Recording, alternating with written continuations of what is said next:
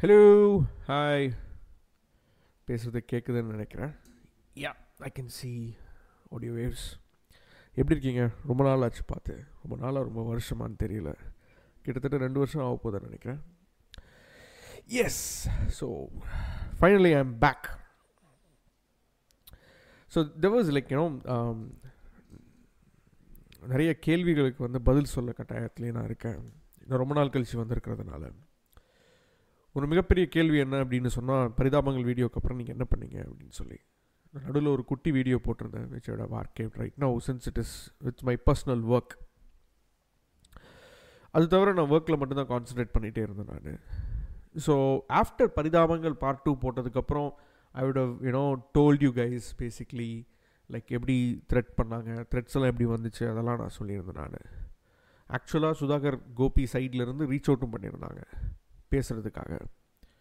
But ஆனால் எனக்கு வந்து பெரிய விருப்பம் கிடையாது. அவங்க வந்து ஒரு வீடியோ அப்லோட் பண்ணி நீங்கள் என்ன வேணால் கேள்வி கேளுங்க, எங்கள் சைட்லேருந்து ஒரு வீடியோ, ஒரு பதில் வீடியோ வரேன். நான் என்ன சொன்னேன், உங்கள் பதில் வீடியோ உங்கள் சேனல்லே போட்டுக்கலாம், என்னோட இதில் போடணுன்னு அவசியம் கிடையாது. பாண்டிச்சேரி கிழமை வந்து மீட் பண்ணுறதா பிளான் பண்ணியிருந்தாங்க, which I did not accept at all. So முடியாதுன்னு சொல்லிட்டேன். அது முடியாதுன்னு சொன்னதுக்காக அவங்க டீமில் வருண் ஒருத்தர் இருந்தார் நினைக்கிறேன், அவர் பயங்கரமாக கோவப்பட்டார். எப்படி நீங்கள் முடியாதுன்னு சொல்லலாம் அப்படிலாம் சொல்லி பயங்கரமாக கோவப்பட்டார். அதுக்கப்புறம் வாழ்க்கை ஒரு டிப்ரெஷன் அண்ட் அதர் திங்ஸில் வந்து அப்படியே போயிட்டே இருந்துச்சு. ஏன்னா பரிதாபங்கள் வீடியோவில் எல்லாருக்குமே தெரியும், நீங்கள் திரும்பவும் போய்ட்டு அந்த வீடியோ கூட வாட்ச் பண்ணலாம்.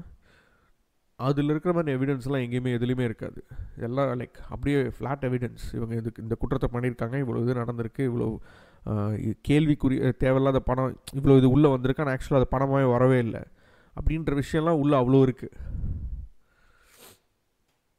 பட் ஆனால் வந்து எந்த பெருசாக ஆக்ஷன் எதுவுமே இல்லை அப்படின்ற ஒரு வருத்தம் தான், வேறு எதுவுமே கிடையாது. பட் ஸ்டில் யூனோ எனி, ஏன்னா நம்ம இடி அனுப்பிச்சிருந்தோம், அக்னாலஜ்மெண்ட்லாம் வந்துருந்துச்சு. அதுக்கப்புறமும் ஒரு மெயில் அனுப்பிச்சிருந்தாங்க, எல்லா ஃபைல்ஸ் எல்லாம் அனுப்ப சொல்லி அனுப்பிச்சிருந்தாங்க. வி ஹவ் சென்ட் தட், அதெல்லாம் சென்ட் பண்ணியிருந்தோம். பட் ஆனால் அதுக்கப்புறம் எந்த ஒரு ரெஸ்பான்ஸோ எதுவுமே அதெல்லாம் கிடையவே கிடையாது. நாங்கள் நிறையா ஃபாலோ பண்ணும் போதும் அது பெருசாக எந்த ஃபாலோ அப் எதுவுமே வரல. ஸோ என்னோட my work could be like you know இதில் எது சொல்லணும், சமுதாயத்துக்கு ஒரு பிரச்சனைன்னு ஒரு வரும்போது மற்றவங்களாம் அதை வந்து ஐடென்டிஃபை பண்ண முடியாத ஒரு பிரச்சனை, எல்லோரும் குரல் கொடுக்குறாங்கன்னு சொல்லிட்டு நானும் குரல் கொடுக்கணும்னு அவசியம் கிடையாது. மற்றவங்களோட குரல் என்னோட பலம் வாய்ந்த குரலாக இருக்குது.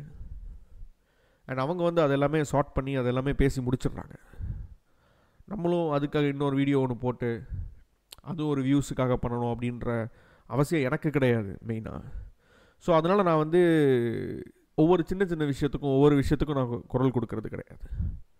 எந்த விஷயங்கள் எல்லாமே இவங்களெல்லாம் குரல் கொடுக்குறது எல்லாத்தையும் அவங்களோட ஐ பாயிண்ட், அவங்களோட வியூ பாயிண்ட்லாம் எப்படி, ஏன்னா சமூக சிந்தனையாளர்கள் நிறைய பேர் இருக்காங்க, சமூகத்துக்கு மேலே அக்கறை உள்ளவங்க நிறைய பேர் இருக்காங்க. சோஷியல் மீடியாலேயும் சரி, யூடியூப்லேயும் சரி, மீடியா சைட்லேயும் சரி, ஜேர்னலிஸ்ட்லேயும் சரி நிறைய பேர் இருக்காங்க. அவங்க கண்ணிலலாம் எது இது மாட்டலையோ அதெல்லாம் நம்ம பேசலாம் அப்படின்றத மட்டும்தான் நான் பேசுகிறேன். ஸோ அதெல்லாம் என்னோடய வீடியோஸ்லாம் ரொம்ப ரேராக தான் இருக்கும். I am not a content creator, நான் ஒரு யூடியூபரும் கிடையாது. So I do my actual work, but society மேலே இருக்கிற ஒரு இதற்காக you know I will continue to make things. But threads ஒரு காலத்தில் பாதர் பண்ணிகிட்டு இருந்துச்சு. It is not bothering me right now. I deal it with my own way இப்போதைக்கு. So let's see what has happen. This was my channel basically. So அந்த பரிதாபங்கள் video, அந்த Madan video, அந்த கோசு, அந்த 2 video போட்டதுக்கு வந்து எஸ்டிமேட்டட் ரெவென்யூ லைஃப் டைம் எனக்கு YouTube கொடுத்தது வந்து 28,971.36 $28,971.36 வந்து ஆட் ரெவென்யூவாக வந்துருந்துச்சு. நான் அந்த ஆட் வந்து ஆன் பண்ண வேணாம் தான் நினச்சேன். இந்த ஆட் ஆன் பண்ணதுக்கான ரீசன் என்னென்னு சொன்னால், Google has a policy where நீங்கள் ஆட் ஆன் பண்ணனாலும் யூடியூப் தெம்செல்ஸ் வில், அவங்களே ஆடை போட்டுட்டு தே வில் ஜென்ரேட் பண்ணி, அது நமக்கு கிடைக்காது. ஸோ ஆக்சுவலாக how YouTube runs is that they will run ads on you, they will let advertisers run put ads on your video. அது தகுந்த ரெக்குயர்மெண்ட்லாம் மேட்ச் ஆகும்போது யூடியூப் டேக்ஸ் அ கட், ஒரு பர்சன்டேஜ் அவங்க எடுத்துப்பாங்க, மீதி நமக்கு கொடுப்பாங்க. அது மாதிரி ஒரு விஷயத்தில் தான் இங்கே வந்து ஆட்ஸ் வந்துருந்துச்சு. பட் எனக்கு வந்து you know I have a day job, எனக்கு வந்து இந்த ரெவென்யூ எனக்கு தேவை கிடையாது. because I don't do this for money. So எனக்கு இது வந்து 22,000 வந்துருந்துச்சு. இங்கே இருக்கிற ஒரு பேபி ஹோமுக்கு வந்து அனானிமஸாக I donated all that money. அதுக்கப்புறம் இன்னும் இந்த மீதி அந்த 7,000 சம்திங் சில்ற அமௌண்ட் அது வந்து இன்னும் ஆட்சன்ஸில் அப்படியே தான் இருக்குது. ஏன்னா $100 தான் அந்த பே அவுட் லிமிட். ஸோ அது இன்னும் பே அவுட் ஆகலை. பட் இது ப்ளஸ் இந்த வீடியோவில் ஆட்ஸ் வந்துட்டு ஜென்ரேட் ஆகி அமௌண்ட் ஜென்ரேட் ஆச்சுன்னா ஒரு பாஸ் அப்படின்ற ஒரு பெட் என்ஜிஓவில் வேலை செய்கிற ஒருத்தர் வந்து அதுக்கு டொனேட் பண்ண முடியுமான்னு கேட்டார். ஸோ இதில் மீதி இருக்கிற அந்த $91.19 plus whatever money that is generating from this video I will donate it to that NGO and possibly, you know, I will put that as a screenshot on my Instagram. So this is one of the things that has been happening. Another thing, இன்னொன்று வந்து என்னாச்சு அப்படின்னா, நான் long time அந்த ஆப்சன்ஸில் ஒரு சில பேர் கமெண்ட்லாம் போட்டிருந்தீங்க ஏன் வரல அப்படின்னு சொல்லிட்டு. இதில் ஒரு கமெண்ட் எனக்கு ஆக்சுவலாக பிடிச்சிருந்துச்சு. Snow White 7589 அப்படின்றவங்க ஒரு கமெண்ட் எழுதியிருந்தாங்க. Me watching this whole thing after 2 years, now I'm 18 years old. Does anyone know his Insta ID? Because I don't find him, Jason Samuel in Insta. என்னோட ஆக்சுவல் இன்ஸ்டாகிராம் அக்கௌண்ட் வந்து பரிதாபங்கள் வந்து 2வது video first video போட்டுட்டு 2வது video போடுறதுக்கு முன்னாடி வந்து அந்த வீடியோ அந்த அக்கௌண்ட்டை தூக்கிட்டாங்க. ஸோ அவங்க ஸ்ட்ரைக் கொடுத்து அந்த அக்கௌண்ட்டை தூக்குனதுனால you know have to wait for few more weeks then have to you know backup ஐடியிலேருந்து அகெயின் ஸ்டார்டட். ஸோ அது பெருசாக நிறைய பேருக்கு தெரியறதுக்கு வாய்ப்பு கிடையாது. ஸோ இது மாதிரி திரும்பவும் வந்து ஏன்னா அதில் வந்து என்ன இருந்துச்சு அப்படின்னு சொன்னால் இந்த மாதிரி வீடியோஸ் இந்த மாதிரி கிளிப்ஸ் எல்லாமே வந்து போஸ்ட் ஃபீட்லேயே இருக்கும். ஸோ இதுக்கப்புறம் அந்த அக்கௌண்ட் அந்த மாதிரி தூக்கக்கூடாது ஸ்ட்ரைக் கொடுக்கக்கூடாது அப்படின்னு சொல்லிட்டு நான் என்னோடய அக்கௌண்ட் இன்ஸ்டாகிராம் அக்கௌண்ட்டில் வெறும் மீம் மட்டும்தான் நான் போட்டுட்ருப்பேன்.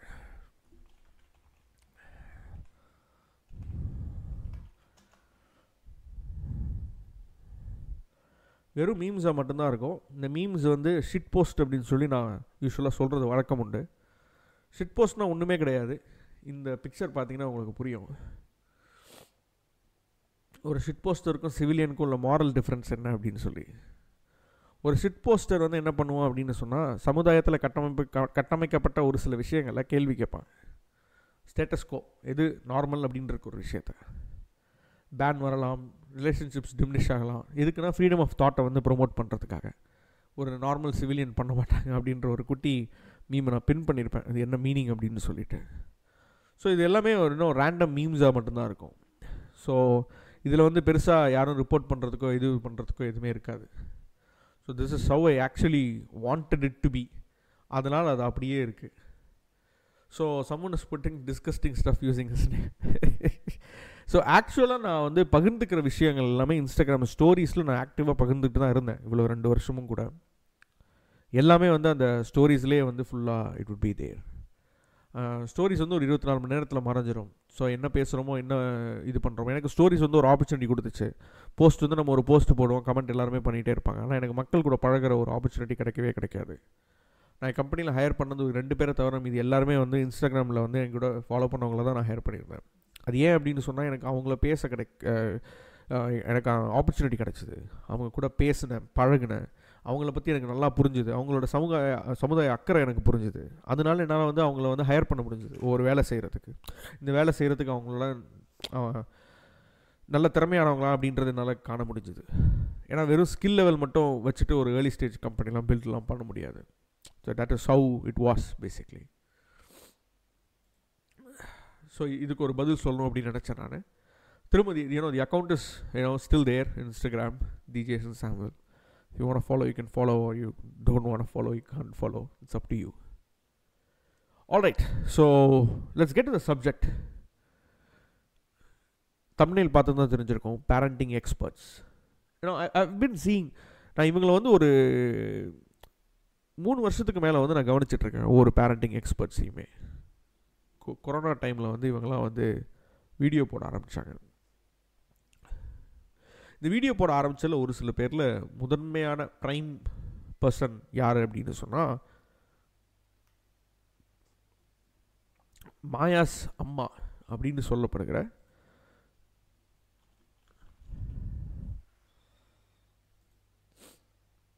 ஸ்வாதி ஜெகதீஷ்.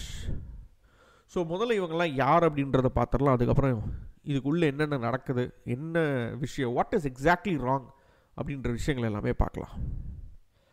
இவங்க வந்து CBE parenting network, Coimbatore parenting network அப்படின்ற ஒரு குரூப்புக்கு, இது ஒரு NGO powered by CBN charitable trust. இந்த குரூப்பில் வந்து ஒரு ட்ரஸ்டியாக இருக்காங்க. ஸோ ஸ்வாதி ஜெகதீஷ் அப்படின்றவங்க தான் அந்த மாயாஸ் அம்மா பேசிக்லி. இதை மாதிரி இன்னொருத்தங்க இருக்காங்க, அனுப்பமா விருக்ஷம் அப்படின்னு சொல்லி ஒருத்தங்க இருக்காங்க, அவங்கள பார்த்துருப்பீங்க. இன்னொருத்தங்க நிமிஷா அப்படின்னு சொல்லி இன்னொருத்தங்க இருப்பாங்க, அவங்கள பார்த்துருப்பீங்க. இன்னும் மீதியெல்லாம் இன்னும் கொஸ்டின் மார்க்கெலாம் போட்டு வச்சுருப்பேன்.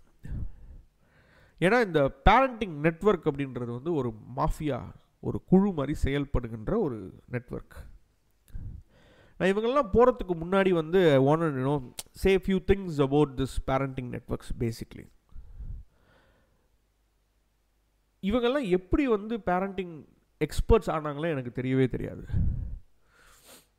அது எல்லாத்துக்குமே வந்து they will have ஒரு சர்டிஃபிகேட். நான் இந்த சர்டிஃபிகேஷன் முடிச்சிருக்கேன், அந்த சர்டிஃபிகேஷன் முடிச்சிருக்கேன். நம்ம அதையும் பார்ப்போம், என்ன சர்டிஃபிகேஷன் முடித்தாங்க, அது யார் அந்த சர்டிஃபிகேஷன் கொடுக்குறது. இவங்களில் காமனான ஒரு விஷயம் என்ன அப்படின்னு பார்த்தீங்கன்னா, இவங்கெல்லாம் வந்து யாருமே ஒரு ப்ராப்பர் டாக்டர்ஸாலாம் இருக்க மாட்டாங்க. செக்ஸ் எட் பற்றிலாம் பேசுவாங்க, ஆனால் செக்ஸாலஜிஸ்டாக இருக்க மாட்டாங்க. குழந்தைங்களுக்கான சைக்காலஜி பற்றிலாம் பேசுவாங்க, ஆனால் சைல்டு சைக்காலஜிஸ்டாலாம் இருக்க மாட்டாங்க. ஒரு குழந்தைக்கு சைக்காலஜி அது தெரிஞ்ச இவங்களெல்லாம் இருக்க மாட்டாங்க. ஏன்னா சைக்காலஜிலேயே நிறைய பிரிவுகள் எல்லாமே இருக்குது. ஈஸியாக ஏமாத்துகிற ஒரு கும்பலாகவே இந்த கும்பல் வந்து செயல்பட்டுட்டு ரொம்ப நாளாக வந்துக்கிட்டு இருக்காங்க. நான் இந்த அக்யூசேஷனை வந்து சாதாரணமாக வைக்கலை.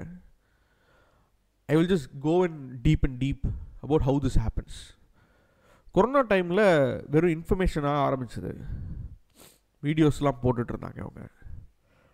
ஐ மீன் இந்த மாதிரி நான் பேரண்டிங் எக்ஸ்பர்ட்ஸை சொல்கிறேன், I'm not specifically talking about Maya's அம்மா இன் திஸ் கேஸ். அது மாதிரி வீடியோ போட்டுட்டு இருந்த ஒருத்தங்களை பற்றி நம்ம ஃபஸ்ட்டு பார்க்கலாம். ஒரு பேரண்டிங், ஒரு குழந்தை எப்படி வளர்க்கணும் அப்படின்னு சொல்கிற ஒரு பேரண்டிங் எக்ஸ்பர்ட் பற்றி ஃபஸ்ட்டு பார்க்கலாம். நம்ம இந்த ஃபஸ்ட்டு வீடியோ, இந்த வீடியோ பார்க்கலாம். ஐபிசி மங்கை அப்படின்ற ஒரு யூடியூப் சேனல் மூலமாக, இன்ஸ்டாகிராம்லேயும் யூடியூப்லேயும் போட்டிருப்பாங்கன்னு நினைக்கிறேன். But I saw this in Instagram. என்ன சொல்கிறாங்க அப்படின்றத கவனிக்கலாம். இவங்களை வந்து ஐபிசி எப்படி சொல்லியிருந்தாங்க, பார்க்க எப்படி அவனை இன்ட்ரடியூஸ் பண்ணிட்டு இருந்தாங்களே பார்க்கலாம். அப்படின்னா டபுள்யூ சிட்டிங்கில் உட்கார்றது நீங்கள் பழக்கப்படுத்திட்டீங்க அப்படின்னா நம்ம ஹிப்பு இந்த பொசிஷனில் இருக்க வேண்டியது இப்படி இன்டர்னலாக டில்ட் ஆகிடும். குழந்தை இந்த மாதிரி டபுள்யூ ஏதாச்சும் ஒரு ஆர்த்தோ டாக்டர்கிட்ட கேட்டிங்கன்னா செருப்பால் எடுத்து அடிப்பாங்க. ஹிப்பே வந்து டில்ட் ஆகிடுச்சு அப்படின்னா இங்கே நீஸ்லையுமே உள்பக்கமாக இன்டர்னலாக டில்ட் ஆக ஆரம்பிக்கும். ஏன்னா ஜாயின்ஸ்லாம் நமக்கு அப்படியே கிடையாதுல்ல, மொத்த பாடியே அப்படியே பிளாஸ்டிக் பாடி. இவங்க அப்படியே நினச்ச மாதிரி அப்படியே வளைச்சி வச்சிடலாம் இல்லையா. ஜாயின்ஸ்லாம் அப்படின்னு ஒரு இதே கிடையாது, ஜாயின்ஸே கிடையாது. எதுக்கு ஜாயின்ஸு? ஆமாம், அப்படியே இப்படி இப்படி இப்படி இப்படி இப்படி நீட்டிட்டு தான் இருக்கும். இவங்க தான் கரெக்டாக குழந்தையில வந்து அந்த ஆமை இப்படி வளைச்சி கை நமக்கு இப்படி வளையுது, தலையெல்லாம் இப்படி தான் இருக்கும். இவங்க தான் அப்படியே தலையெல்லாம் இப்படியே வளைச்சி இதெல்லாம் பண்ணியிருக்காங்க. விரல்லாம் இப்படி தான் இருக்கும் இவங்களை பொறுத்த வரைக்கும், தெரியும்ல. விரலை இவங்க தான் வந்து ஒவ்வொன்றா மடக்கியிருக்காங்க. ஒவ்வொரு விரலாம் மடக்கி மடக்கி மடக்கி நமக்கு எங்கெங்கெல்லாம் ரேகையெல்லாம் இருக்காது, கை ரேகையெல்லாம் இவங்க தான் அப்படியே கையை அப்படியே நசுக்கி கையை அப்படியே அப்படியே எந்த இடத்துலலாம் கையை வந்து அப்படியே உள்ளே பதியுதோ அந்த இடத்துலலாம் கோடு வர மாதிரி இவங்க தான் பண்ணியிருக்காங்க. ஏன்னா நேச்சுரலாக இதெல்லாம் இல்லை, இவங்க சொல்லி கொடுக்குறாங்க. கேளுங்களேன் இவங்க சொல்லி கொடுக்குறத. ஸோ வந்து இதுவே அவங்க ஒரு பழக்கமாக ஒரு 5 to 6 years வரைக்கும் பண்ணிகிட்டே இருக்காங்க அப்படின்னா அவங்களுக்கு கண்டிப்பாக ஆல்டர் ஆகி அவங்களோட காலை வந்து ஒன்று பவுல் எக்ஸாக நிற்கும், இல்லைனா ஒரு கால் மட்டும் அப்படியே ஆல்டர் ஆகி பவுல் எக்ஸாக நிற்கும், லிம்ப் பண்ணி நிற்கிற மாதிரி. ஒரு கால் மட்டும் ஹைட்டாக இருக்கும், இன்னொரு கால் வந்து லோவாக இருக்கும். ஸோ அவங்க லிம்ப் பண்ணி நடக்கிற மாதிரி இருக்கும். அப்படின்னா இது எவ்வளோ கேவலமான ஒரு வக்கரமான ஒரு வீடியோ பாருங்கள். ஒன்றுமே தெரியாது, ஆனால் தெரிஞ்ச மாதிரி எல்லா இடத்துலையும் போட வேண்டியது. ஏன்னா நான் காமிக்கிறேன், இந்த ரீலுக்கு வந்து 46,907 லைக்ஸ் இருக்குது, 46,977 லைக்ஸ் இருக்குது. அப்போ எவ்வளோ ரீச் போயிருக்கும்? இதில் டேக்ஸ்லாம் பாருங்கள், டாக்டர் அரவிந்தா சுரேஷ். இதில் ஆக்சுவலாக ஐபிசி மங்கை வந்து இவங்களை டிஸ்கிரிப்ஷன் எழுதும் போதே டாக்டர் இப்படி தான் எழுதியிருந்தாங்க. ஆக்சுவலாக இவங்களை பற்றி சொல்லும்போது அதெல்லாம் வந்து ரிமூவ் பண்ணுறேன் அப்படின்னு சொல்லியிருந்தாங்க. அது ஏன் அப்படின்றதையும் நான் சொல்கிறேன். ஃபுல்லாக முதல்ல அந்த வீடியோ ஃபுல்லாக பார்த்து முடிச்சிடலாம். சிட்டிங்கில் உட்கார்றது நீங்கள் பழக்கப்படுத்திட்டீங்க அப்படின்னா நம்ம ஹிப்பு இந்த பொசிஷனில் இருக்க வேண்டியது இப்படி இன்டர்னலாக டில்ட் ஆகிடும். ஹிப்பே வந்து டில்ட் ஆகிடுச்சு அப்படின்னா இங்கே நீஸ்லையுமே உள்பக்கமாக இன்டர்னலாக டில்ட் ஆக ஆரம்பிக்கும். ஸோ வந்து இதுவே அவங்க ஒரு பழக்கமாக ஒரு 5 to 6 years வரைக்கும் பண்ணிகிட்டே இருக்காங்க அப்படின்னா அவங்களுக்கு கண்டிப்பாக ஆல்டர் ஆகி அவங்களோட காலை வந்து ஒன்று பவுல் எக்ஸாக நிற்கும், இல்லைனா ஒரு கால் மட்டும் லிம்ப் பண்ணி நிற்கிற மாதிரி, ஒரு கால் மட்டும் ஹைட்டாக இருக்கும், இன்னொரு கால் வந்து லோவாக இருக்கும். ஸோ அவங்க லிம்ப் பண்ணி நடக்கிற மாதிரி இருக்கும். அப்படின்னா டபிள்யூ இதெல்லாம் ஃபுல்லாக ராங்க. இவங்க யார் அப்படின்றதெல்லாம் நம்ம பார்த்துடலாம் கொஞ்ச நேரத்தில். இவங்க பேர் வந்து அரவிந்தா சுரேஷ், ஃபிசிக்கல் தெரபிஸ்ட். இவங்க வந்து சரியா ஃபிசியோரா அப்படின்னு சொல்லி ஏதோ ஒன்று வச்சுருக்காங்க போல். ஐ டோன்ட் பிஸ்னஸ் இவங்க பிஸ்னஸ் பற்றிலாம் எனக்கு தேவை கிடையாது. இவங்க ஒவ்வொரு சேனலில் வந்தது வந்து இவங்களே ஸ்டோரியில் போட்டிருக்காங்க. நியூஸ் டிஎன் ஹெல்த்து, இந்த டாக்டர் விகடன். எனக்கு என்ன தோணுன்னா இதெல்லாம் வந்து காசு கட்டி ஒரு அட்வர்டைஸ்மெண்ட்டுக்காக போய் உட்கார்றாங்களா அப்படின்றதுலாம் எனக்கு தெரியவே இல்லை. அவங்களோட ஒரு பிஸ்னஸை ப்ரொமோட் பண்ணுறதுக்காக இப்படி உட்கார்றாங்களான்னு எனக்கு தெரியல. ஐபிசி மங்கை இங்கே இருக்குது. இவங்க எப்படி இவங்களை இன்ட்ரடியூஸ் பண்ணிக்கிறாங்கன்னு பார்ப்போம்.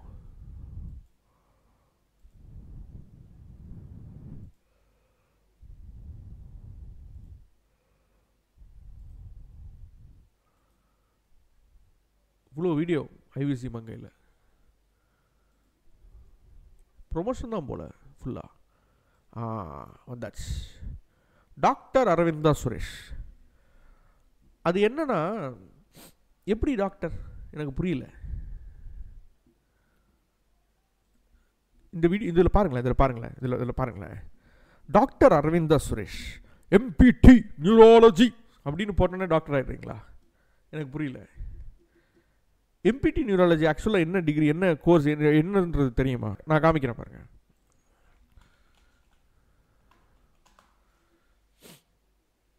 இது மாஸ்டர் ஆஃப் ஃபிசியோதெரப்பி நியூராலஜி, ஒரு 2 year பிஜி கோர்ஸ், அவ்வளோதான். இதுக்கும் எம்பிபிஎஸ் ஆக்சுவல் டாக்டர் டிகிரிக்கும் இதுக்கும் சம்மந்தமே கிடையாது. எம்டி இதுக்குமே சம்மந்தமே கிடையாது. இவங்க டாக்டர்னு போட்டிருக்கவும் கூடவே கூடாது. ஏன் கூடவே கூடாது அப்படின்னா அதை நான் சொல்லலை, ஐஎம்ஏ இந்தியன் மெடிக்கல் அசோசியேஷன்லேருந்தே அவங்க வெப்சைட்டில் போட்டிருக்காங்க. Physiotherapist cannot use the prefix doctor a person. நான் அவங்க என்ன honourable supreme court of India Poonam Verma versus Ashwin Patel அப்படின்ற அந்த கேஸில் அவங்க சொன்ன ஒரு விஷயத்தை நான் படித்து காட்டுறேன். A person who does not have knowledge of a particular system of medicine but practises in that system is a quack.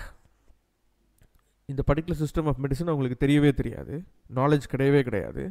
But ஆனால் அந்த சிஸ்டமை ப்ராக்டிஸ் பண்ணுறாங்க, டாக்டர் அப்படின்னு சொல்லி போட்டுக்கிறாங்க. அப்படின்னா அவங்க வந்து ஒரு குவாக் அண்ட் அ மியர் பிரிட்டண்டர். அப்படின்னா ஒன்றும் உண்மையிலுமே தெரியவே தெரியாது, தெரிஞ்ச மாதிரி நடிக்கிற ஒரு ஆள். To medical knowledge and skill or to put it differently at charlatan. சார்லட்டானோட மீனிங் போய் பார்த்துடலாமா? A person falsely claiming to have specialized knowledge or skill. A con man, a con artist. திருடன்னு சொல்லலாமா? எப்படி சொல்லலாம்? இதுதான் இவங்க.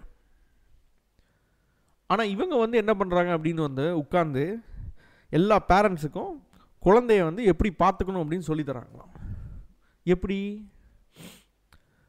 தகுந்த மெடிக்கல் டிகிரி கிடையாது, மெடிக்கல் சர்டிஃபிகேஷன்ஸ் கிடையாது, எதுவுமே கிடையாது, அதுக்கான இதுவும் கிடையாது. ஒரு ஃபிசியோதெரபிஸ்ட்னால் ஃபிசியோதெரபிஸ்ட் ஒர்க்கை மட்டும் பார்க்குறதும் கிடையாது. எல்லாத்தையுமே தப்பு தப்பாக சொல்கிறது. ஆக்சுவலாக அதை படித்ததையும் ஒழுங்காக படிச்சிருந்தா கூட இந்த அளவுக்கு முட்டாள்தனமாக எதுவும் சொல்லியிருக்க மாட்டீங்க. இவங்களாம் என்ன பண்ணுவாங்க அப்படின்னு சொன்னால் ஒரு எல்லாருக்குமே மிடில் கிளாஸில், மிடில் கிளாஸும் சரி, அப்பர் மிடில் கிளாஸும் சரி, ஏழைங்களும் சரி, கையில் ஃபோன் வந்துருச்சு, ஒவ்வொரு விஷயத்த பார்க்குறோம், நிறைய விஷயத்த இன்ஸ்டாகிராம் ரீல் மூலமாகவோ ஒரு சோஷியல் மீடியா மூலமாகவோ நிறைய விஷயத்த கற்றுக்குறோம். அப்படி கற்றுக்கும் போது இவங்க வந்து என்ன பண்ணுவாங்க அப்படின்னா ஒரு குழந்தை வளர்க்குறத அவ்வளோ மிகப்பெரிய ரொம்ப கஷ்டமான ஒரு வேலை மாதிரியும், அந்த மிகப்பெரிய கஷ்டமான வேலைக்கு இவங்க மட்டும்தான் ஒரே தீர்வு மாதிரியும், அந்த தீர்வு உங்களுக்கு வேணும்னா என்னோடய கோர்ஸை வாங்குங்க அப்படின்னு சொல்கிற மாதிரியும், இல்லை என்கிட்ட வாங்கன்னு சொல்கிற மாதிரி தான் இவங்களோட எல்லாமே இருக்கும். பயம், இவங்களோட விஷயம் எல்லாமே வந்து ஒரு பயத்தை உருவாக்கி அந்த பயத்தை தான் விற்கிறாங்க. அதுதான் இவங்க பண்ணுறது. இதுதான் இவங்களோட முதல் விஷயம். இது நம்ம இன்னும் எடுத்துகிட்டு போனோம் அப்படின்னு சொன்னால் குவாக்குக்கு வந்து அந்த டெஃபினேஷனை வந்து இந்த ஐஎம்ஏ வந்து இன்னும் எக்ஸ்டெண்டெலாம் பண்ணுறாங்க. வேற ஒரு இதில் qualification of knowledge and other particular system of medicine வச்சுட்டு அதில் மட்டும்தான் அவங்களுக்கு வந்து ஆத்தரைசேஷன் இருக்குது. ஃபிசியோதெரப்பினா ஃபிசியோதெரப்பியை ப்ராக்டிஸ் பண்ணுறதுக்கு மட்டும்தான் ஆத்தரைசேஷன் இருக்குது. எம்பிடி நியூராலஜி படிச்சுட்டு டாக்டர்னு அவங்கள ப்ரிஃபிக்ஸ் ஒன்று ஆட் பண்ணிவிட்டு டாக்டர் மாதிரி எல்லாருக்கிட்டையும் சொல்கிற ஒரு விஷயமும் இங்கே பாருங்கள், then that person would be considered as a quack. It's a mere pretender medical knowledge skill or a charlatan அப்படின்றது திரும்பவும் வந்து அவங்க உறுதிப்படுத்தியிருக்காங்க. ஸோ இந்த மாதிரி விஷயங்கள் எல்லாமே வந்து பார்த்திங்கன்னா ஏன் வருது அப்படின்றது தெரியல. ஊடகங்கள் அப்படின்னு சொல்லிட்டு ஒரு விஷயம் வந்து ஊடக வேலையை பண்ணுறது கிடையாது. ஐபிசி மங்கை அவங்க வந்து அது என்ன சொல்கிறது, விமனை ப்ரொமோட் பண்ணுறதுக்காக ஒரு சேனல் வச்சுருக்காங்க அப்படின்னு சொன்னால் at least they should vet whom they are promoting. இல்லை இது ஸ்பான்சர்ட் கண்டென்ட் அப்படின்னு சொன்னால் அவங்க ஒரு அட்வர்டைஸ்மெண்ட் கொடுத்து இதை வந்து நீங்கள் ஸ்பான்சர் எல்லாருக்கும் கொண்டு போய் சேர்க்குறீங்க அப்படின்னு சொன்னால் இது ஒரு ஸ்பான்சர்ட் கண்டென்ட் அப்படின்னு சொல்லிகிட்டே நீங்கள் வந்து அதை எடுக்கலாம். ஃபோர்ப்ஸ்லாம் வந்து பார்த்திங்கன்னா ஒரு சில ஆர்டிகல்ஸ் எல்லாமே வரும், அதில் வந்து கீழே அழகாக எழுதியிருப்பாங்க ஸ்பான்சர்ட் கண்டென்ட் அப்படின்னு சொல்லி எழுதியிருப்பாங்க. அதுலேயும் அதுவும் படிக்கிறதுக்கெலாம் நல்லா தான் இருக்கும், அதுக்கும் படிக்கிறதுக்கு பீப்புள் இருக்காங்க. சரி ஸ்பான்சர் பண்ணியிருந்தாலும் என்ன சொல்கிறாங்க, ஒரு அட்வர்டைஸ்மெண்ட் பார்க்குற மாதிரி. ஒரு அட்வர்டைஸ்மெண்ட்டை நம்ம விரும்பின அட்வர்டைஸ்மெண்ட்டை பார்க்குறது இல்லையா? அப்போ எனக்கு வந்து அதெல்லாம் பார்க்கும்போது இதெல்லாம் வந்து ஒரு ஸ்பான்சர்ட் கண்டென்ட் மாதிரி தான் எனக்கு தோணுச்சு. நெக்ஸ்ட்டு வந்து இதில் முக்கியமான ஒரு விஷயம் இருக்கிறது வந்து யார் அப்படின்னு பார்த்தீங்கன்னா இந்த அதர் குரூப் ஆஃப் இந்த parenting experts from Coimbatore called Maya's அம்மா அண்ட் ஹர் கோட்டரி. இந்த மாயாஸ் அம்மா யார் அப்படின்றத நம்ம அவங்க வெப்சைட் மூலமாகவே போய் பார்த்துடலாம்.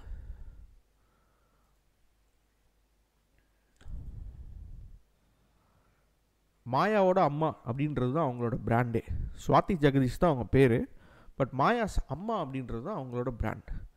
இதுக்கு முன்னாடி அவங்க இன்ஸ்டாகிராமில் அவங்களோட பேர் வந்து மாயாஸ் அம்மா அப்படின்லாம் அப்படிலாம் இல்லை, அவங்களோட ஓன் ஸ்வாதி ஜெகதீஷில் தான் இருந்துச்சு. ஹூ ஸ்வாதி ஜெகதீஷ்? இந்த டெஃபினேஷன்லாம் விட்டுடலாம். இவங்க பேர் Swathi. Good. No people confuse me with Maya because you go by the name Maya's அம்மா. Maya is my daughter and she is my greatest inspiration. Thank you. I have a masters in applied psychology. Good. குழந்தைங்களை இது பார்க்குறதுக்கான சைக்காலஜியில் டிகிரி எதுவும் இல்லைல்ல. And I am a certified behaviour analyst. எங்கே micro எக்ஸ்ப்ரெஷன்ஸ்லாம் read பண்ணுவீங்களா? ஒரு அழகான ஒரு சிரிப்பு எப்படி இருக்கணும்னு தெரியுமா உங்களுக்கு? இல்லை எல்லா மைக்ரோ எக்ஸ்ப்ரெஷனும் ரீட் பண்ணுவீங்களா? இருக்கிற எல்லா எமோஷன்ஸும் ரீட் பண்ணுவீங்களா? ஆங்கர், டிஸ்கஸ்ட், சேட்னஸ் எல்லாத்தையும் ரீட் பண்ண முடியுமா? அது ஒவ்வொரு ப்ரொஃபைலுக்கும் எப்படி சேஞ்ச் ஆகும்னு தெரியுமா? ஒவ்வொரு கல்ச்சர்லேயும் அதோட எக்ஸ்ப்ரெஷன் எவ்வளோ மாறும்னு தெரியுமா? I you certified behaviour analyst to that end? She clarifies, no I am not a clinical psychologist. அதனால் அவங்க டிப்ரெஷன்லாம் ட்ரீட் பண்ண போகிறது கிடையாது. I have chosen a different paths and the biggest reason of course no prizes for guessing Maya.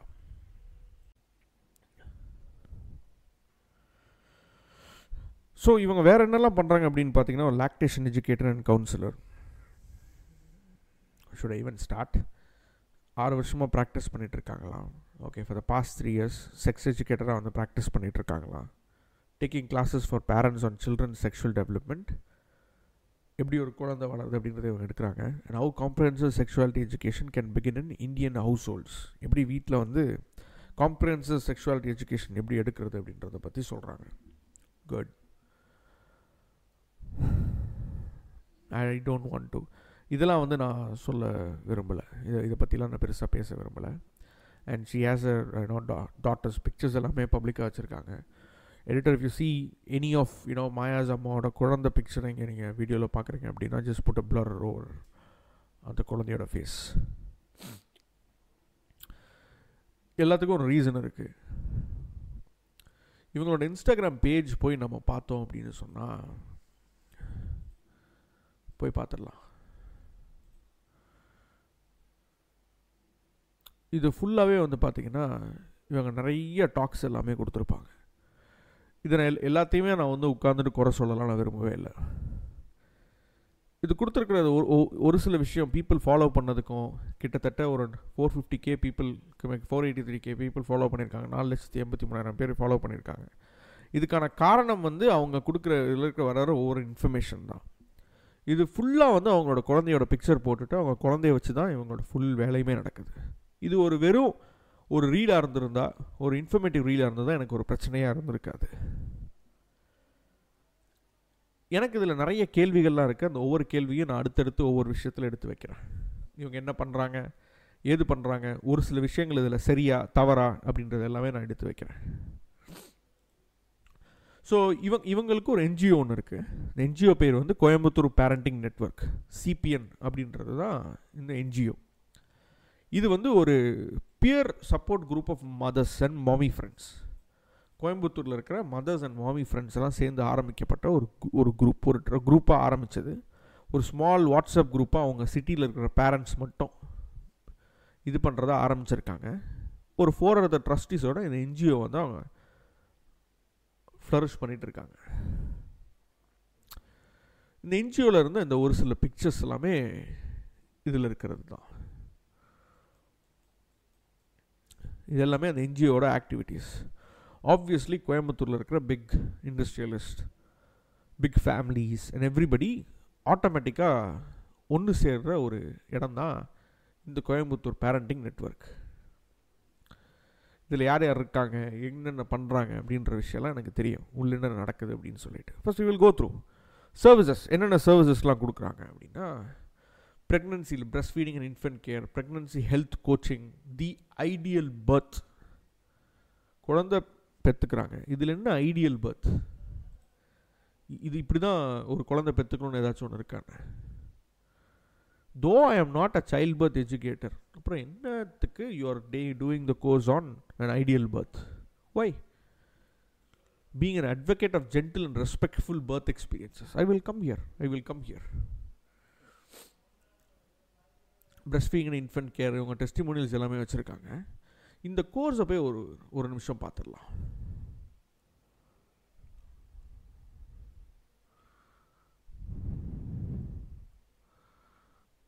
The ideal births.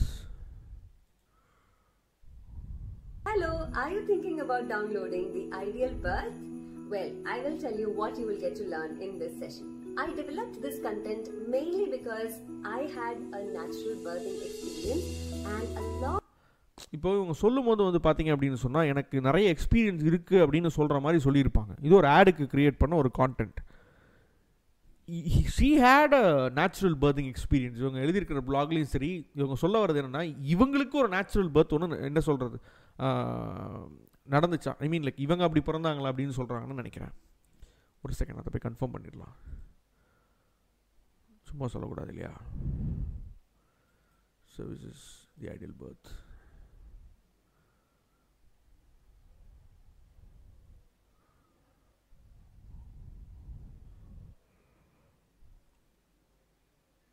We'll come here, but she had, yeah, that is what she is meaning, I guess. She had an ideal birth. All of my clients and Instagram followers wanted to know what exactly is the difference between birth center births and hospital or institutionalized births. So you will get to know the difference. Idhil innoru prachana enna nu sonna, and also get clarity on இவங்க என்ன சொல்ல வராங்க அப்படின்னு சொன்னால், institutional பர்த்ஸுக்குமே, institutional பர்த்ஸ்னால் ஹாஸ்பிட்டலில் பிறக்கிற குழந்தைங்களுக்கும் birth சென்டரில் பிறக்கிற இந்த ஐடியல் பர்த், இந்த ஐடியல் அப்படின்ற மீனிங் இவங்க வைக்கிறாங்க தெரியுமா. இப்படி பிறந்தால் மட்டும்தான் அவங்களோட குழந்தை வந்து ஐடியலாக பிறந்திருக்கு. ஒரு சுகப்பிரசவம், அந்த சுகப்பிரசவம் ஹாஸ்பிட்டலில் நடந்தால் கூட பரவாயில்ல. இவங்க சொல்கிற சுகப்பிரசவம் எப்படின்னு சொன்னால், வீட்டில் ஒரு பாத் டப் வச்சு அந்த பாத் டப்பில் குழந்தை பெற்றுக்கிறது, இல்லைன்னா ஒரு பர்த்திங் சென்டர் போய் ஒரு குழந்தை பெற்றுக்கிறது, டவுலா அந்த மாதிரி ஒரு இடத்துல போயிட்டு குழந்தை பெற்றுக்கிறது, இதுதான் இவங்க வந்து சொல்கிறாங்க. இது எப்படி ஒரு ஐடியல் பர்த்தாக ஆகும்? அப்போ ஹாஸ்பிட்டலில் பிறந்த குழந்தை எல்லாமே என்ன குழந்தை, அதுக்கெல்லாம் மூளையில் வந்து எல்லாம் எதுவுமே ஒர்க் ஆகலையா, இல்லை அதோட அவங்களோட அம்மாக்கள் வந்து அவங்க குழந்தைங்களுக்கு வந்து நல்ல ஒரு கேர் எடுக்கலையா, இல்லை டாக்டர்ஸ் எல்லாம் நீங்கள் குறை சொல்கிறீங்களா, என்ன சொல்கிறீங்க நீங்கள் நினைக்கலாம். இதெல்லாம் பற்றி அவங்கள எதுவுமே சொல்லலை, எதுவுமே பண்ணலை அப்படின்றது நினைக்கலாம். இது எப்போ ஸ்டார்ட் ஆச்சு அப்படின்னு சொன்னால், நான் வந்து ஒரு வீடியோ ஒருத்தவங்க பார்த்தேன், தனுஷோட சிஸ்டர் அப்படின்னு சொல்லி டாக்டர் கார்த்திகா ஒரு அவேர்னஸ் வீடியோ ஒன்று போட்டிருந்தாங்க. அந்த வீடியோ வெண்ணிலா பெண்ணே அப்படின்ற ஒரு யூடியூப் சேனலில் போட்டிருக்காங்க. நம்ம அந்த வீடியோவை பார்க்கலாம். எல்லாருக்கும் வணக்கம். இந்த வீடியோ வந்து ஆக்சுவலி நான் ரொம்ப நாளாக பண்ணணும்னு நினச்ச ஒரு விஷயம். பட் இப்போ ரீசெண்டாக நடந்த ஒரு விஷயத்தினால நான் இன்னைக்கு இதை வந்து இங்கே பதிவு பண்ணணும்னு நினைக்கிறேன். அதாவது வந்து பர்டிகுலர்லி கொரோனா ஆரம்பிச்சதுக்கு அப்புறம் இது வந்து ரொம்ப ஜாஸ்தி ஆயிடுச்சு. Online pregnancy classes and prenatal classes and இனி வந்து பிரெஸ்ட் ஃபீடிங் பத்தின கிளாஸஸ், அந்த மாதிரி ஒருத்தங்களுக்கு வந்து நம்ம கிளாஸஸ் எடுக்கிறோம் ஒரு மெடிக்கல் சம்பந்தப்பட்ட விஷயமோ இல்ல அவங்க வாழ்க்கை முறை சம்பந்தப்பட்ட விஷயம் அப்படின்னா, ஒன்னு அவங்களுக்கு அதோட அனுபவம் சார்ந்த ஒரு நாலேஜ் இருக்கணும் ஒண்ணு. ரெண்டாவது வந்து அதை பத்தி நல்லபடியா வந்து படிச்சு அவங்களுக்கு வந்து அதுக்கு ஒரு டிகிரியோ அந்த மாதிரி வாங்கி ஒரு ப்ராப்பரா ஒரு சர்டிபிகேட்டோட இருக்கிறவங்க கொடு. ஆக்சுவலாக வந்து அவங்க வந்து ரொம்ப சாஃப்டாக இதை வந்து ஹேண்டில் பண்ணுறாங்க. ஏன்னா இதை நடத்துகிறவங்களுக்கு பின்னாடி இருக்கிற கும்பல் வந்து ஒரு பெரிய கும்பல். இது ஒரு மாஃபியா மாதிரி கும்பல். நான் முன்னாடியே நோட் பண்ணியிருப்பேன். நீங்கள் ஏதாச்சும் பேசுனீங்கன்னு வச்சுக்கோங்களேன், இவங்களுக்கு எதிராக இதோட கொஷின் கேட்குறதுக்கு எதிராக நீங்கள் பேசுனீங்க அப்படின்னு சொன்னால் உடனே வந்து என்ன சொல்லுவாங்க, நீ ஒரு மேல் ஷாவனிஸ்ட் அப்படின்னு சொல்லி வருவாங்க, ஆணாதிக்கக்காரன், ஒரு மேல் பேட்ரியார்க்கி கூடியக்காரன், இப்படின்ற கொஷின்லாம் எடுத்துகிட்டு வந்துடுவாங்க.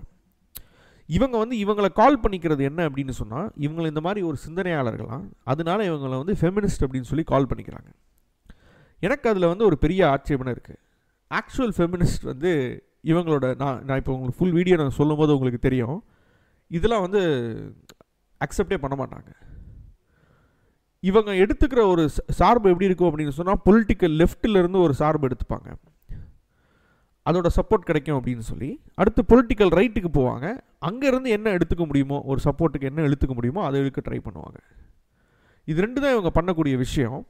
ஆனால் ரெண்டுத்துலேயுமே வந்து இவங்க உள்ளே ஃபிட்டாகவும் ஆக மாட்டாங்க, ரெண்டு சித்தாந்தத்துக்கும் பொருந்தவும் மாட்டாங்க, நடுநிலையும் கிடையாது. இவங்கெல்லாம் வந்து யாருன்னு பார்த்தீங்கன்னா சொசைட்டியில் ஒரு அனார்கிஸ்ட். அனார்கிஸ்ட் அப்படின்னா ஒரு சொசைட்டி நல்வாழ்வாக வாழ்கிறதுக்கான எந்த ஒரு விஷயத்தையும் பங்கெடுக்காத ஒரு ஆள். அதில் இருக்கிற ஒரு ஸ்டேட்டஸ்கோவை எப்படி டெஸ்ட்ராய் பண்ணுறது, ஒரு விஷயம் சொசைட்டியில் நடந்துகிட்ருக்குன்னா அது எப்படி டெஸ்ட்ராய் பண்ணுறதுலே கண்ணோட்டத்திலே இருக்கிறவங்க. நான் ஏன் இவ்வளோ பெரிய ஒரு குற்றச்சாட்டை வைக்கிறேன் அப்படின்றது உங்களுக்கு வீடியோ பார்க்க புரியும். ஸோ இதில் வந்து டாக்டர் கார்த்திகா வந்து என்ன சொல்லியிருப்பாங்க, ஆக்சுவல் எம்பிபிஎஸ் படிக்காமல் ஆக்சுவல் டாக்டர் எம்டி அந்த ஒரு ஒரு பிரசவம் பார்க்குறதுக்கான அந்த ஸ்பெஷாலிட்டி எதுவுமே இல்லாமல் எங்கேயாச்சும் போயிட்டு ஒரு சர்டிஃபிகேஷன் ஏதோ ஒன்று வாங்கிட்டு இதுக்கு சம்மந்தமே இல்லாமல் நிறைய பேர் வீடியோ எடுத்துகிட்டு போட்டுட்ருக்காங்க. வீடியோ போடுறது கூட பிரச்சனை கிடையாது, நம்ம வந்து கேட்டுட்டு விட்டுறலாம். உங்களுக்கு தெரியாதுல, தெரியாத பற்றி ஏன் போடுறீங்கன்னு சொல்லலாம். இல்லைனா ஒரு அவேர்னஸ் பற்றி போடுறாங்க, இல்லை பிரெஸ்ட் ஃபீடிங் பற்றி போடுறாங்கன்னு வச்சுப்போமே, குழந்தைக்கு தாய்ப்பால் கொடுக்குறத பற்றி போடுறாங்க அப்படின்னு சொன்னால் சரி, நீங்கள் வந்து நிறைய கற்றுருக்கீங்க குழந்தை தாய்ப்பாலை பற்றி, நீங்கள் நிறைய பேர்ட்ட சொல்லணும்னு நினைக்கிறீங்க, அதனால் நீங்கள் சொல்லுங்கள். கரெக்டான இன்ஃபர்மேஷன் வரைக்கும் நம்ம வந்து ஒரு பெருசாக கன்சிடர் பண்ணிக்க போகிறது கிடையாது. பட் பிரச்சனை எங்கே போகுது அப்படின்னு சொன்னால், இவங்க கிளாஸஸ் எடுக்க ஆரம்பிக்கிறாங்க. உண்மையிலுமே இவங்க கிளாஸஸ் எடுக்க ஆரம்பிக்கிறாங்க. இப்போ நான் மாயா இவங்களோட கிளாஸஸ் நான் காமிச்சிருப்பேன். இதை மாதிரி இன்னொருத்தவங்க எடுக்கிறவங்க கிளாஸஸ் எடுக்கிறவங்க ஆள் தான் யாருன்னு பார்த்தீங்கன்னா அனுப்பமா விருக்ஷம். இவங்க ரெண்டு பேரும் கிளாஸஸில் என்ன பண்ணுறாங்க அப்படின்றது நான் இப்போ உங்களுக்கு சொல்கிறேன். கிளாஸ் அட்டன் பண்ணவங்க மாயாஸ் அம்மாவும் நினைக்கலாம், அனுப்பமா விருக்ஷமும் நினைக்கலாம். நீங்கள் என்ன நினச்சிட்டு இருப்பீங்க, உங்கள் குரூப்பில் வந்து யூ ஹாவ் அ சீக்ரெட் ஒரு பேரண்டல் குரூப்லாம் வச்சுருக்கீங்க. ஐ மீன் லைக் யார் யாரெல்லாம் கிளாஸஸ்லாம் அட்டன் பண்ணுறாங்களோ அதில் ஒரு குரூப்லாம் ஒன்று வச்சுருக்கீங்க. உங்கள் கிளாஸ் அட்டன் பண்ணுறவங்களாம் வந்து வெளியில் எதுவும் சொல்ல மாட்டாங்க. யாராச்சும் உங்களுக்கு எதிராக எதிர்த்து கேள்வி கேட்டால் அவங்கள ஏவல் இவங்கள மாதிரி அனுப்புறது, போய் அவங்கள கமெண்ட் செக்ஷனில் போய் திட்டு அப்படின்னு சொல்லி ஒரு ஏவல் ஒரு படம் மாதிரி அனுப்புறது, இதெல்லாம் பண்ணலாம் நினச்சிட்ருக்கீங்க. நான் இந்த வீடியோ வந்து ஒரு வீடியோ ரிப்போர்ட் மாதிரி தான் ரிலீஸ் பண்ணுறேன். வீடியோ ரிப்போர்ட்னால் இது மாதிரி விஷயங்கள்லாம் நடக்குது, இதை வந்து ஒரு ஜாக்கிரதையாக எடுத்துக்கோங்க. இந்த மாதிரி விஷயங்கள்லாம் நம்ம சமுதாயத்துக்கு வந்து ஒரு தீங்கு ஒரு கேடு விளைவிக்கக்கூடியது அப்படின்றதுக்காக மட்டும்தான் நான் ரிப்போர்ட் பண்ணுறேன். இதுக்கு அதிகமாக ஏதாச்சும் ஒன்று ரொம்ப இது ஆடிக்கிட்டு இருந்தீங்க அப்படின்னு சொன்னால் உள்ளே என்னென்ன பேசுகிறீங்க உள்ளே என்னென்ன பண்ணுறீங்க அப்படின்றது எல்லாத்தையும் நான் ரிலீஸ் பண்ணுவேன். அந்த வாட்ஸ்அப் குரூப்பில் என்ன நடக்குது, ஃபினான்ஷியல் டிரான்சாக்ஷன்ஸில் என்னென்ன பண்ணிகிட்ருக்கீங்க, I will release everything. அதுதான் என்னோடய அடுத்த வீடியோவாகவும் இருக்கும். உங்கள் சைட்லேருந்து தேவையில்லாத ஏதோ ஒரு விஷயம் வந்துச்சு அப்படின்னு சொன்னால் இதுக்கு என்ன காரணம் அப்படின்னு சொன்னால், நீங்கள் நினச்சிட்ருக்கீங்க உள்ள வாட்ஸ்அப்பில் இது பண்ணுறது எல்லாமே வந்து யாருக்குமே தெரியாது, நான் வந்து ஒரு ரொம்ப சீக்ரெட்டாக வச்சுருக்கேன். நீங்கள் யாரையுமே நம்பவே மாட்டீங்க, உங்கள் வாழ்க்கையில் யாரையுமே நம்ப மாட்டீங்க. ஏன்னா அந்தளவுக்கு ஒரு இன்ஃபர்மேஷன் வந்து என்னால் எடுக்க முடியும். ஒரு சின்ன ஒரு example, I will just literally show you. உங்கள் கிளாஸ் நீ நான் சொல்கிற எந்த இன்ஃபர்மேஷனையும் நான் இப்போ நான் ஒரு இன்ஃபர்மேஷன் சொல்கிறேன், இப்போது இந்த மாதிரி நீங்கள் வந்து சொல்லித்தரீங்க அப்படின்னு சொல்லிவிட்டு தயவு செஞ்சு நான் அப்படி சொல்லி தரலை, நான் ஒரு சொன்ன விஷயம் பொய் அப்படின்னு மட்டும் சொல்லிடாதீங்க. ஏன்னா நான் சொல்கிற ஒவ்வொரு விஷயத்துக்கும் பின்னாடி எவிடன்ஸ் வச்சுட்டு தான் நான் சொல்கிறேன். இப்போ நான் சொல்லும் போது இந்த இடத்துல இந்த மாதிரி பண்ணுறீங்க அப்படின்னு சொல்லும்போது இல்லை நீங்கள் சொல்லலை அப்படின்னு சொல்லுவீங்க. நான் அதுக்காக உங்களோட இதில் ஒருத்தங்க கிளாஸே அட்டன் பண்ணாங்க, நான் அது ப்ரூஃப் காமிக்கிறேன். ப்ரெக்னன்சி பேக்கேஜ் இங்கிலீஷ் உங்களோட இதில் இருக்கிறது தான் மாயாஸ் அம்மா, உங்களோட வெப்சைட்டில் இருக்கிற கோர்ஸு, அந்த வாங்கினதுக்கான ரசீது இது, அந்த கோர்ஸை வாங்கினதுக்கான ரசீது. இன்ஸ்டாமோஜோ பேமெண்ட் யூஸ் பண்ணியிருக்கீங்க 2021 October 4. நீங்கள் அப்போது என்ன கோர்ஸில் எடுத்தீங்க, இப்போ எப்படி இருக்குது, எப்படி உங்கள் ஆப் பிளாட்ஃபார்ம் வந்துச்சு எல்லாமே எனக்கு தெரியும். உள்ளே என்னென்ன கண்டென்ட் சொன்னீங்கன்ற வரைக்கும் எனக்கு தெரியும். எவிடன்ஸ் என்னால் நிறைய எடுக்க முடியும். ஒரு schedule zoom meeting, pregnancy health coaching October 4, 2021 இன்றைக்கி நீங்கள் எடுத்த ஒரு விஷயம் போதுங்களா? வேணும்னா ஜூமுக்கு காண்டாக்ட் பண்ணி இந்த மீட்டிங் ஐடியும் பாஸ்கோடையும் வச்சுட்டு இந்த மீட்டிங் ஐடி மட்டும் போதும். இந்த மாதிரி ஒரு மீட்டிங் ஒன்று நடந்துச்சான்னு கேட்டால் அதுக்கான ஆதாரம் அதில் இருக்கும். இன்னொன்று வந்து உங்களோட பர்த்திங் கிளாஸ், அதில் என்ன சொல்லி கொடுத்தீங்க அப்படின்றதுக்கான விஷயம் ஒரு அங்கே சொல்லி கொடுத்த ஒரு ஆள் வந்து சொன்ன ஒரு டெஸ்டிமோனியை நான் அப்படியே உங்களுக்கு வந்து ரீட் பண்ணி காமிக்கிறேன். 2021 உங்களோட செஷன் ஒன்று அட்டன் பண்ணியிருக்காங்க, ப்ரெக்னன்சி பேக்கேஜ். இந்த நேம் என்ன இருக்கோ அதுதான் நீங்கள் கிளைம் பண்ணிங்கன்னு நினச்சிருக்காங்க. பட் பார்த்தா நேச்சுரல் பர்த் ஆப்ஷன்ஸ் சவுத் இந்தியாவில் என்ன இருக்குது அப்படின்றத பற்றி பேசிகிட்டு இருந்திருக்கீங்க. யூஷுவல் ஹாஸ்பிட்டல் மெத்தட்ஸ்லாம் எவ்வளோ ராங்குன்னு பேசிகிட்டு இருந்திருக்கீங்க. நீங்கள் பேசுனதில் அவங்களுக்கு ஹாஸ்பிட்டலில் டெலிவரி பண்ணுறதுக்கே அவ்வளோ பயந்துருக்காங்க. செஷன் நேம் ரொம்ப ஜெனரிக்காக இருக்குது அப்படின்னு சொல்லியிருக்காங்க. ஸோ இது வந்து ஒரு டெஸ்டிமனி. நீங்கள் சொல்லலாம் எனக்கு நீங்கள் யார் யார்கிட்ட பேசுனீங்க உங்களுக்கு யாருன்னே தெரியாது. லிட்ரலி உங்கள் குரூப்பில் நீங்கள் யார் யாரெல்லாம் அவங்க வந்து கோர்ஸ் வாங்கியிருக்காங்க அத்தனை பேர் என்கிட்ட வந்து பேசியிருக்காங்க. அத்தனை பேர் என்ன நடந்துச்சு அப்படின்னு வந்து என்கிட்ட சொல்லியிருக்காங்க. இன்ஃபேக்ட் கோர்ஸில் என்ன இருக்கோ அது எல்லாமே it's fully recorded. Also you are thinking that app cannot record. No, it can record, it can completely record. இதில் இன்னொரு விஷயம் அப்படின்னு சொன்னால், you pot this domain on GoDaddy. உங்களோட மொத்த ஆப்பில் இருக்கிற எல்லா கான்டென்ட்டுமே ஒரு அமேசான் பக்கெட்டில் தான் இருக்குது. ரொம்ப நாளாக அந்த அமேசான் பக்கெட்ஸுக்கு வந்து பப்ளிக்லி ஆக்சஸபிளாக தான் அந்த அமேசான் பக்கெட்ஸ் எல்லாமே இருந்துச்சு. அப்படின்னு சொன்னால் அந்த அமேசான் பக்கெட்ஸை உள்ளே ஆக்சஸ் பண்ணுறதுக்கு பெருசாக பெர்மிஷன் எதுவும் தேவையில்லை. ஒரு சில லிங்க்ஸ் வந்து வெளியில் கிடச்சிது அப்படின்னு சொன்னால் அதில் வெளியிலேருந்தே I can access those buckets. பக்கெட்ஸ்னால் அந்த ஸ்டோரேஜ் பண்ணி வைக்கக்கூடிய இடம், நீங்கள் மீடியா ஸ்டோரேஜ் பண்ணி வைக்கக்கூடிய இடம், அந்த இடத்துல போய் நான் மீடியாலாம் எடுத்துக்கலாம். அந்த மாதிரி தான் இருந்துச்சு. இதெல்லாம் நேம் சர்வர், அமேசானோட நேம் சர்வர். ஜி ஸ்வீட்டில் தான் வந்து நீங்கள் வந்து உங்களோட ஜிமெயில், உங்களோட admin@mayasamma.com அந்த இமெயிலுமே அங்கே தான் வச்சுருக்கீங்க. ஸோ எப்படி இந்த கான்ட்ரவர்சிலாம் ஃபஸ்ட்டு ஆக்சுவலாக ஸ்டார்ட் ஆச்சு? Why should I even go and you know think about what they are actually doing? ஏன் வந்து நான் அதெல்லாம் பார்க்கணும் அப்படின்றதுக்கான ரீசன் நிறையா இருக்குது. ஃபஸ்ட்டு வந்து இப்போ நம்ம மாயாஸ் அம்மாவோட இது பார்த்தீங்க அப்படின்னு சொன்னால், ரீசெண்டாக ஒரு வீடியோ வந்து it would have gone like ஒரு சர்ச்சைக்குரிய ஒரு விஷயமா மாறிச்சு. அவர் பாடி இஸ் ஆர்ஸ் அப்படின்ற அந்த video.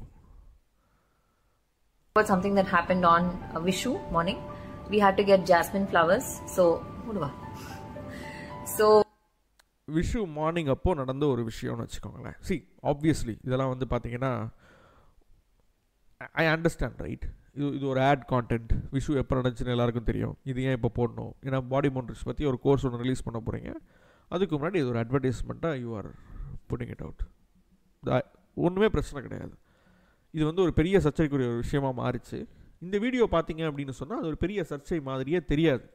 So we found a vendor right next to the road and there was no parking there, so we just parked. ஏதோ ஒரு வெண்டர் அப்படின்னா ஏதாச்சும் ஒன்று விற்கிறவங்க, அவங்கள வந்து பார்த்துருக்காங்க ரோட் சைடில் பார்க்கிங் இல்லை. அதனால் அந்த பூக்கடைக்காரமா எங்கே இது பண்ணுறாங்களோ அங்கேயே வந்து என்ன பண்ணியிருக்காங்கன்னா காரை போய் stall and then she came to the window to sell. It was an old woman and we got the flowers and I was taking money out of my purse and she did something to my, what she did. Yeah, she pinched Maya's cheeks and I didn't see that happening. By the time I took the money and gave it to her, it was all done. And then cars were lining up behind us, so we had to leave also.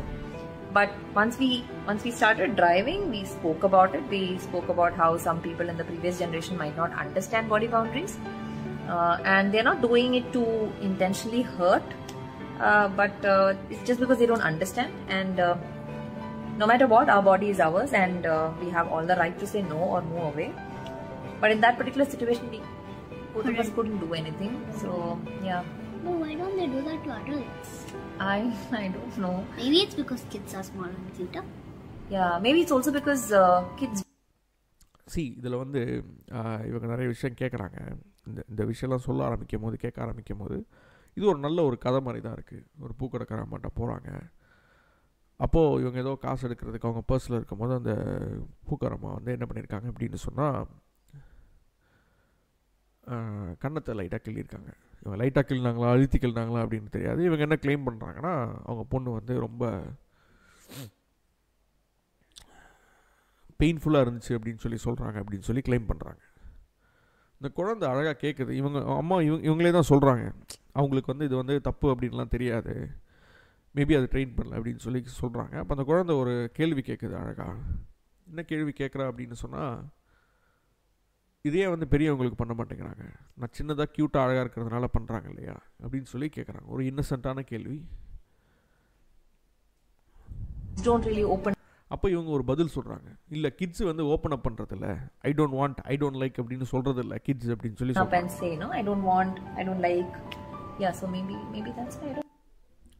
Maybe that's why. அப்போ அதுதான் பதிலும் கிடையாது. அது ஒரு passing, ஒரு என்ன சொல்கிறது, maybe நானும் எல்லா விஷயத்துக்கும் பதில் தெரியாமல் வந்து இஷ்டத்துக்கு ஒரு பதிலை சொல்லிட்டு மேபி அப்படின்னு சொன்னால் அதெல்லாம் பதில் ஆகிடுமா? அப்போது இதுதான் வந்து ஒரு பாடி பவுண்டரிக்கான ஒரு விஷயமா வந்து அவங்க ஒரு கருத்தில் எடுத்துகிட்டு வந்து இது வந்து ஒரு சப்ஜெக்டாக மாற்றி இது ஒரு ரீலாக போடுறாங்க. எல்லாத்தையும் சொல்லிவிட்டு எனிவே அப்போது அந்த விஷயத்தை தானே நீங்கள் வந்து ஹேண்டில் பண்ணியிருக்கணும். இப்போ அந்த பூக்காரமான நீங்கள் எப்படி ஹேண்டில் பண்ணியிருப்பீங்க? ஒரு வேளை அது பெயின்ஃபுல்லாக இருந்துச்சுன்னா என்ன சொல்லியிருப்பீங்க? அம்மா ரொம்ப வலிக்குதுமா, இந்த மாதிரி கில்லாதீங்க, கொஞ்சங்க இவ்வளோ கில்லாதீங்க அப்படின்னு சொல்லி சொல்லியிருக்கலாம்ல அப்படின்னு சொல்லிலாம் சொல்லித்தரல.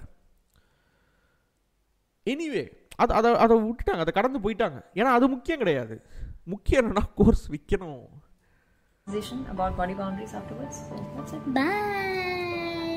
போட்டு ஒர்க் ஷாப் அந்த டீட்டெயில்ஸ் அப்படின்னு சொல்லி அவங்க அந்த ஃபைனல் அந்த வீடியோ இதில் போட்டிருப்பாங்க. You can go see her this video, போய் பார்க்கலாம். ஸோ எல்லாரும் கோவப்பட்ட விஷயம் என்ன அப்படின்னு சொன்னால், இவங்க பூக்காரமா வந்து இழிவாக நினச்சிட்டாங்க. பூக்காரம்மா வந்து கிள்னதுனால தான் இவங்களுக்கு பெரிய பிரச்சனை. இதுவே வேறு யாராச்சும் இது பண்ணியிருந்தாங்கன்னா இந்த பாடி பவுண்டரிஸ் பற்றி பேசியிருக்கவே மாட்டாங்க. ஆக்சுவலாக இவங்களே இந்த ரீலில் அந்த பூக்காரம்மா மேலே தான் பிரச்சனை அப்படின்னு சொன்னான். ஏன்னா இது அவங்க வந்து ஸ்டோரிஸில் வந்து பல தடவை அழுத்தி சொல்லியிருப்பாங்க. பூக்காரமாவும் சரி, யாராக இருந்தாலும் சரி, யார் பண்ணாலும் எனக்கு இந்த மாதிரி தான் பண்ணோம். இவங்களோட டிஃபென்ஸே அப்படி தான் இருக்குது. என் குழந்தை வந்து ரொம்ப இதாச்சு சொல்லிச்சு அப்படின்னு சொல்லி தான். பாடி பவுண்டரிஸ் பற்றி பேசுகிற மாயாஸ் அம்மா இன்ஸ்டாகிராமில் வந்து ஏஜ் ரெஸ்ட்ரிக்டட், இன்ஸ்டாகிராமில் குழந்தைங்களோட ரெஸ்ட்ரிக்ஷன் ஒன்று இருக்குது. இன்ஸ்டாகிராமோட ஓனரான மார்க் ஜக்கர்பர்கே அவரோட குழந்தைங்களை எப்படி போட்டிருப்பாரு பாப்போமா.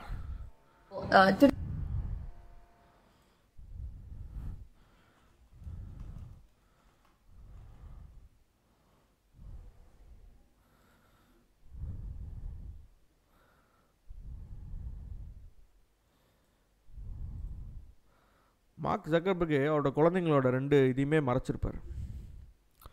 சின்ன குழந்தைங்க பிரச்சனை இல்லை, அவங்கள வந்து ஐடென்டிஃபை பண்ண முடியாது. பட் ஸ்கூல்லேயோ மற்ற எல்லா இடத்துலையுமே வந்து ஒரு கொஞ்சம் வளர்ந்த குழந்தைங்கள வந்து கண்டிப்பாக ஐடென்டிஃபை பண்ண முடியும். அதனால தான் இன்ஸ்டாகிராமில் வந்து 13 வயசுக்கு கீழே இருக்கிறவங்க வந்து அக்கௌண்ட் வச்சுக்கிறதுக்கு வந்து இன்ஸ்டாகிராம் வந்து அலோவ் பண்ணுறது கிடையாது. போய் சொல்லி நீங்கள் அக்கௌண்ட் வச்சுருக்கலாம், எல்லாமே பண்ணியிருக்கலாம். 18 வயசு வரைக்கும் ஒரு சைல்டு வந்து ஒரு குழந்தை தான், சொசைட்டி பார்க்க வேண்டிய ஒரு குழந்தை தான். பாடி பவுண்டரிஸ் பற்றி பேசுகிற மாயாஸ் அம்மா அவங்க குழந்தைங்களை வச்சு, அவங்க ஒரு குழந்தை பேரை வச்சு மாயாவோட அம்மா அப்படின்னு சொல்லி பிராண்ட் ஆக்கி பிஸ்னஸ் ஆக்கிற மாயாஸ் அம்மா அவங்க குழந்தைகிட்ட பெர்மிஷன் கேட்டாங்களா? குழந்தையோட பவுண்ட்ரியை தாண்டினாங்களா? இவங்க பண்ணுற லூசுத்தனத்தினால நிறைய பேர் கேள்வி கேட்குறோம். இப்போ நான் கேள்வி கேட்டு ஒரு வீடியோ போடுறேன், இது மாதிரி நிறைய பேர் வீடியோ போட்டிருக்காங்க. ட்விட்டர்லாம் வச்சு கிழிச்சாங்க. லிட்டரலாக நீங்கள் போயிட்டு ஏதாச்சும் ஒரு சோஷியல் மீடியாவில் மாயாஸ் அம்மான்னு போய் போட்டிங்க அப்படின்னு சொன்னால் இவங்க பேசுகிற, இவங்க குழந்தையோட நின்று பேசுகிற அவ்வளோ வீடியோ இருக்குது. அதனால தான் நான் சொல்லியிருந்தேன் இதில் வந்து அவங்களோட குழந்தையோட இதை வந்து பிளர் பண்ணுங்க அப்படின்னு சொல்லியிருக்கேன். காரணமே அதுதான்.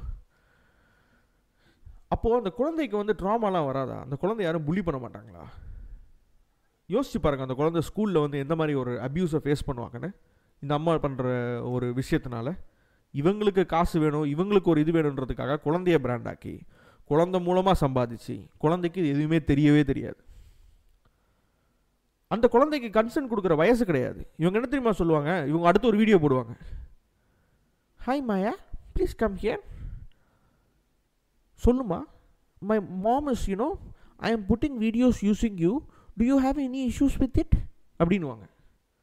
குழந்தை என்ன சொல்லும்? No I don't have any issues with it அப்படின்னு சொல்லிவிடும். இவங்க அதை கன்சென்ட்டாக எடுத்துகிட்டு இது பண்ணுவாங்க. குழந்தைக்கு கன்சென்ட் கிடையாதுங்க. 18 வயசு வரைக்கும் கன்சென்ட்டை அண்டர்ஸ்டாண்ட் பண்ணுறதே கிடையாது. நம்ம போக்சோ சட்டத்தை எடுத்துக்கிட்டாலும் ஒரு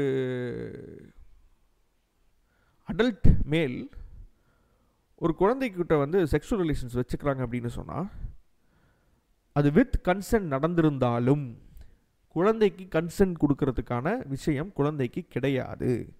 அது ஒரு குழந்தை. ஸ்டேட்டும் சொசைட்டியும் பாதுகாக்கப்பட வேண்டிய ஒரு ரிசோர்ஸ்.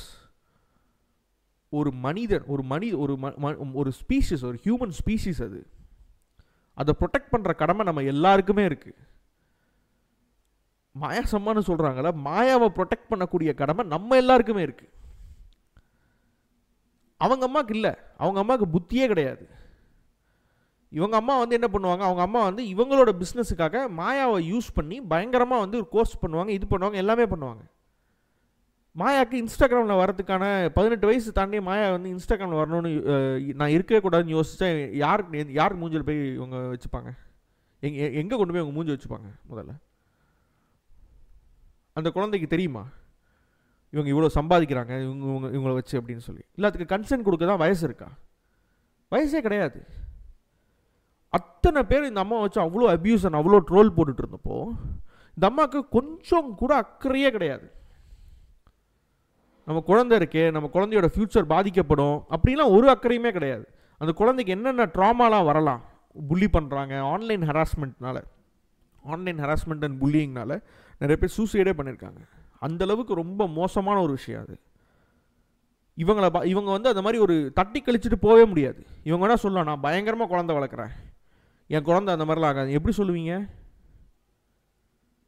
யார் உங்களுக்கு அந்த எக்ஸ்பர்டீஸை கொடுத்தது? இன்னொருத்தவங்களோட உயிரை பாதிக்கிற அளவுக்கு உங்களுக்கு யார் அந்த இதை கொடுத்தது?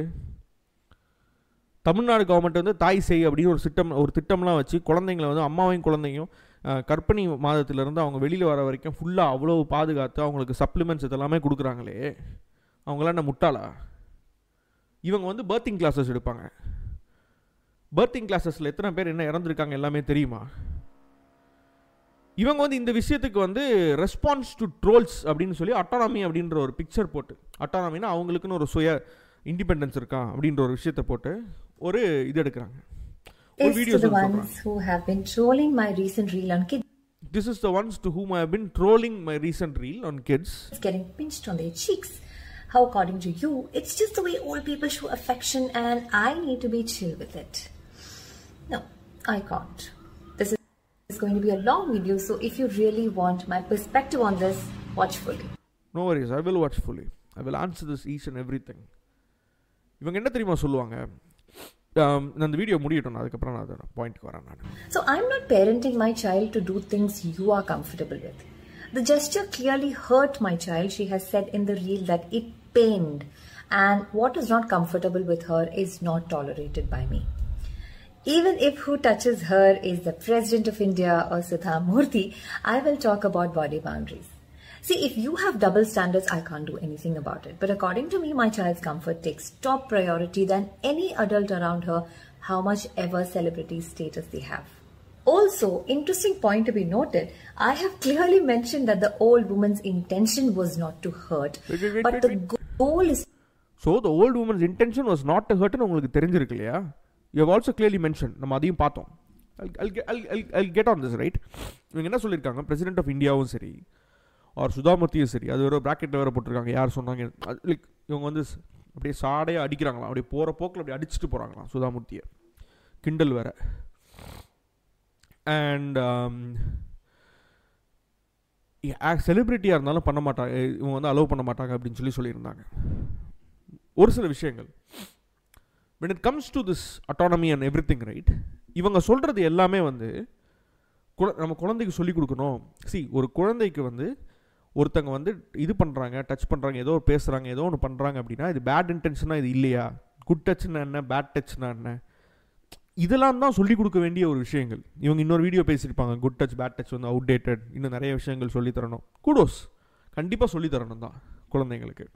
ஆனால் எந்த வயதில் எதை சொல்லிக் கொடுக்கணும் அப்படின்றதுக்கு ஒரு வரையறை இருக்குது. அதுக்கு பேர் தான் ஏஜ் அப்ராப்ரியேட் டீச்சிங் அப்படின்னு சொல்லிட்டு ஒன்று இருக்குது. இந்த அப்ராப்ரியேட் டீச்சிங்கில் இவங்களுக்கு இருக்கான்னு தெரியல, நான் அந்த விஷயத்துக்கும் வரேன், முழுசாக நான் வரேன். இவங்க என்ன சொல்கிறாங்க, the goal is to keep having conversations about body so that children understand that ultimately their body is their own. Correct தான், உண்மை தான். ஆனால் what is the limit on what you are teaching? இப்போது அப்போ ஒரு சைல்டுக்கு வந்து ஒரு நல்ல விஷயத்தில், ஒரு நல்ல இன்டென்ஷனில் ஒருத்தவங்க வந்து கொஞ்சுறாங்க அப்படின்னு சொன்னால், அதை வந்து அந்த குழந்தை வந்து ஒரு அக்ரெசிவாக பார்க்குது அப்படின்னு சொன்னால், அந்த குழந்தை ஒரு அரகண்டாக வளரும். அந்த குழந்தைக்கு வந்து அவ்வளோ ஆங்ஸைட்டி அண்ட் ட்ராமா க்ரியேட் ஆகும். போய் பஸ்ஸில் உட்காடுறாங்க, ஒரு க்ரௌடட் பிளேஸில் உட்காடுறாங்க, மற்றவங்களாம் பக்கத்தில் வரும்போது என்ன என் பக்கத்தில் என் உடம்புலாம் டச் பண்ணி உட்காடுறாங்க, பக்கத்தில் உரசி உட்காடுறாங்க அப்படி தான் தோணும். இந்தியா வந்து ஒரு பாப்புலேட்டடான கண்ட்ரி, அப்படி தான் வந்து இருக்கும். ஒரு பஸ்ஸு ஒரு பப்ளிக் சர்வீஸ்லாம் போகிறீங்கன்னா அப்படி தான் இருக்கும். இன்னொரு விஷயம் வந்து இவங்கெல்லாம் பேசியிருந்தாங்க ஹைஜீன் அப்படின்னு சொல்லிட்டு. What is this literally? இந்த வீடியோவை தொடர்ந்து பார்ப்போம். To keep having conversations about body boundaries so that children understand that ultimately their body is their own. Some commentators and இவங்க வந்து சில்ட்ரனுக்கு தான் சொல்லி கொடுக்குறேன் அப்படின்னு சொல்லி சொல்கிறாங்க, இவங்களோட பாடி இவங்களோட ஓன், இவங்களை வந்து நம்ம தொடரக்கூடாது. எனக்கு என்ன புரியலை அப்படின்னு சொன்னால், இந்த மாதிரி குழந்தைங்களை காப்பாற்றுறதுக்காக சரி ஒரு பெண் குழந்தைக்கு வந்து நான் இந்த மாதிரி நான் சொல்லித்தர போகிறேன், இது சொல்லித்தரக்கூடாது, இது பண்ணக்கூடாது அப்படின்னு சொல்லித்தர போகிறேன்னு சொல்கிறீங்க.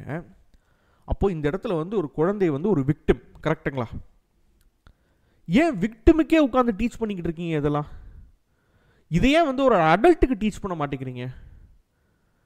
அடல்ட்டுக்கு டீச் பண்ணுங்கள். இப்போ இந்த மாதிரி பீப்புளோட ஒரு காமனான ஒரு விஷயம் என்ன தெரியுமா? பெண்களுக்கு வந்து ஏதாச்சும் ஒரு பாதிப்பு வருதா, இது வருதா, உடனே செல்ஃப் டிஃபென்ஸ் கிளாஸ் போ, கராத்தே போ, இது போ. ஏன் உடனே கையில் டேசர் வச்சுக்கோ, எலக்ட்ரிக் இது வச்சுக்கோ, புது இன்வென்ஷன் கண்டுபிடி, செல்ஃப் டிஃபென்ஸுக்கு இது பண்ணி. ஏன் ஆண்களுக்கு வந்து சொல்லிக் கொடுக்க மாட்டீங்க? ஏன் ஆண் பசங்க சின்ன வயசில் இருக்கும் போதே பசங்க எப்படி ஒருத்தங்க ஒரு பெண் பால் கூட எப்படி பழகணும், ஒரு ஆப்போசிட் ஜெண்டர் கூட எப்படி பேசணும், இதெல்லாம் ஏன் சொல்லித்தர மாட்டேங்கிறீங்க? பர்வர்ட் மாதிரி பேசாமல் எப்படி வந்து ஒரு நார்மலாக ஒரு இன்னொரு சக ஹியூமனாக மதித்து எப்படி பேசுறது, ஒரு சின்ன பாடி கியூஸ் எல்லாம் எப்படி கண்டுபிடிச்சி அவங்க உண்மையிலுமே அன்கம்ஃபர்டபுளாக இருக்காங்களா இல்லை கம்ஃபர்டபுளாக ஃபீல் பண்ணுறாங்களா, நம்ம பண்ணுற கம்யூனிகேஷனுக்கு நம்ம ஒரு கான்வர்சேஷன் ஒன்று வைக்கிறோன்னா அதை ரிசீவ் பண்ணுறாங்களா இல்லை நம்ம பெஸ்டர் பண்ணுற மாதிரி இருக்கா, அவங்களோட ஸ்பேஸை வந்து நம்மளால் அண்டர்ஸ்டாண்ட் பண்ண முடியுதா, ஒரு என்விரான்மெண்ட் ஒரு ஒரு சிச்சுவேஷனை புரிஞ்சு நம்மளால் பேச முடியுதா, இதெல்லாம் இல்லை பசங்களுக்கு சொல்லிக் கொடுக்கணும். இங்கெங்கெல்லாம் தொட்டுட்டு நம்ம பேசக்கூடாது, இதெல்லாம் அவங்களோட ப்ரைவேட் ஆனால் ஒரு பார்ட்ஸு, இதெல்லாம் நம்ம எதுவுமே பண்ணவே கூடாது. ஒரு சிலது எல்லாமே ரொம்ப ஃபார்மலான ஒரு விஷயம். இப்போ ஹேண்ட்ஷேக் கொடுக்குறோம், ஒரு ஹக் ஒன்று பண்ணுறோம் அப்படின்னா எப்படி அதை வந்து இதாக பண்ணுறது, ஒரு குழந்தைக்கு சொல்கிறேன் நான் ஒரு ஃபார்மல் இதில் செட்டிங்கில் எப்படி பண்ணுறது. நான் ஒரு கார்பரேட் ஃபார்மல் செட்டிங்கில் ஒரு ஹக் இருக்கும், ஒரு ஹேண்ட்ஷேக் இருக்கும் அப்படின்னா it's a different hug rather then romantic hug. ஒரு ரொமான்டிக் ஹக்குக்கும் இதுக்கும் பயங்கரமான டிஃப்ரென்ஸ் இருக்குது. அண்ட் ஒரு பேட்டுக்கு டிஃப்ரென்ஸ் இருக்குது. ஒரு பேட் ஒரு கூட சொல்கிறோம் அப்படின்னு சொன்னால் இப்படி தலையை தட்டி கொடுத்து ஒரு கூட சொல்கிறோன்னா அதுக்கு ஒரு ஒரு ஒரு எல்லாமே இன்னும் தே ஹேவ் டிஃப்ரெண்ட் திங்ஸ். ஒரு ஹேண்ட்ஷேக் கொடுக்கும்போது ஒரு எல்போவில் ஒரு slight touch, what does it say? So இதில் எது வந்து பர்வர்ட்டான டச், எது க்ரீப்பி டச், எது நான் க்ரீப்பி டச், இதெல்லாம் எப்படி பண்ணணும், எப்படி பேசணும், இதெல்லாமே பசங்களுக்கு ஏன் சொல்லிக் கொடுக்க மாட்டேங்கிறீங்க? பசங்களுக்கு ஏன் சொல்லிக் கொடுக்கல அபவுட் யூனோ கூட அம்மா இருக்காங்க, அக்கா தங்கச்சி பிறந்திருக்காங்க, இந்த மாதிரிலாம் இருக்காங்க, இந்த மாதிரிலாம் பண்ணக்கூடாது அப்படின்னு பசங்களுக்கு ஏன் சொல்லிக் கொடுக்கறது கிடையாது? ஏன் வந்து அதை பொண்ணுங்களுக்கு வந்து சொல்லிக் கொடுக்கணும்? ஏன் பொண்ணுங்க வந்து நடமாடவே கூடாதா நம்ம நாட்டில்? அவங்க வந்து ஃப்ரீயாக எப்படி ஒரு ஆன்மா எப்படி வந்து ஃப்ரீயாக எந்த பிரச்சனையிலும் நடக்கணும் அது மாதிரி ஏன் அவங்க நடக்கக்கூடாது? அதுக்கான வேலையை அப்போ நம்ம எங்கே பண்ணணும்? பெண்களுக்கு உட்கார்ந்து இதெல்லாம் பண்ணக்கூடாது இதெல்லாம் பண்ணக்கூடாதுன்னு இப்படி போ அப்படி போ செல்ஃப் டிஃபென்ஸில் கற்றுக்கோ இதை கற்றுக்கோ அப்படின்னு சொல்கிறதுக்கு பதிலாக சொசைட்டிலேயே அந்த சேஞ்சஸை கொண்டு வரலை. அப்போ சொசைட்டியில் சேஞ்சஸ் கொண்டு வரதுக்கு நாளாகும் அப்படின்னு சொன்னால் அதுக்கேற்ற மாதிரி லா என்ஃபோர்ஸ்மெண்ட்டெல்லாம் நம்ம இது பண்ணணும், இன்க்ரீஸ் பண்ணணும், பேட்ரோல்ஸ் இன்க்ரீஸ் பண்ணணும், ப்ரொடெக்ஷன் இன்க்ரீஸ் பண்ணணும், சிசிடிவி எல்லா இடத்துலையும் வைக்கணும், லைட்ஸ் எல்லா இடத்துலையும் இருக்கணும். அதுக்கான விஷயங்கள்லாம் நம்ம இதுதான் சொசைட்டி வந்து பாசிட்டிவாக க்ரோ ஆகிறது. மொத்த சொசைட்டியுமே ட்ரஸ்ட்டில் தான் பில்ட் ஆகிருக்கு. மொத்த சொசைட்டியுமே ஒரு take it from anything to business and every thing it is on trust. அது அதை விடுங்க, நம்ம நம்ம பெருசாக பார்த்துட்டு இருக்க ஒரு காசுன்னு வச்சுக்கோங்களேன், அதுவே ட்ரஸ்ட்டில் தான் இருக்குது. என்ன ஒரு ட்ரஸ்ட்டு, நீங்கள் அந்த காசுக்கான ஒரு நோட்டை வந்து இன்னொருத்தர் கொடுக்குறீங்க அப்படின்னா கவர்னர் அதில் எழுதியிருக்கார், I promise to pay the bearer the sum of எவ்வளோ அப்படின்றத நான் பே பண்ணுறேன் அப்படின்றத கவர்னர் அந்த நோட்டு கொடுக்குறதுல வச்சுருக்காரு. அந்த நோட்டுக்கு 50 ரூபா கிடையாது, நோட்டில் அந்த கவர்னர் கையெழுத்து போட்டிருக்காரு, அந்த நோட்டு 50 ரூபாய்க்கு செல்லுபடியும், நான் உங்களுக்கு 50 ரூபா பே பண்ணுறேன் அப்படின்னு. நோட்டு ஒரு நோட்டு தான், 500 ரூபா பே பண்ணுறேன், நோட்டு ஒரு நோட்டு தான், 2000 ரூபா பே பண்ணுறேன்னு அதில் இருக்கு. அது நம்பிக்கை நாணயம். அது வந்து நம்ம ஒரு India as a sovereign country மேலே வைக்கிற ஒரு நம்பிக்கை. இதுதான் வந்து ஒரு சொசைட்டியே மூவ் பண்ணுது. எந்த சொசைட்டிலுமே நீங்கள் ட்ரஸ்ட்டை ரிமூவ் பண்ணிவிட்டு ஒரு சொசைட்டியாக இருந்தீங்க அப்படின்னு சொன்னால் சொசைட்டி கிடையாது, மிருகங்கம். மிருகத்துக்கே அதிகமாக ட்ரஸ்ட் இருக்குது.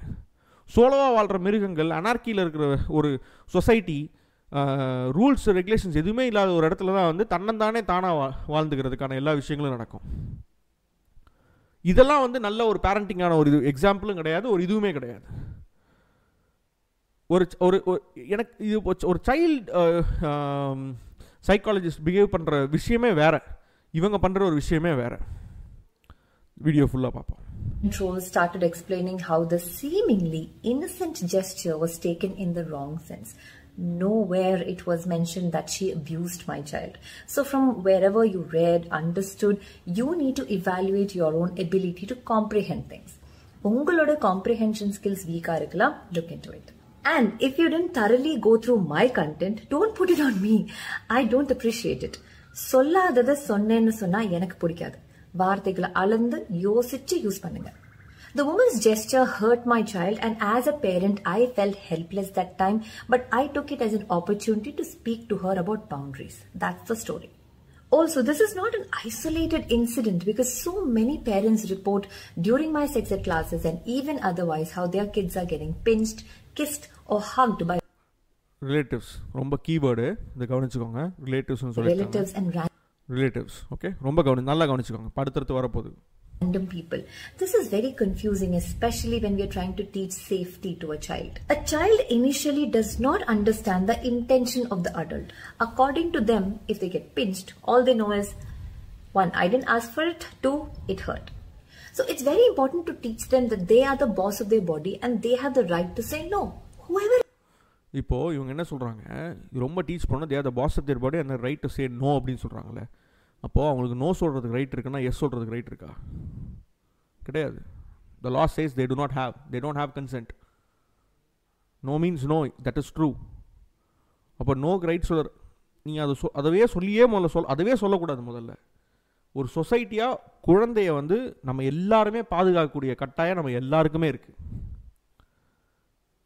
அப்போது ஆட்டோமேட்டிக்காக ஒரு குழந்தைக்கு என்னென்னா, நீ நோ சொல்கிறதுக்கு ஒரு இங்கே உனக்கு ரைட் இருக்குது அப்படின்னு சொன்னால் you automatically say to that child உனக்கு எஸ் சொல்கிறதுக்கு ரைட் இருக்குன்னு. You don't have.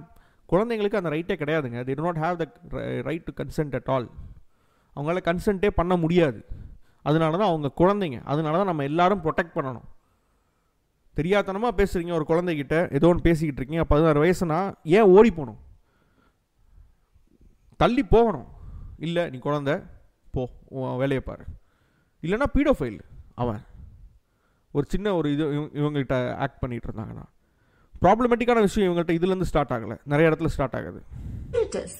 See, if the adult does not know how else to show affection or doesn't know to seek consent, குழந்தையால் கன்சென்ட் கொடுக்க முடியாதுங்க. எப்படிங்க கன்சென்ட் கொடுக்க முடியும் ஒரு குழந்தைனால? இதில் கன்சென்ட் ஒரு குழந்தை கொடுக்குற நீங்கள் கற்றுக் கொடுக்குறீங்கன்னா எல்லாத்துலேயும் கன்சென்ட் குழந்தை கொடுத்துடலாமா? எங்கே வந்து எந்த இடத்துல வந்து நீங்கள் வரையறை வந்து நீங்கள் கிரியேட் பண்ணுறீங்க? இந்த இடத்துல வந்து ஓகே இங்கே நீ கன்சென்ட் கொடுக்கலாம், இங்கே கன்சென்ட் கொடுக்கக்கூடாதுன்னு எப்படி அந்த குழந்தைக்கு புரியும்? அப்போ ஒரு இதுக்கு மட்டும் நீங்கள் ரைட்ஸ் கொடுக்குறீங்க, இன்னொரு இதுக்கு ரைட்ஸ் கொடுக்கலையா? Can a child have sex? கிடையாதுல்ல, அதுக்கு கன்சென்ட் கிடையாது இல்லையா? அதனால தான் நம்ம அது ரேப்புன்னு சொல்லி போக்சோவில் வந்து நம்ம டிஃபைன் பண்ணுறோம். ஒரு அடல்ட் வந்து ஒரு குழந்தை கூட கன்சென்ட்டில் நம்ம செக்ஸ் வச்சுட்டாலும் ஏன் அதை ரேப்புன்னு சொல்லி நம்ம ஏன் டிஃபைன் பண்ணுறோம்? அந்த குழந்தைக்கு கன்சென்ட் கொடுக்கக்கூடிய இது வந்து கிடையாது. Child can't be responsible for that. And one more important point, this does not mean the child will never be able to understand intentions. They will at a point. For example, my child makes it a point to hug her grandparents if they are meeting after a long time. She does that wholeheartedly because she knows she has something called autonomy and she can refuse it if she doesn't want it. So just like giving or not giving is up to her, receiving or not receiving is also up to her. No, receiving and not receiving, not up to her. Nope, not at all. Can she receive sex? Can she receive other sexual things? No, no, no, no, no, no, not at all. Enna olarranga ukande. Now she understands all this because she's older. She's 9. Avanga kolanda verum 9 vayasu dhaan. Mudhalla Instagram la andha kolanda irukka koodadhu. Andha kolanda kitta andha kolanda engalukku 18 vayasu aachuna andha kolanda serupal adicha enna pannuvinga?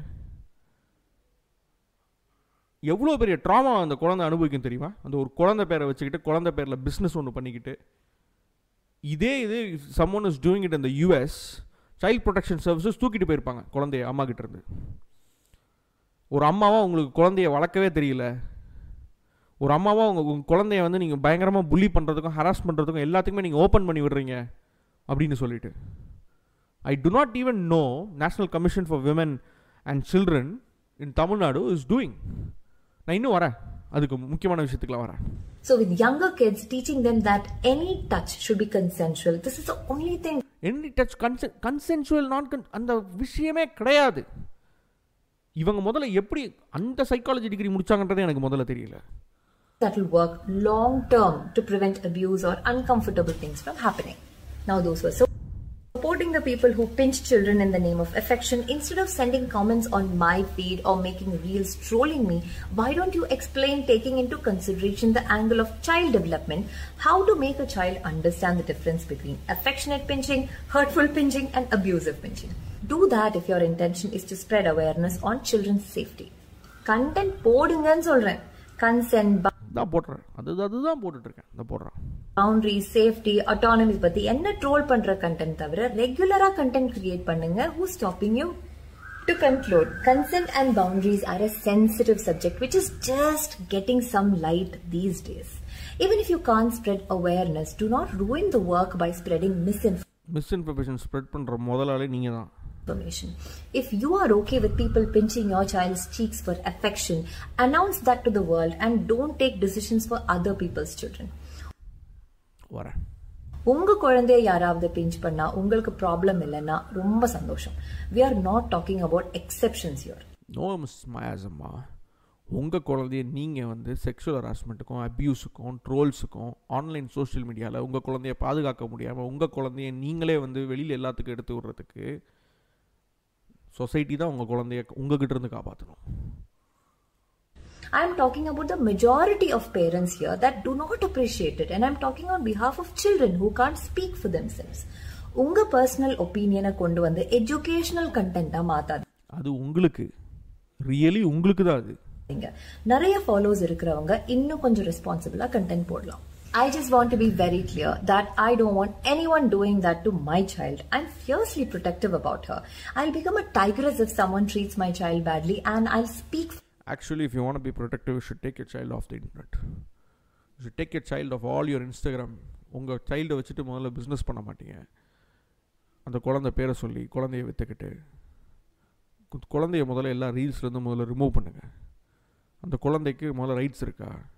நீங்கள் rights கேட்டிங்களா? I மீன் குழந்தைக்கு rights இருக்கான்றதில்ல, குழந்தைக்கு நீங்கள் rights கேட்டிங்களா? For her until she is fully capable of speaking for herself.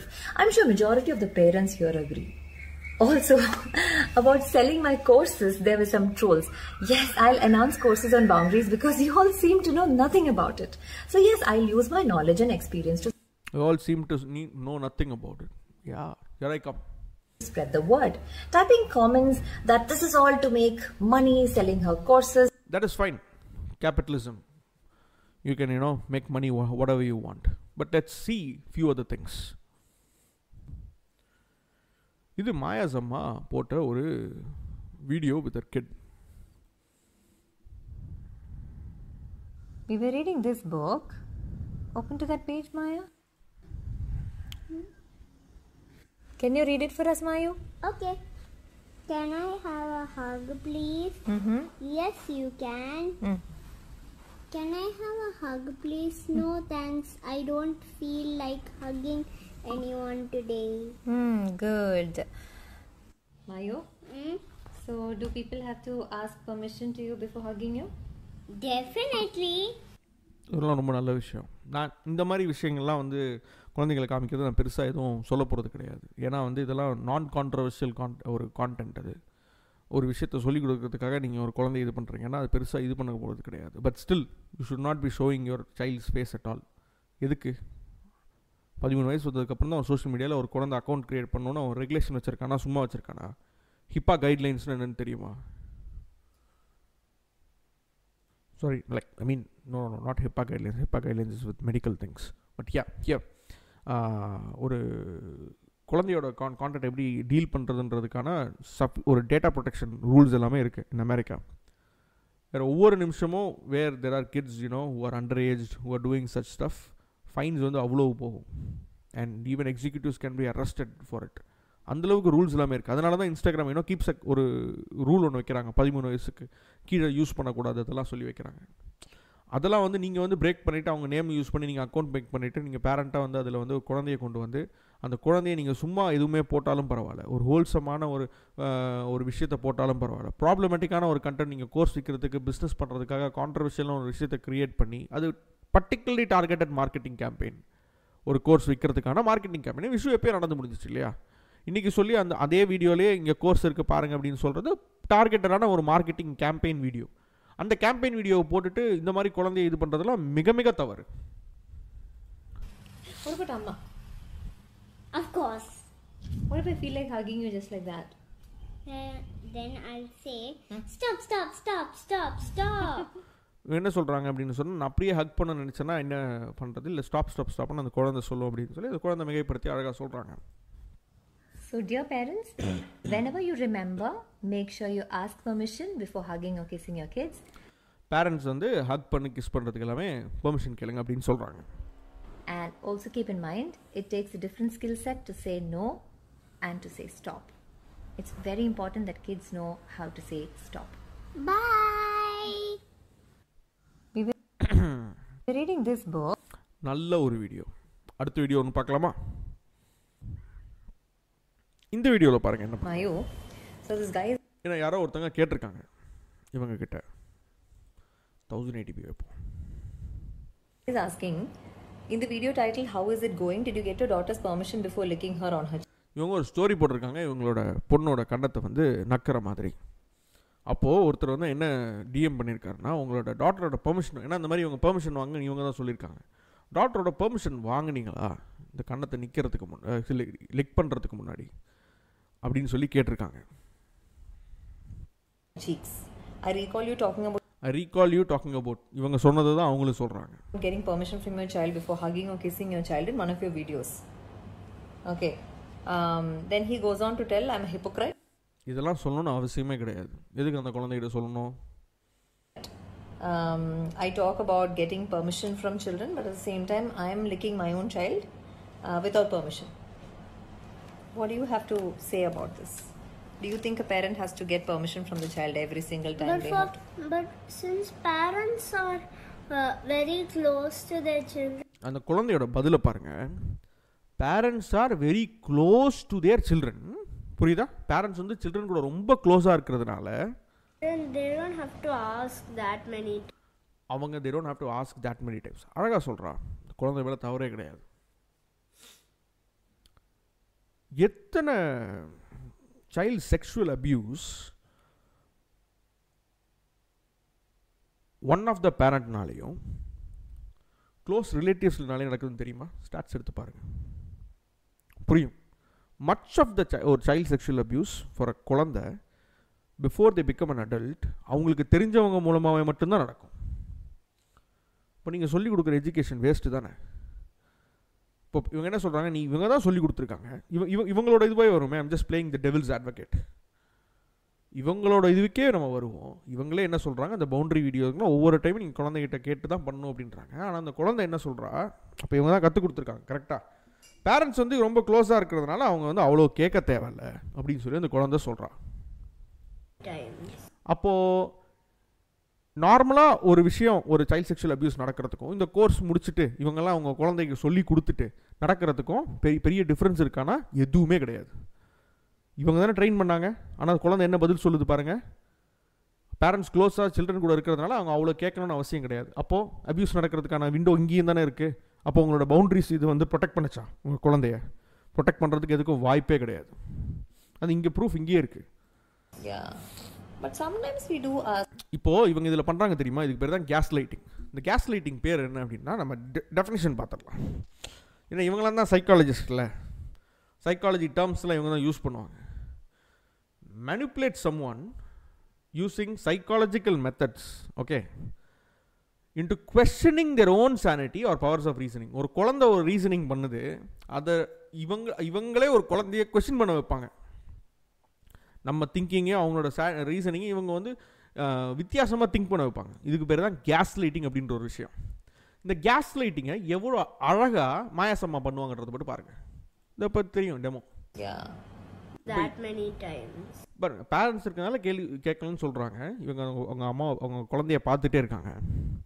பார்த்துட்டே இருந்துட்டு யா அப்படின்னு சொல்லிட்டு அதுக்கு ஒரு கேஸ் லைட்டிங் ஒன்று ஆரம்பிப்பாங்க பாருங்க. இது வந்து எதுக்குன்னா கோர்ஸ் விற்கிறதுக்கு. But sometimes we do just as to make the child understand that permission has to be taken from. அப்போது நீங்கள் அப்போ கேட்குறது கிடையாது, கரெக்டாக குழந்தைக்கு தெரியுது அம்மா தானே இருக்காங்க. எத்தனை இடம் கேட்டுட்ருப்பாங்க ஒவ்வொரு டைமும். இது பண்ணுறதுக்கு முன்னாடி அம்மா அப்பா தானே க்ளோஸ் தானே, ஏன் கேட்கணும் அப்படின்றது தான் அந்த குழந்தையோட மென்டாலிட்டியுமே இருக்குது. அப்போது ரிலேட்டிவ்க்கும் குழந்தைக்கும் ஒரு ரிலேட்டிவ்க்கும் பேரண்ட்டுக்கும் அவங்க தான் வந்து டெமோகிராஃபிக்லி அதிகமாக ஒரு குழந்தைய வந்து செக்ஷுவல் அபியூஸ்க்குள்ளே கொண்டு போக முடியும் அக்கார்டிங் டு ஸ்டாட்டிஸ்டிக்ஸ். ஆனால் அதில் அதை வந்து இதால் ப்ரொடெக்ட் பண்ண முடியல. அப்புறம் என்ன ஈர வெங்காயத்துக்கு இந்த விஷயம். Understand that permission has to be taken from the child because the child's body is their own. Just to get that learning across to the child, we just give it as an example. பாத்தீங்களா, இதுதான் அந்த case lighting. குழந்தை ஒரு reasoning இருக்கு, இவங்க அந்த ரீசனிங்கை change பண்றாங்களா? ஏன் கத்து கொடுக்கிறதுக்காக சேஞ்ச் பண்றாங்களா? அந்த குழந்தையை வச்சுக்கிட்டே சொல்றாங்க. But every single time taking permission from the child is not possible, miss. Every single time. அப்போ இப்படி அப்போ அப்படி பேரண்ட்ஸ் கிட்ட ஒவ்வொரு டைமும் நீங்கள் பெர்மிஷன் வாங்குங்க. அதையும் பார்ப்போமே.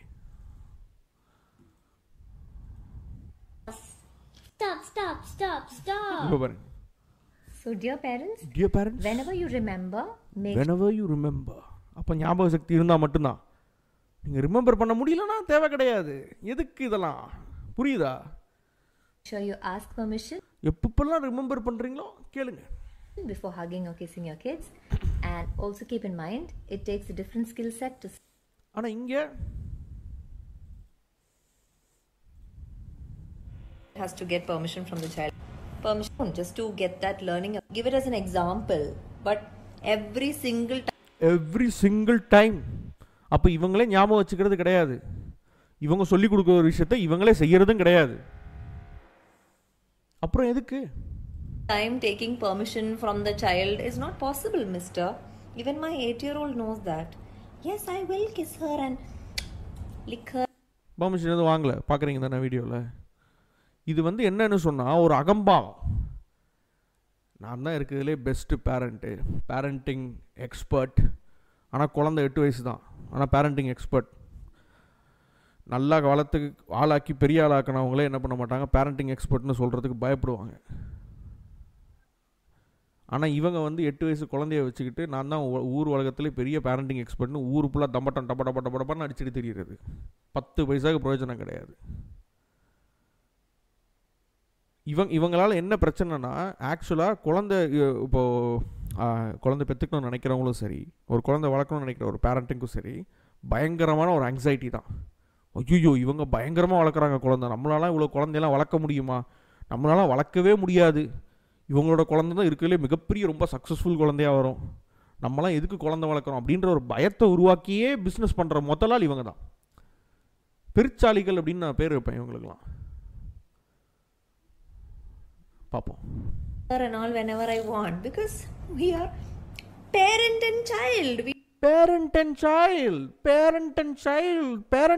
க்கு அப்புறம் எதுக்கு முன்னாடி வீடியோ போட்டீங்க? எவ்ரி பேரண்ட் ரிமெம்பர் பண்ணும்போதெல்லாம் கேளுங்க, அப்புறம் எதுக்கு வீடியோ போட்டீங்க? எதுக்கு? We do that. The learning is for the child to understand that generally permission has to be taken. இது புரியுதா? அந்த ஹிப்போக்ரசி புரியுதா? நான் என்ன பண்ணேன் அப்படின்னு சொன்னால், ஆக்சுவலாக ஒரு சைக்காலஜிஸ்ட் கிட்ட வந்து ஐ வாஸ் ஸ்பீக்கிங், என்னென்ன மாதிரிலாம் அந்த ஆக்சுவலாக வந்து இந்த சைக்காலஜிலாம் இருக்குது, இவங்க இந்த மாதிரிலாம் சொல்கிறாங்களே, இவங்களோட நிறைய வீடியோஸ் வந்து select sending it to good psychologist and I was asking them என்ன எந்த மாதிரி விஷயங்கள் அப்படின்னு சொல்லி நான் கேட்டுட்ருந்தேன். அவங்க சொன்ன விஷயத்தை வந்து நான் அப்படியே கோட் பண்ணுறேன். Okay, I get most of the parents are confused about what's right and what's wrong when it comes to parenting. அவங்க சொல்லியிருக்காங்க. Because almost all of them aren't fully satisfied by the way they were raised by their parents. இதில் ஆக்சுவலாக இவங்க காசுக்காக விற்கிற எல்லா பேரண்ட்ஸுக்குமே ஏன் வந்து எப்படின்னா, எது ரைட் எது ராங்கன்றதுல பயங்கர கன்ஃபியூஷன் இருக்குது பேரண்டிங். ஏன்னா அவங்க வளர்க்கப்பட்ட விதத்தில் இவங்களுக்கு நிறைய அதிருப்தி. So they try to rectify the mistakes. அந்த மிஸ்டேக்ஸை சரி செய்யணும்னு நினைக்கிறாங்க. And try to be a better parent. ஒரு பெட்டர் ஒரு பெற்றோராக இருக்கணும் அப்படின்னு சொல்லி அவங்க நினைக்கிறாங்க. So they look for people who will teach them how to parent the right way. So இவங்க என்ன பண்ணுறாங்களா,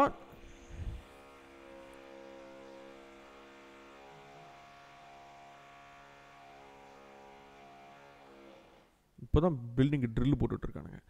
ஸோ இவங்க என்ன பண்ணுறாங்க, பேரண்ட்டுக்கு வந்து எப்படி டீச் பண்ணுவாங்கன்றவங்கள தேடி தேடி போயிட்டு இவங்க வந்து கற்றுக்கிட்டு இருக்காங்க. இதுதான் இவங்களோட பிக்கஸ்ட் மார்க்கெட்டே. But what most people miss out here is most of the parenting coaches in general are naive upper middle class people who have seen little to no struggles in their lives.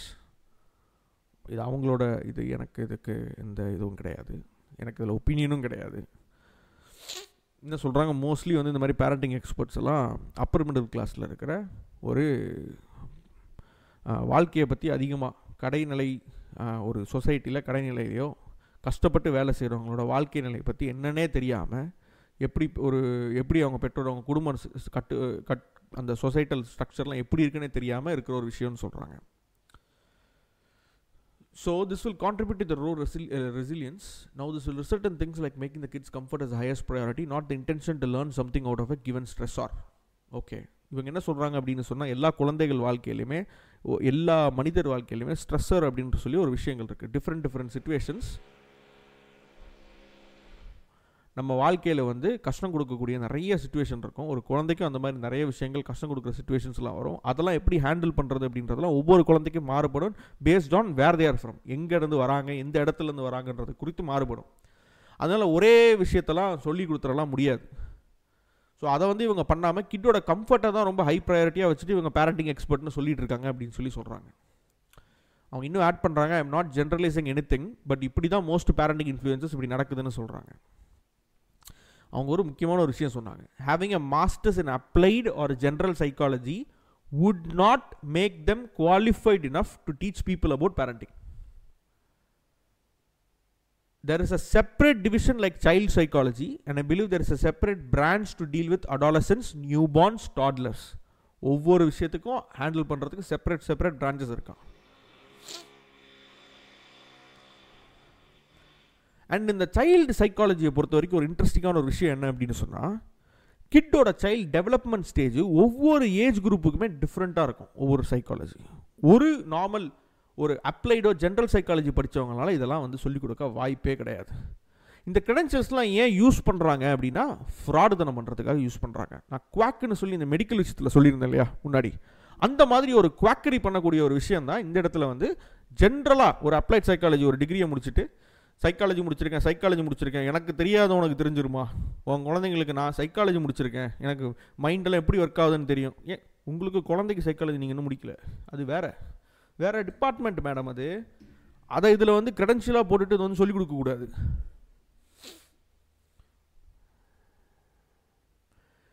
இவங்க இன்னொரு விஷயம் சொல்கிறாங்க, I have seen plenty of reels giving contradicting opinions about how to react.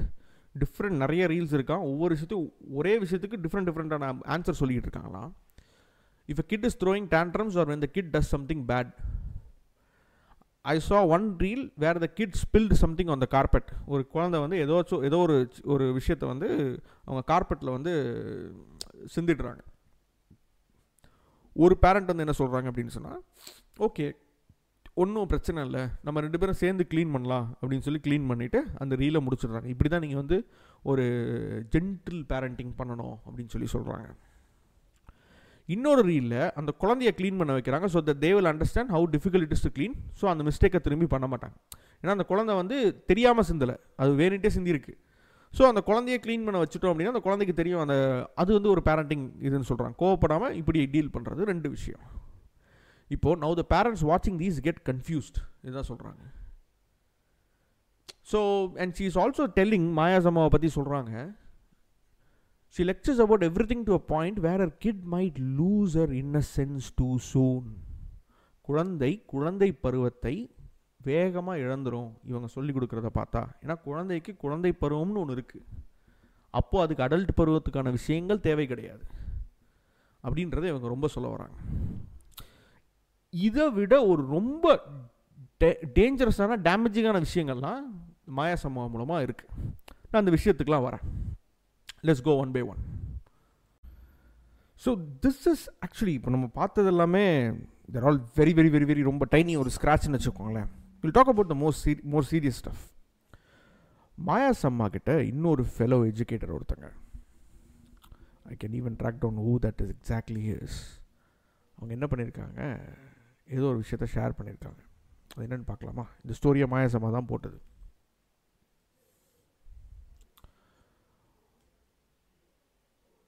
One of her close friend introduced her to porn when she was 8 years. Right under my nose. Maya's amma oda kolanda enna vayaso adhe vayasu. One of her close friends vandha avanga porn ku vandu introduce pannangala 8 varshathula. 8 vayasu irukumbodhu.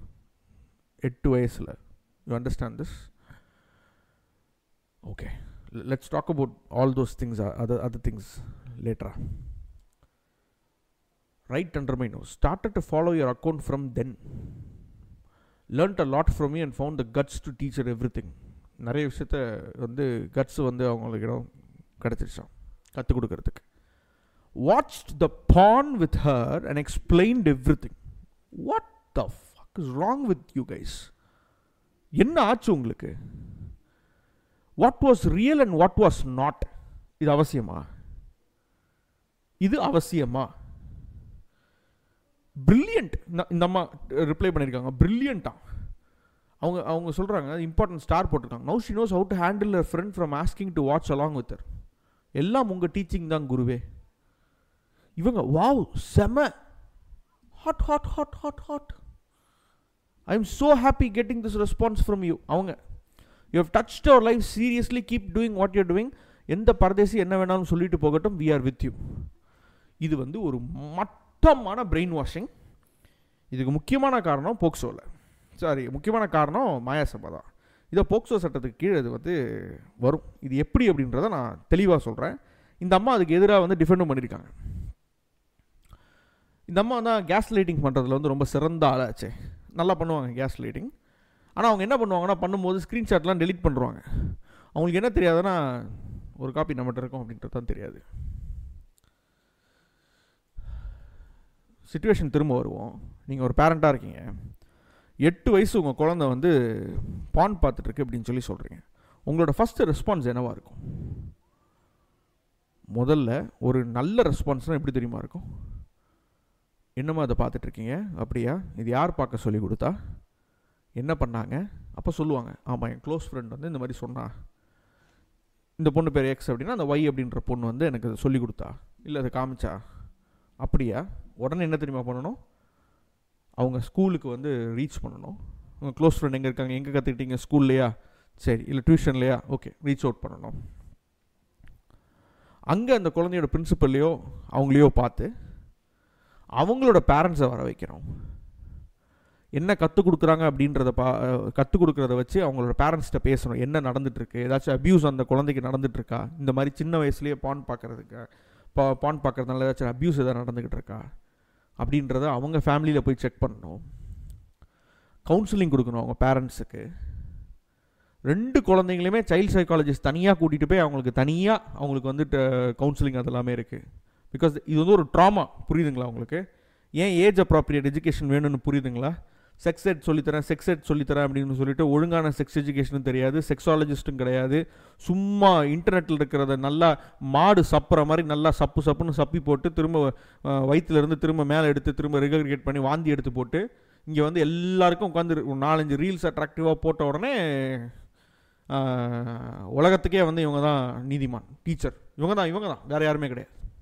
8 வயசு குழந்தைங்க இப்படி தான் சொல்லிக் கொடுக்குறதா? ஒரு parent உட்காந்து watch the பான் வித்தர். இதை பாருங்களேன், எவ்வளோ அசிங்கமான ஒரு விஷயம்னு, கேவலமான ஒரு விஷயம், எவ்வளோ பெரிய ட்ராமா தெரியுமா? பயாலஜி புக்கில் ரீப்ரொடக்ஷன் சிஸ்டம் 8th 9th அந்த கிரேடில் தான் சொல்லியே கொடுக்குறாங்க. அதுவுமே வந்து ரொம்ப க்ளீனாக வெறும் அந்த அனாட்டமிக்கல் பார்ட்டை பற்றி மட்டும்தான் இருக்கும். எப்படி ரீப்ரொடக்ஷன் நடக்குதுன்றதெல்லாம் ஃபுல்லாக எக்ஸ்ப்ளனேஷன்லாம் எதுவுமே இருக்காது. அந்த பயாலஜிக்கல் பார்ட்டை பற்றி மட்டும் சொல்லி தருவாங்க. அதுவே வந்து மோஸ்ட்லி ஸ்கூல்ஸில் வந்து ஸ்கிப் பண்ணிவிடுவாங்கன்னு வச்சுக்கோங்களேன். ஆனால் அப்படியே வந்து கற்றுக்காமலாம் இருந்ததில்லை, எல்லோரும் ஒரு விஷயத்தில் கற்றுக்கிட்டாங்க தான், ஆனால் அது ஒழுங்காக கற்றுக்கிறதில்ல. அதனால I appreciate sex education, but age appropriate sex education எப்போ தேவை அப்படின்றது ரொம்ப முக்கியம். 8 வயசு ஒரு குழந்தைக்கு தேவையா? அது ஒரு ட்ராமா இல்லை? இவங்க வாட்ச் பண்ணாங்களா, எக்ஸ்பிளைன் பண்ணாங்களா, எது ரியல் இல்லைன்னு சொன்னாங்களா? அது எவ்வளோ டஃப்பான கான்செப்ட் தெரியுமா? ஒரு பான் எப்படி நடக்குது, அது எப்படி ஷூட் பண்ணுறாங்க, அதில் என்னென்னலாம் பண்ணுறாங்க, அது ஏன் அது ரியல் இல்லை, இதெல்லாம் சொல்கிறதெல்லாம் இட்ஸ் லாங் திங். எப்படிங்க ஒரு குழந்தைக்கு இதெல்லாம் சொல்லிக் கொடுக்குறதுக்கு இந்த அம்மா சொல்லிக் கொடுத்துட்டு இருக்காங்க? எல்லாரும் பார்த்துட்டு இருக்கிறது அவங்க ரீலு, அவங்களோட இது மட்டும்தான். அவங்க அதோட கோர்ஸ்ன்னு வச்சுட்டு அவங்க உள்ளே என்ன சொல்லிக் கொடுக்குறாங்க, காசு வாங்கிட்டு அவங்களுக்கு எல்லாம் உள்ளே இழுத்து அவங்களுக்கு உள்ளே என்ன சொல்லிக் கொடுக்குறாங்கன்றது யாரும் கவனிக்கிறது கிடையாது. தோலை உரிச்சு தொங்க விட்டுறணும். இதெல்லாம் சமுதாயத்தை சீர்கேடாக கெடுக்கிறதுக்கான இது எல்லாமே. அந்த குழந்தைக்கு எவ்வளோ ட்ராமா வரும் தெரியுமா? இது வந்து 100% NCWலாம் வந்து national commission for women and children இதெல்லாம் பார்த்தாங்கன்னா இதெல்லாம் முதல்ல ஸ்டாப் பண்ணணும். ஒரு செக்ஸாலஜிஸ்ட் எல்லாமே எப்படி செக்ஸ் எஜுகேஷன் சொல்லி தரீங்க? அவேர்னஸ் சொல்கிறது வேறு, கோர்ஸ் எடுக்கிறதுக்கெலாம் யார் உங்களுக்கு என்ன இது? நம்ம ஊரில் என்ன பிரச்சனை அப்படின்னு சொன்னால், கவர்மெண்ட்டுக்கு வந்து இந்த மாதிரி ரெகுலேஷன்ஸ்லாம் கிடையாது. இஷ்டவெல்லாம் கண்டவெல்லாம் வந்து கண்ட விஷயத்தில் எக்ஸ்பர்டிஸே இல்லாமலாம் கோர்ஸ் எடுத்துக்கிட்டு இருப்பாங்க. எடுத்தால் மட்டும் பத்தாது, இதனால அவ்வளோ பேர் பாதிக்கப்படுறாங்க. How many hearts for this mom daughter duo? கேவலமா இல்லை? கன்றாவி. She inspired me to write something now, stay tuned. இது வேற ஒன்று குறைச்சல்.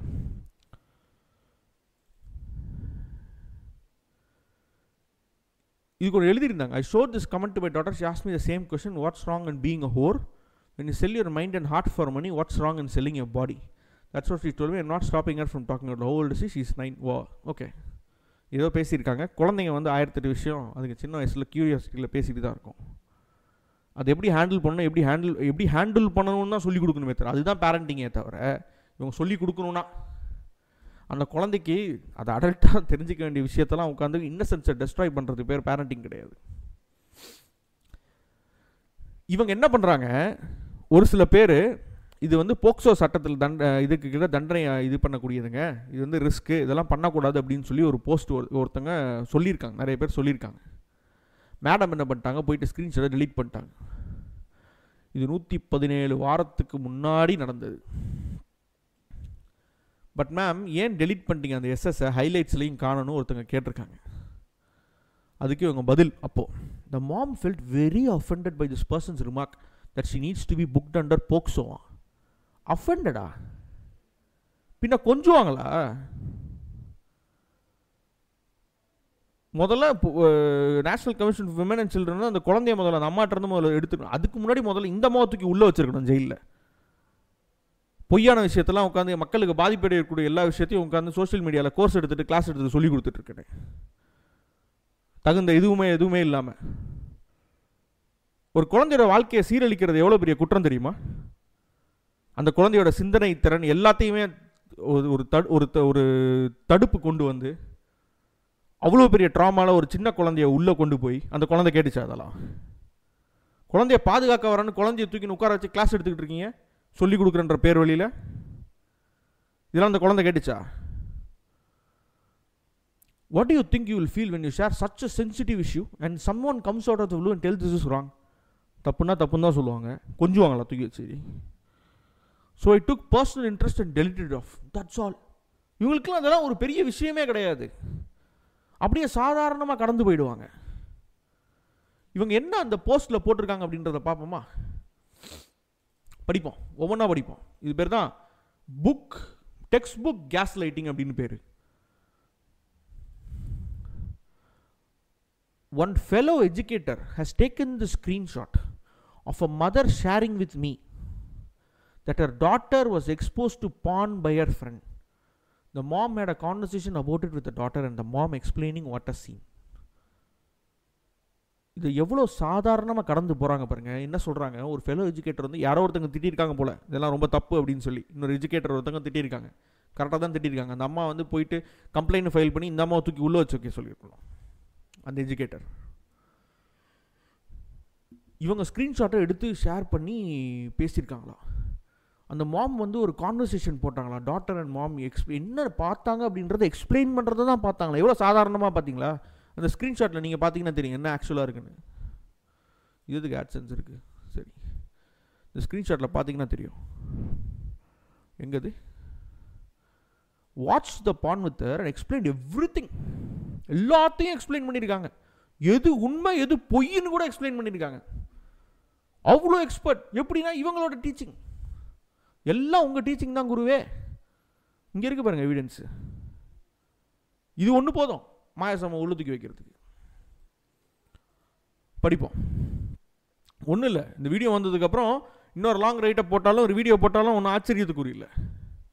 இதை கேஸ் லைட் பண்ணி மேனிப்புலேட் பண்ணி இதெல்லாம் ஒன்றுமே இல்லை அப்படின்னு சொல்லி போஸ்ட் போட்டாலும் போடுவாங்க, ஆச்சரியமே கிடையாது. வரேன். This explanation about porn by a trusted adult. யார் ட்ரஸ்டட் அடல்ட்டு? பாதி செக்ஷுவல் அபியூஸ் யாரெல்லாம் நடக்குது, குழந்தை யாரை ட்ரஸ்டட்னு நினைக்கிறாங்களோ அவங்க மூலமாக தான் நடக்குது. அது தெரியுமா? முதல்ல அறிவு கட்ட ஜென்மம். Helps the child avoid getting shocked and scared by aggressive, pervasive content on porn and also creates an open relationship among them to talk about anything openly. I think the mom did well. நீங்கள் என்ன யார் think பண்ணுறதுக்கு முதல்ல? That is what I told. ஒரு actual ஒரு இவங்கன்னா they would have given better suggestions. தன் குழந்தை இந்த மாதிரி ஒன்று ஒரு வீட்டுக்கு எடுத்துகிட்டு வந்து ஒரு பார்க்குது அப்படியாமா, எங்கே பார்த்தா, யார் சொல்லி கொடுத்தா, யார் அவனுக்கு காமிச்சா, உங்கள் டீச்சர் சொன்னாங்களா? அப்போ அது பெரிய குற்றம். அவன் ஒரு அவனோ அவளோ அவங்க வந்து ஒரு பெடோஃபைல், ஒரு பர்வர்ட், செக்ஷுவல் அசால்ட் உள்ள ஒரு ஆள். அடுத்து சக ஸ்டூடெண்ட் ஏதாவது சொல்லிக் கொடுத்தானா? அப்படியா, எங்கே சொல்லிக் கொடுத்தாங்க, டியூஷன்லையா, ஸ்கூல்லையா, ஸ்கூலில் சொல்லிக் கொடுத்தாங்களா, கிளாஸில் அப்படி காமிச்சாங்களா, வேறு யார் யாரெல்லாம் பார்த்தீங்க, அப்படியா, சரி. அடுத்த நாள் ஒன்றுமே சொல்லக்கூடாது போயிட்டு, ஏன்னா அந்த குழந்தைக்கு எதுவும் புரியாது இல்லையா. இதுதான் இது இந்த மாதிரி தான் சொல்லியிருக்கணும்.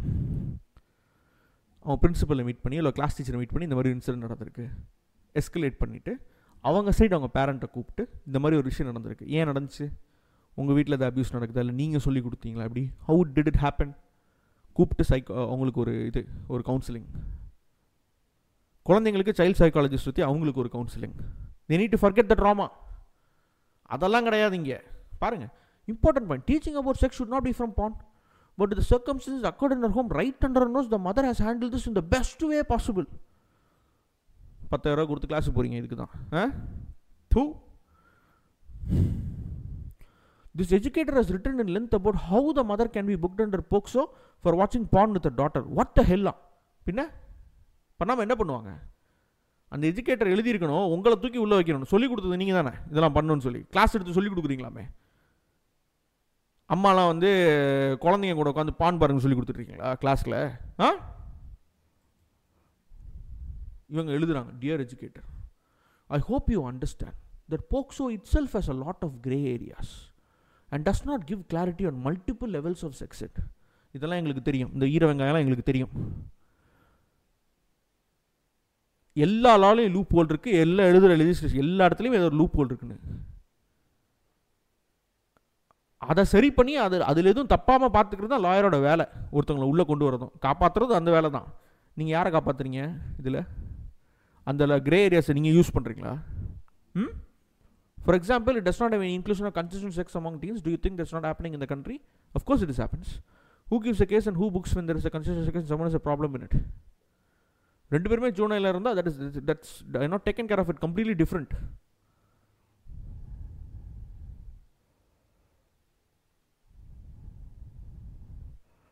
இதில் ஒரு அம்மா ஒரு லைன் ஒன்று போட்டிருக்காங்க, அது கவனிங்க. Then what comes in handy is the Juvenile Justice Act, and easily the boy will be punished as it will be taken as abuse, even if there is consent from the girl as legal age of consent is 18. நம்ம குழந்தைங்களை பற்றி தானே பேசிகிட்டு இருக்கோம், POCSO குழந்தைங்களுக்கு தானே, ஏன் confuse பண்ணுறீங்க 18? கேஸ் லைட்டிங்க பார்த்தீங்களா, இதுதான் மேனிப்புலேட் பண்ணுறதுன்றது, நம்மளே வந்து கன்ஃபியூஸ் பண்ணி விட்ருவாங்க ரீட் பண்ணிகிட்டு இருக்கும் போது. ஆசம்னோ ஸ்மர்க் வேறு, smirking emoji. So the rules are not clear, and whoever has made the rules need more second sex act in my opinion. இந்த அம்மாங்க என்ன நினச்சிக்கிட்டு இருக்கீங்க? உங்களுக்கு அம்பேத்கர் டைம் ட்ராவல் பண்ணி போய் அம்பேத்கருக்கு இவங்க சொல்லுவாங்க கான்ஸ்டியூஷன் எப்படி எழுதி தரேன், ரூல்ஸ்லாம் அம்பேத்கர் சார் அப்படிலாம் எழுதிங்க பண்ணக்கூடாது. என்ன நினச்சிக்கிட்டு இருக்கீங்க? உங்களுக்கு செகண்டரி செக்ஸ் எஜுகேஷன் தெரியலை, நான் சொல்லித்தரேன் ரூல்ஸ் ரெகுலேஷன்ஸ் என்னென்னலாம் போடணும்னு. அழகாக எழுதுவாங்க குழந்தைகளுக்கு, அம்மா அப்பா வந்து 8 வயசு குழந்தைகளுக்கு அழகாக உட்காந்து பான் ஃபுல்லாக பார்த்துட்டு அதில் எது ரியல் இல்லைன்னு சொல்லிக்கிட்டு, எங்கே limit? Where is the limit? ஒரு வரமுறை எதுவுமே கிடையாதா? மனுஷனுக்கு மிருகங்களுக்கு என்ன வித்தியாசம்? அப்புறம் regarding the abortion for rich return the mother we booked, I have 2 issues. The child was not exposed to porn by the mother. It was only another child that exposed to it. இது என்ன logic? நான் எவ்வளோ கேர்ஃபுல்லாக video போட்டுட்ருக்கேன், நீ ஒரு முட்டாள் உன் குழந்தைய எவ்வளோ பெரிய இதில் கொண்டு வந்து மாட்டு வைக்கிற அப்படின்னு சொல்லிட்டு நான் வீடியோ போடும்போது அந்த குழந்தையோட இதை வந்து நான் like I'm asking this editors to blur it out. ஏன்னா அந்த குழந்தை வெறும் 8 வயசு குழந்தை, அது பெருசாக வரும்போது everybody will be bullying it, எல்லாரும் புல்லி பண்ணுவாங்க, கிண்டல் பண்ணுவாங்க. ஏன்னா நீ ஒரு முட்டாள், உங்களோட முட்டாள்தனத்தினால ஒரு குழந்தைய வளர்க்க தெரியாமல் பேரண்டிங் எக்ஸ்பர்ட் குழந்தைய டெஸ்ட்ராய் பண்ணிட்டு. அப்போது வெளியில் ஒரு இடத்துல ஒரு சிபி ஒரு சைல்ட் பானோ ஏதோ ஒரு விஷயம் இருக்குது அப்படின்னு சொன்னால் அதை நம்ம ரிப்போர்ட் பண்ணும் போது அதை நம்ம தான் நம்மளும் மாஸ்க் பண்ணணும், நமக்கு அந்த ரெஸ்பான்சிபிலிட்டி இருக்குது, அது இது பண்ணக்கூடாதுன்னு சொல்லிட்டு. ஏற்கனவே எக்ஸ்போசர் நடந்துருச்சா அம்மா, அதனால இன்னும் டீட்டெயில்டாக எக்ஸ்பிளைன் பண்ணுறாங்க. அந்த குழந்தை இந்த குழந்தைய காமிச்சிருக்கும் போது கூட அந்த குழந்தைக்கு எதுவும் புரிஞ்சிருக்காது, இந்த குழந்தைக்கு எதுவும் புரிஞ்சிருக்காது, இதான் ஒன்று பார்த்துட்டு இருந்திருப்பாங்க. புரியாதவங்களுக்கு இவங்க ட்ராமாவை இன்க்ரீஸ் பண்ணிவிட்டு அதுக்கு ஒரு விளக்கம் வேறு. இதெல்லாம் தான் பேரண்டிங்கா? ம், எந்த இடத்துல வந்து முட்டு கொடுக்க போறீங்க? Told is possible to book the mother under POXO for watching porn that has sex purpose that you conveniently miss. My question is, who is going to book the mother under POXO? Who complain? Who has issues here? அதுக்கு தான் நாங்கள் இருக்கோம், கவலையப்படாதீங்க. So try not to make a mountain out of a molehill. No. சின்ன விஷயத்தை ஊதி பெருசாகிறதே நீங்கள் தான், நாங்கள் ஊதி பெருசாக்கல, இனிமேல் தான் ஆக்க போகிறோம். I understand you two have the best interest. அவங்களுக்கு மட்டும்தான் பெஸ்ட் இன்ட்ரெஸ்ட் இருக்குது, அதனால தான் அதை எழுதியிருக்காங்க, உங்களுக்கு சுத்தமாக கிடையாது. உங்களுக்கு யூஸ்வலாக குழந்தைங்களை பற்றி இதுவும் பெஸ்ட் இன்ட்ரெஸ்ட்டும் கிடையாது, உங்கள் குழந்தைய பற்றியும் பெஸ்ட் இன்ட்ரெஸ்ட் கிடையாது. Because you understand, talking about porn is not the only talk that happens at home. There are several things a parent needs to talk about. So the vast majority of good adults should talk to kids anything just because in some home adults itself abuse. How will that work in long run? I will give solution. எனக்கு புரியல. ஒரு வீட்டில் abuse நடக்குதுன்னா அது பேர் abuse தான், ஒரு வீட்டில் எது நடக்குதுன்னா அது பேர் அப்யூஸ் தான். எல்லா வீட்டில் இறக்கம் நடக்கிறதுக்காக வந்து அதை வந்து தட்டி கடந்து போயிட முடியாது, அதுக்கு தான் எஜுகேஷன் ஒன்று இருக்குது. இது எழுதுறாங்க, அவங்க சொல்யூஷன் எழுதுறாங்க. The solution is not restricting parents to talk about porn or scaring people stating POXO. அதை இங்கே யாரும் சொல்லலை, இதுதான் கேஸ் லைட்டிங்கிறது பேர். என்ன பண்ணியிருக்காங்க? Watch porn and explained everything, what was real and what was not. This is completely different. about porn பற்றி பேசுகிறதுக்கும் இது பண்ணுறதுக்கும் கம்ப்ளீட்டாக டிஃப்ரெண்ட். நம்மளே ஒரு சிலன்னு தலை சுற்ற வச்சுருவாங்க, ஓ இதுதானே, இது என்ன பெரிய விஷயமா அப்படின்னு சொல்கிற அளவுக்கு மேனிப்புலேட் பண்ணி கேஸ் லைட்டிங் பண்ணக்கூடியது தான் மாயாஸ் அம்மாவோட வேலை. இது அவங்களுக்கு ரொம்ப ஈஸியாக வரும், ஏன்னா அவங்க படிச்சிருக்கிறது வந்து அப்ளைட் சைக்காலஜியில் ரொம்ப ஈஸியாக வரும். கேட்டுட்ருக்க நம்ம தான் முட்டாள், நமக்கு தெரியவே தெரியாது. இவங்க யூஸ் பண்ணுற வேர்ட்ஸ்லாம் எல்லாமே manipulative words. Because according to your reports, if thousands of parents open up about talking to their children, you'll have to book thousands of parents under the Pokes Act for talking to their child about sex, body, porn, or anything sensitive. இதை பற்றிலாம் பேசுகிறதுக்கெலாம் யாரும் இது பண்ணல, சொல்லலை. மெனிப்புலேட்டிவ்னு clear manipulation. இது நம்ம எதை பற்றி பேசிக்கிட்டு இருக்கோம், இவங்க எவ்வளோ கேஷுவலாக இது என்ன பண்ணாங்க, இது என்ன பெரிய விஷயம் அப்படின்னு சொல்லி மாற்றுறாங்க பாருங்கள். இந்த ஃப்ராட் இங்கே மட்டும் ஒரு விஷயம் பண்ணலை. ரீசெண்டாக ஒரு டிபேட் ஷோ ஒன்று போயிருக்காங்க. இந்த போஸ்ட் தான் இவங்களோட இதில் தான் இருக்குது. May 1, 2021 போனீங்கன்னா அந்த போஸ்ட்டு பார்க்கலாம். இவங்க ஆர்கே போட்டு வச்சுருப்பாங்கன்னு நினைக்கிறேன், கவலைப்படாதீங்க, நம்ம ஒரு காப்பி வச்சுருக்கோம் இது எல்லாத்துக்கும். புரியுதுங்களா? நம்ம ஒரு காப்பி இதில் இருக்கும், இந்த வீடியோவில் ஒரு காப்பி இருக்கும். இந்த வீடியோ ஸ்ட்ரைக் ஆகிறோம் அப்படிலாம் சொல்லிலாம் பயப்படாதீங்க. எல்லாருக்கும் ஒரு ரைட்ஸ் இருக்குது. You can all download this video, reupload it anywhere, you can do anything about this. இன்னொரு விஷயம் பண்ணியிருக்காங்க இவங்க. ரீசெண்டாக ஒரு டிபேட் ஷோ போயிருக்காங்க. இந்த டிபேட் ஷோவில் என்ன பண்ணியிருக்காங்கன்னு பார்ப்போமா? இதை பார்ப்போம், இந்த வீடியோ பார்ப்போம். எல்லாமே போஸ்ட் பண்ணுறாங்க, இன்க்ளூடிங் ஒரு குழந்தை டெலிவரியை.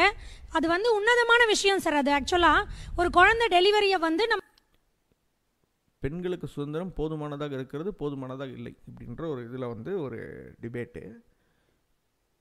இதில் ஒரு அம்மா வந்து அவங்களோட கருத்தை சொல்கிறாங்க. நம்ம வந்து ஒரு ஹஸ்பண்ட் இப்போ ஃபாரின்லாம் வந்து கொடுத்துருக்காங்க. ஓகே, ஹஸ்பண்ட் வந்து ஒய்ஃப் ஏன் அதுக்கு உள்ளே அலோவ் பண்ணுறாங்க அப்படின்னா அவங்க வந்து எவ்வளோ கஷ்டப்படுறாங்க அப்படின்ற அந்த பெயினை வந்து தெரிஞ்சுக்கணும் அப்படின்னு. ஆனால் இன்றைக்கி அதை வந்து இவங்க சொல்கிறதெல்லாம் நல்லா தான் சொல்கிறாங்க. இவங்களை வில்லிஃபை பண்ணி ஒரு கும்பல பேரங்க பாருங்க, பப்ளிக் ஆக்குறாங்க. ஒரு டெலிவரியை வந்து எதுக்கு சார் போஸ்ட் பண்ணணும், எதுக்கு போஸ்ட் பண்ணணும் யூடியூப்ல? சீ டெலிவரியை யூடியூப்ல போஸ்ட் பண்ணணும் அப்படின்றதுக்கு அந்த அம்மாவோட கேள்வி வந்து ஒரு கேள்வி கேட்குறாங்க. இதுக்கு வந்து முட்டு வேற ஸ்ரூபி சைடில் இருந்து. இவங்கெல்லாம் வந்து யாருன்னு பார்த்தீங்கன்னா இதே குரூப்பில் இருக்கிற மாஃபியா மெம்பர்ஸ். ஆமாம், நீங்களே உன்னதமான விஷயம்னு சொல்லிட்டு அப்புறம் எதுக்கு தப்பான கண்ணோட்டத்தில் பார்க்குறீங்க? ப்ரைவேட் பார்ட்டில் உன்னதமானதுன்னு வச்சுக்கிட்டு ஓப்பனாக அவுத்து போட்டு திரியலாமா? முடியாதுல்ல. மனுஷனுக்கும் அனிமலுக்குமான வித்தியாசம் இருக்குல்ல. நம்ம சொசைட்டியில் வாழ்கிறோம் இல்லையா?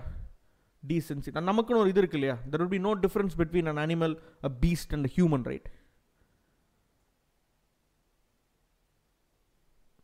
அதுங்களுக்குலாம் சட்டம் இதெல்லாம் கிடையாது. அவங்களுக்குலாம் they don't have any concept of shame அப்படின்ற ஒரு கான்செப்ட் கிடையாது. They don't have this concept of இதெல்லாம் மறைக்கக்கூடிய விஷயத்தெல்லாம் மறைக்கக்கூடாது அப்படின்ற ஒரு கான்செப்ட் கிடையாது.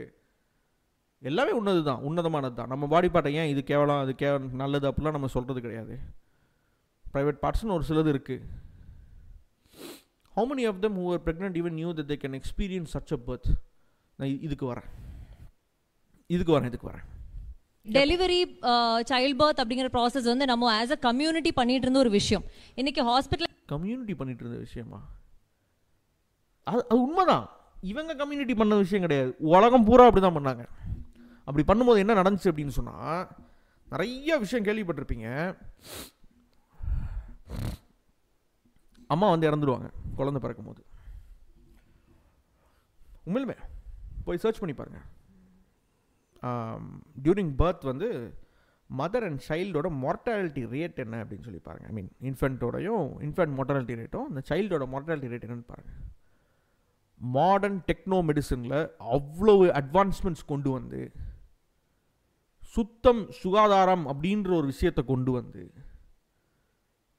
ஹெல்த்தில் வந்து அவ்வளோ பெரிய சானிடேஷன் அப்படின்ற அந்த மாதிரி விஷயங்கள், மைக்ரோப்ஸ்னால் என்னென்ன விஷயங்கள்லாம் நடக்குது அப்படின்றதெல்லாம் கண்டுபிடிச்சி நிறையா வந்து நம்ம இம்ப்ரூவ் ஆகிட்டு இந்த மாதிரி என்ன சொல்கிறது, இன்ஃபென்ட் மார்டாலிட்டி ரேட்டையும் சரி, அம்மா இது பண்ணுறதையும் சரி, அதெல்லாம் வந்து பயங்கரமாக குறைச்சிருக்கோம். டெத்தெல்லாம் ரேர்ன்ற லெவலுக்கு கொண்டு வந்தாச்சு, அவ்வளோ கம்மியான்ற லெவலுக்கு நம்ம கொண்டு வந்தாச்சு. புரியுதுங்களா? இவங்க என்ன சொல்றாங்கன்ற மட்டும் கேளுங்க. ஸ்பெஷலைசேஷன் வந்ததுக்கு அப்புறம் தான் தனித்தனியா ஆளுங்க போய் பண்றாங்க. முன்னாடி இப்போ கூட சில ட்ரைபல்ஸ் இருக்காங்க, கம்யூனிட்டி மெம்பர்ஸ் எல்லாரும் இருந்தது அந்த டெலிவரிங்கிறது ஒன்று. ட்ரைபல்ஸ்லாம் ஏன்னா அங்கே ஹாஸ்பிட்டல் கிடையாது. எவ்வளோ கஷ்டப்படுறோம் தெரியுமா? நம்ம இந்தியாவில் அவ்வளோ டாக்டர்ஸே முதல்ல இல்லை. அது முதல்ல தெரியுமா? டாக்டருக்கு எத்தனை பேஷண்ட் இருக்கணும், அது முதல்ல சரி, எத்தனை பேஷண்ட்டுக்கு எத்தனை டாக்டர் இருக்கணும் முதல்ல தெரியுமா? எவ்வளோ பிரைமரி ஹெல்த் சென்டர்ஸ் இருக்குன்னு தெரியுமா? அது எவ்வளோ வந்து நமக்கு தேவைக்கு வந்து ரொம்ப ரொம்ப கம்மியாக இருக்குன்னு தெரியுமா? எவ்வளோ ஏரியாவுக்கு எவ்வளோ வேணும்னு தெரியுமா? ஹில் ஸ்டேஷன் சைட்லாம் போய் பாருங்கள், ஊட்டி, கோத்தகிரி, கொடைக்கானல் அந்த சைட்லாம் போய் பாருங்கள். எத்தனை பிஹெச்சி எத்தனை இடத்துல எல்லா இடத்துலையும் இருக்கான்னு பாருங்கள். முதல்ல நான் சும்மா ஒரு எக்ஸாம்பிளுக்காக சொன்னேன், ஏன்னா இதெல்லாம் ரொம்ப தெரிஞ்ச இடம்ன்றதுனால ஒரு எக்ஸாம்பிளுக்காக சொன்னேன். அந்த மாதிரி நிறைய இடம் இருக்குது. நம்ம தமிழ்நாட்டிலேயே இந்தியா முழுக்க எவ்வளோ இடம், நிறைய இடத்துல ஹாஸ்பிட்டல்ஸே கிடையாது, பேசிக் ஃபெசிலிட்டிஸே இருக்காது. பேர் மினிமம் ஒரு பிஹெச்சி இருந்தால் ரொம்ப பெரிய விஷயம், ஒரு பிரைமரி ஹெல்த் சென்டர் இருந்தால் ஒரு பெரிய விஷயம். ஒரு பாம்பு கடி வந்தால் தூக்கிட்டு ஓடணும், அவ்வளோ தூரம் இறந்துருவாங்க. அதுக்குள்ளே ரோடு வசதி இல்லாமல் அவ்வளோ இருக்குது. அந்த இடத்துல என்ன பண்ணுவாங்க, எல்லாம் கூட சேர்ந்து இருந்து தான் அந்த குழந்தை இது பண்ணுறத பார்க்கணும், அவங்க தான் பார்த்துக்கணும், வேறு வழி இல்லைல்ல. அதை என்னவோ பெருமை மாதிரி உட்காந்து பேசிக்கிட்டு இருக்காங்க அந்த எருமை. பார்க்குறாங்க சில்ட்ரன், அதை பார்த்து நார்மலைஸ் பண்ணுறாங்க. இன்னுமே புரிஞ்சிக்க வேண்டிய ஒரு விஷயம் தான் அது. ஸோ அதை நார்மல் சில்ட்ரன் நார்மலைஸ் பண்ணுறாங்களே, எதை முதல்ல நீங்கள் நார்மலைஸ் பண்ணாமல் முதல்ல நிறுத்துவீங்க? எனக்கு அது முதல் மட்டும் பதில் சொல்லுங்கள். எல்லாத்தையும் நார்மலைஸ் பண்ணிடுறீங்க, அப்போ குழந்தை எல்லாத்தையும் 2 வயசில் கற்றுக்கணுமா? ஏஜ் அப்ராப்ரியேட்டட் லேர்னிங்னு ஒன்று இருக்குல்ல, ஒவ்வொரு விஷயத்தையும் குழந்தை எந்த வயசில் கற்றுக்கணும்னு சொல்லி. ஏன் ஒரு சில படத்துக்கெலாம் ஏ அப்படின்னு சொல்லி போடுறோம், 18 வயசுக்கு மேலே இருக்கவங்க தான் அதெல்லாம் பார்க்கணுன்னு சொல்கிறோம். ஏன் ஒரு சில இதுக்கெலாம் வியூவர் டிஸ்கிரிப்ஷன் நம்ம சொல்கிறோம்? அப்படியே அவுத்து விடலாம்ல, எல்லாத்தையும் போடலாம்ல. 18 வயசு கீழே இருக்க குழந்தைலாம் சொன்னதெல்லாம் முட்டாள், அப்படி தானே? நீங்களாம் பெரிய அறிவாளி, புத்திசாலி, ஹை ஐக்யூவில் வந்து பிறந்துட்டீங்க. ஆ பண்றதுக்காகவும் மற்றவங்க அதை பார்த்து இன்ஸ்பயர் ஆகட்டும் அப்படிங்கிறதுக்காகவும் தான் போடுறாங்க. அது உங்களுக்கு பிடிக்கலன்னா நீங்கள் அந்த மாதிரி கண்டென்ட் வந்து கன்சியூம் பண்ணக்கூடாது. கண்டென்ட் கன்சியூம் பண்ணக்கூடாதா? இவங்க தான் வைரல் ஆகிற அளவுக்கு எந்த அளவுக்கு எப்படி போடணுன்றதெல்லாம் டெக்னிக்கெலாம் தெரிஞ்சு வச்சு எல்லா ஃபீட்லேயும் பிளாஸ்டர் ஆகிற மாதிரி வீடியோலாம் போட வேண்டியது. போட்டுட்டு அதெல்லாம் பிடிக்கலன்னா கன்சியூம் பண்ணக்கூடாதான். அது ஏன் உங்களை ட்ரிகர் பண்ண விடுது? It's my question.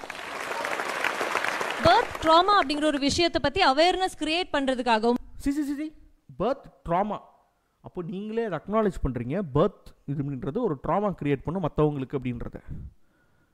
இன்னொரு விஷயம், சரி நீங்கள் கார்த்திகா அவங்களோட வீடியோ போய் ஃபுல்லாக கேளுங்க. டாக்டர் கார்த்திகாவோட வீடியோ சொல்லியிருப்பாங்க, ஒரு பர்த் ஒன்று நடக்குது அப்படின்னு சொன்னால் சாதாரணமாக நடக்கிற விஷயம்லாம் கிடையாது. சாதாரணமாக அப்படி நடக்கிற விஷயம்லாம் கிடையாது. எல்லாருக்கும் இவங்க சொல்கிற அந்த ஐடியல் பர்த், நான் அந்த முன்னாடி சொன்னேன்ல, இப்போ தான் அந்த டாபிக் வரேன் நான். எல்லாருக்கும் அழகாக வந்து சுகப்பிரசவம்லாம் வந்துடாது. சுகப்பிரசவம் நார்மலாக வெஜினல் கேனல் மூலமாக நமக்கு பர்த் ஆகிற சில்ட்ரன்லேயே நிறைய காம்ப்ளிகேஷன்ஸ்லாம் இருக்குது. பொசிஷன்ஸ் சேஞ்ச் ஆகிறது, சஃபகேட் ஆகிறது, அந்த ஃபுட் பைப் அது வந்து ப்ராப்ளம்ஸ் க்ரியேட் பண்ணும், ஸ்ட்ராங்கிள் ஆகிறது, அத்தனை ப்ராப்ளம்ஸ் இருக்குது. அதை தவிர ஒரு குழந்தை பிறந்ததுக்கப்புறம் கண்டுபிடிக்கக்கூடிய ப்ராப்ளம்ஸ் எல்லாமே நிறையா இருக்குது. இதெல்லாம் வந்து எப்படி, அதுவும் இந்தியா மாதிரி ஒரு கண்ட்ரியில் எப்படி இதெல்லாம் வந்து நிறுத்துவீங்க? ஒரு பர்த் சென்டரோ உங்கள் வீட்டில் நீங்கள் வந்து குழந்தை பெற்றுக்கோங்க அப்படின்னு சொல்கிற இந்த முட்டாள்தனமான இந்த நேச்சுரல் பர்த் எஜுகேட்டர்ஸ்க்கும் ஒரு கேள்வி. இவங்கக்கிட்ட இவங்க இந்த அனுபமா விருட்சம் இவங்களாம் அந்த ஒரே கேட்டகரி, இந்த மாதிரி சொல்லித்தரவங்க, கிளாஸ் எடுக்கிறவங்க. இதில் ஒருத்தங்க வந்து ஒரு டெஸ்டிமனி கொடுத்துருக்காங்க. அந்த டெஸ்டிமனி என்னன்னு சொன்னால், இது ஒரு டெஸ்டிமனி பாருங்கள். மதரோட பிபி திடீர்னு ஹையாக ரைஸ் ஆகிடுச்சு இவங்க சொன்ன அந்த நேச்சுரல் பர்த்தில். ஹீலர் பாஸ்கர் இந்த மாதிரி தானே ஒரு விஷயம் சொல்லி நான் ஒருத்தங்களுக்கு வந்து ஏதோ இறந்துட்டு அதுக்கப்புறம் யாரும் அரெஸ்ட் பண்ணாங்கன்னு நினைக்கிறேன், ஞாபகம் இருக்கா? இந்த பாருங்கள், மதரோட பிபி செம்ம ஹையாக ரைஸ் ஆகிடுச்சு, பேபியோட ஹார்ட் பீட் 30க்கு ரெடியூஸ் ஆகிடுச்சு. அப்படிலேருந்து குடுன்னு ஆப்ரேஷன் தியேட்டருக்கு ரன்னிங்கில் கொண்டு போயிட்டு another 15 minutes baby was out. Thankfully இது baby was doing all oh good, but mom went really sick and she was in CCU for another 3 days. இதெல்லாம் வந்து ரொம்ப சின்ன விஷயம். இவங்க வந்து பொறுப்பெடுப்பாங்களா? முதல்ல கிளாஸ் எடுக்கிறாங்களா இவங்க, முதல்ல பொறுப்பெடுப்பாங்களா? எனக்கு அதுக்கு மட்டும் பதில் சொல்லுங்கள். நேச்சுரல் பர்த் பண்ணுங்கள், பாத் டப்பில் வாட்டர் போட்டு பண்ணுங்கள் அப்படிலாம் சொல்கிறீங்களே, முதல்ல அந்த வாட்டரில் எவ்வளோ மைக்ரோபியம் இருக்குன்னு தெரியுமா? அதை முதல்ல குழந்தைக்கு வந்து அது இது நேச்சுரலாக இது இருக்குதா, அது எதிர்க்கிற சக்தி இருக்கா? அதுலேருந்து மூலமாக ஏதாச்சும் இன்ஃபெக்ஷன் வந்துச்சுன்னா பிறந்த உடனே எவ்வளோ கஷ்டப்பட்டு கிராமத்தில் முன்னாடி இப்படி தான் நிறைய பேர் பண்ணிகிட்டு இருப்பாங்க. கஷ்டப்பட்டு ஹாஸ்பிட்டல் கூட்டிகிட்டு வந்து ஒரு பர்த் ரேட்ஸ் எல்லாத்தையும் இன்க்ரீஸ் பண்ணால், ஏற்கனவே தமிழ்நாடோட பர்த் ரேட்டு ரொம்ப கம்மியாக இருக்குது. எல்லாம் இது தமிழ் நேஷ்னலிசம்லாம் எல்லாம் பேசிக்கிட்டு இருப்போம், ஹிந்தி வரக்கூடாது அதெல்லாம் கரெக்டு தான்.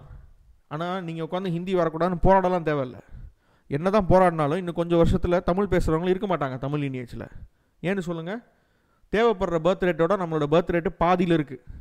அது முதல்ல தெரியுமா? அந்த ஸ்டார்ட் முதல்ல தெரியுமா? பர்த் ரேட் ரேஷியோ இப்போ எடுத்து போய் பாருங்கள். இவ்வளோ பேர் இறக்குறாங்கன்னா ஒரு இடத்துல அவ்வளோ பேர் வந்து ரீப்ளேஸ் பண்ணணும் அந்த பாப்புலேஷனை. அதுக்கு தேவைப்படுற ரேஷியோவில் பாதியில் இருக்கும். அப்போ எத்தனை ஜென்ரேஷன் முடிஞ்சு போனால் லினேஜே இருக்காது, 4-5 தலைமுறை முடிஞ்சு போச்சு. இதில் தமிழ்நாடு கவர்மெண்ட் தாய் சேய் நலத்திட்டம்னு சொல்லி அவ்வளோ திட்டத்தை கொண்டு வந்து தாய்மாரையும் சரி அவங்க குழந்தையும் சரி பாதுகாக்க நிறையா பண்ணுறாங்க. இவங்க பிரெயின் வாஷ் பண்ணுற விஷயம் என்னென்னா, அம்மாக்களை ஹாஸ்பிட்டல் வந்து ஒரு ஹாலிஸ்டிக் எக்ஸ்பீரியன்ஸ் கிடைக்காது உங்களுக்கு. டாக்டர் போட்டு திட்டுவாங்க, புஷ் பண்ணு புஷ் அப்படின்னு திட்டுவாங்க. அப்படியே இதுவெல்லாம் இருக்குது, அவ்வளோ ஸ்ட்ரெஸ்ஸில் அப்படி தான் சொல்லுவாங்க. வேறு என்ன பண்ணுவாங்க? அவங்களுக்கு வந்து எவ்வளோ பெரிய இது தெரியுமா? நான் திருப்பி கேட்டேன், ஏதாச்சும் இந்த மாதிரி ஒரு பேடாக ஒரு சுச்சுவேஷன் நடக்குதுன்னா இந்த கிளாஸ் எடுக்கிறவங்களாம் நம்மளை பொறுப்பெடுப்பாங்களா? ஒரு டாக்டர், அங்கே இருக்கிற நர்சஸ் எல்லாருக்கும், மிட்வைஃப்ஸ் நர்சஸாக இருக்கட்டும் டாக்டர்ஸாக இருக்கட்டும் எல்லாருக்குமே அங்கே ஒரு பொறுப்பு இருக்குது. அவ்வளோ பொறுப்பு இருக்குது. அந்த குழந்தையும் உயிரோடு இருக்கணும், அம்மாவும் உயிரோடு இருக்கணும்னு சொல்லி 1008 பேருக்கு பதில் சொல்லணும். அவங்க இந்த மாதிரி கிளாஸ் எடுக்கிறவங்களாம் யாருக்கும் பதில் சொல்லணும்னு அவசியமே கிடையாது. அது தெரியுமா? முதல்ல எடுக்க சொல்ல மாட்டாங்க பதில். எங்கே சொல்லுவாங்க? கேட்டு பாருங்கள் யாருக்கு பதில் சொன்னாங்கன்னு. இவங்க அந்த பர்த் சென்டர்ஸ்லாம் போய் இருந்தாங்களா? இதுலேயும் அவ்வளோ ஃப்ராடுங்க. திடீர்னு வெஜனல் ப்ளீடிங் ஒன்று வருது, ஸ்டிச்சஸ் போடணும், இது போடணும், அது போடணும், ஏதோ ஒன்று பண்ணணும். எங்கே எடுத்துகிட்டு போவீங்க? இந்த முட்டாள்தனம் இப்போ இருந்தது கிடையாது. ஃபெப்ரவரி 2019 ஒரு விஷயம் நடந்தது. 2020 NBC சேனலில் ஒரு ரிப்போர்ட்டு, இத்தனை பேஜ் ரிப்போர்ட், நான் அதை எடுத்து வச்சுருக்கேன். இத்தனை பேஜ் ரிப்போர்ட். இது ஒரு சின்ன கதையாக சொல்கிறேன் என்ன நடந்துச்சுன்னு சொல்லி. Title, I brainwashed myself with internet. 45 வாரம் pregnant, she wanted a free birth with no doctors. Online groups convinced her it would be okay. Maya's அம்மா, அனுப்பமா விருக்ஷம், இந்த மாதிரி குரூப்புகள் தான் அதுக்கு. நம்மெல்லாம் மயங்கி போகிறது என்னென்னா இவங்க போடுற ரீல்லையும் இதுங்க போடுறதுலையும் தான். ஏன்னா அது எல்லாமே நல்ல இந்த கான்டென்ட்டாக இருக்கும். கூகுளில் தட்டினா வரப்போது அந்த கான்டென்ட்டை உட்காந்து தப்பி திரும்ப இங்கே வாந்தி எடுக்க வேண்டியதுதான். ஃபெப்ரவரி 2019 ஜூடித்துன்றவங்க வந்து பயங்கரமாக ஆங்ஷியஸ் ஆகிறாங்க. 28 வயசு அவங்களுக்கு. டியூ டேட் வந்துட்டு போயிடுச்சு. பட் 45 வீக்ஸ் ப்ரெக்னெண்ட்டாக இருக்கிறதுக்கு 2 நாளைக்கு முன்னாடி அவங்க பெல்லி அவ்வளோ ஸ்ட்ரெச் ஆகிடுச்சு. லிட்ரலி மின்னுது அவங்க பெல்லி. அவங்களோட பாடியெல்லாம் நல்லா வீங்கி போயிருக்கு. நியர்லி எவ்ரி திங் ஃப்ரம் அவங்களோட டோ விரல்லேருந்து தலைமுடி வரைக்கும் இட் இஸ் ஏக்கிங், பெயின்ஃபுல்லாக இருக்குது. 42 வாரத்தில் லேபர் போகலை அப்படின்னு சொன்னால் ஒரு woman, every medical and birth professional என்ன பண்ணுவாங்கன்னா இண்டக்ஷன் ரெக்கமெண்ட் பண்ணுவாங்க. இண்டக்ஷன்னா jump start to labour from medicines. ஒரு லேபர் கிரியேட் பண்ணுறதுக்கு இன்டியூஸ் பண்ணுவாங்க மெடிசன் மூலமாக. அப்போ சர்விக்ஸ் வந்து சீக்கிரமாக ரைப்பன் ஆகி ஒரு யூட்ரஸை கான்ட்ராக்ட் பண்ணிவிட்டு குழந்தை சீக்கிரமாக வெளியில் வந்துடும். இதுக்கான காரணம் என்ன அப்படின்னு சொன்னீங்க அப்படின்னு சொன்னால் மெடிக்கல் டெக்னாலஜிக்கல் இனோவேஷன். இவங்க சொல்கிறதுல என்னென்னு சொன்னால் அந்த டாக்டர்ஸ் வந்து வேணும்ன்ட்டு செசேரியன் புஷ் பண்ணுவாங்க, அது புஷ் பண்ணுவாங்க. இல்லை, மேபி பணம் புடுங்குற கிரீடி மெடிக்கல் இன்ஸ்டிடியூஷன்ஸ் இருக்கலாம். அதெல்லாம் இருந்துச்சுன்னா ரிப்போர்ட் பண்ணி, ஐஎம்ஐட்ட ரிப்போர்ட் பண்ணி, அதை சிஸ்டமில் ரிப்போர்ட் பண்ணி, நம்மளோட சிஸ்டமில் ரிப்போர்ட் பண்ணி, அதை ஒழுங்காக லீகல் என்ஃபோர்ஸ்மெண்ட்டில் சொல்லி அதெல்லாம் இழுத்து மூடுறதோ அதில் இன்வெஸ்டிகேஷன் பண்ணுறதோ அதெல்லாம் பண்ண வேண்டியது தான் நம்ம சொசைட்டியாக நம்ம பண்ண வேண்டிய கடமைகள். இந்த விஷயத்தை ஒரு டாக்டரோ ஒரு மெடிக்கல் குரூப் இவங்களாம் கேள்விப்பட்டிருக்கீங்கன்னா இவங்க க்ரோ ஆகிறதுக்கு நீங்களும் ஒரு சின்ன காரணமாக இருந்திருக்கீங்க அப்படின்றத புரிஞ்சுக்கோங்க. நான் டாக்டர்ஸை குறை சொல்லலை, நான் சொல்கிறது மெடிக்கல் இன்ஸ்டிடியூஷன்ஸை குறை சொல்கிறேன். ஏன்னா இந்த மாதிரிலாம் லூஸுங்க வந்து இந்த மாதிரிலாம் ஆன்லைனில் சொல்லிட்டு தெரியும் போது நீங்கள் வந்து ஒரு அவேர்னஸ் வீடியோ உங்கள் சைட்லேருந்து கண்டிப்பாக ரிலீஸ் பண்ணி இருக்கணும். அடிக்கடி அவேர்னஸ் இந்த மாதிரிலாம் கண்டிப்பாக சொல்லணும். ஏன்னா அவ்வளோ ஒரு ஒரு ஒரு பேரண்ட் வந்து என்ன பண்ணுறாங்க, அவங்களோட லைஃப்பை என்டேஞ்சர் பண்ணுறது பிரச்சனை கிடையாது. அவங்க லைஃப் என்டேஞ்சர் பண்ணுறது மட்டும் இல்லாமல் இன்னும் உலகத்தையே பார்க்காத ஒரு குழந்தையோட லைஃப்பையும் என்டேஞ்சர் பண்ணிக்கிட்டு இருக்காங்க. அவங்களுக்கு அதுக்கு ரைட்ஸே கிடையாது அதை என்டேஞ்சர் பண்ணுறதுக்கு. அதை உட்காந்து என்டேஞ்சர் பண்ணிக்கிட்டு இருக்காங்க.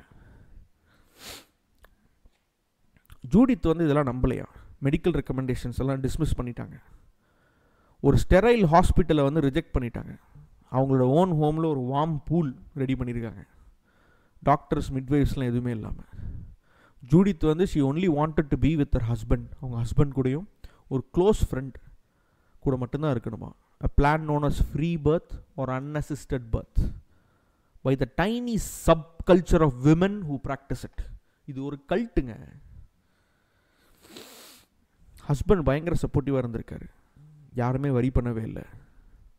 ஒவ்வொரு டைம் டவுட் வரும்போது அந்த ஃபேஸ்புக் குரூப் போவாங்களாம்.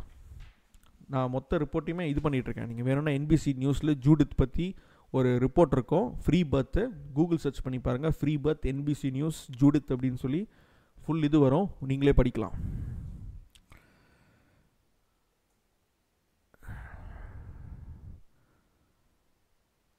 அவங்க ஃபேஸ்புக் குரூப்பில் குட் நியூஸ் போட்டிருக்காங்க, மியூக்கஸ் ப்ளக் லூஸ் ஆகிடுச்சு, கான்ட்ராக்ஷன்ஸ்லாம் ஸ்டார்ட் ஆகிடுச்சு அப்படின்னு சொல்லி கொஷின் கேட்டிருக்காங்க. Do babies get more still trying to drop down, அதெல்லாம் கேள்வி கேட்டிருக்காங்க. ஆமாம், கொஞ்சம் கிக்ஸ் எல்லாம் இருக்குது அப்படிலாம் இவங்க பதிலெலாம் சொல்லியிருக்காங்க. பெயின் பயங்கரமாக இன்க்ரீஸ் ஆகுது, கான்ட்ராக்ஷன் பிரேக்கெல்லாம் கொஞ்சம் அதிகமாகுது. லேபரில் 10 மணி நேரம் போனதுக்கப்புறம் திங்ஸ் எல்லாம் கண்ட்ரோல் மீறி எல்லையை தாண்டி போய்கிட்டு இருக்கு. ஜூடித் வாமிட் எடுக்கிறாங்க, பயப்படுறாங்க, கான்ட்ராக்ஷன்ஸ் ரொம்ப ஹார்டாக வருது. பேபியோட ஹார்ட் ரேட்டை மானிட்டர் பண்ண ட்ரை பண்ணுறாங்க, ஆனால் அவங்களால அமைதியாக இருக்கவே முடியல, குவைட்டாக இருக்கவே முடியல. உடனே என்ன பண்ணுறாங்க, அவங்களோட வாட்டர் வந்து பிரேக் ஆகிடுச்சு, அதோட ஒரு டார்க் ப்ரௌன் மிக்கோனியமும் வந்து பர்ஸ்ட்டாக ரிலீஸ் ஆகிடுச்சு. மிக்கோனியம் ஒரு stool, faecal matter which can be dangerous to a baby if it's inhaled. Baby பிறக்க போகிற அதே தண்ணியில் உடனே 4-4 ஜூடித் வந்து பேக் சீட்டில் ரோட் பண்ணி ஹஸ்பண்ட் கடக்கடன்னு பக்கத்தில் இருக்க ஹாஸ்பிட்டல் கூட்டிகிட்டு போகிறாங்க. ஒரு டீம் ஆஃப் நர்ஸஸும் டாக்டர்ஸும் பெல்லியில் ஒரு மானிட்டர் அட்டாச் பண்ணி உடனே குவிக் ப்ரிப்பரேஷன்ஸ் பண்ணுறாங்க பேபி டெலிவர் பண்ணுறதுக்கு. அடுத்த கான்ட்ராக்ஷன், ரூம் குவைட் ஆகுது, பேபி வெளில வருது. There was no heart beat, பேபியோட ஹார்ட் பீட் இல்லை. இப்போ புரியுதா நான் என்ன சொல்கிறேன் அப்படின்னு சொல்லி? இதுங்களோட முட்டாள்தானே நான் சொல்கிறது ஏன்னு புரியுதா? அந்த குழந்தை உயிர் வாழ்கிறதுக்கு கூட நீங்கள் வந்து இது கொடுக்கலங்க, ஒரு ஆப்பர்ச்சுனிட்டி கொடுக்கலங்க. ஒரு அம்மாவா முதல் ரெஸ்பான்சிபிலிட்டி உங்கள் குழந்தைய நீங்கள் பாதுகாக்கிறது மட்டும்தான். ஆனால் அதையே மறந்துட்டீங்கல்ல. ஜூடித் சொல்கிறாங்க, your whole responsibility is to protect your child. நான் I didn't before even he had a chance to breathe. ஆம்பளை குழந்தை, என்னோட முழு ரெஸ்பான்சிபிலிட்டி என் குழந்தைய பாதுகாக்கிறது தான். ஆனால் அவன் மூச்சு எடுக்கிறதுக்கு முன்னாடி கூட என்னால் அதை பண்ண முடியலை அப்படின்னு.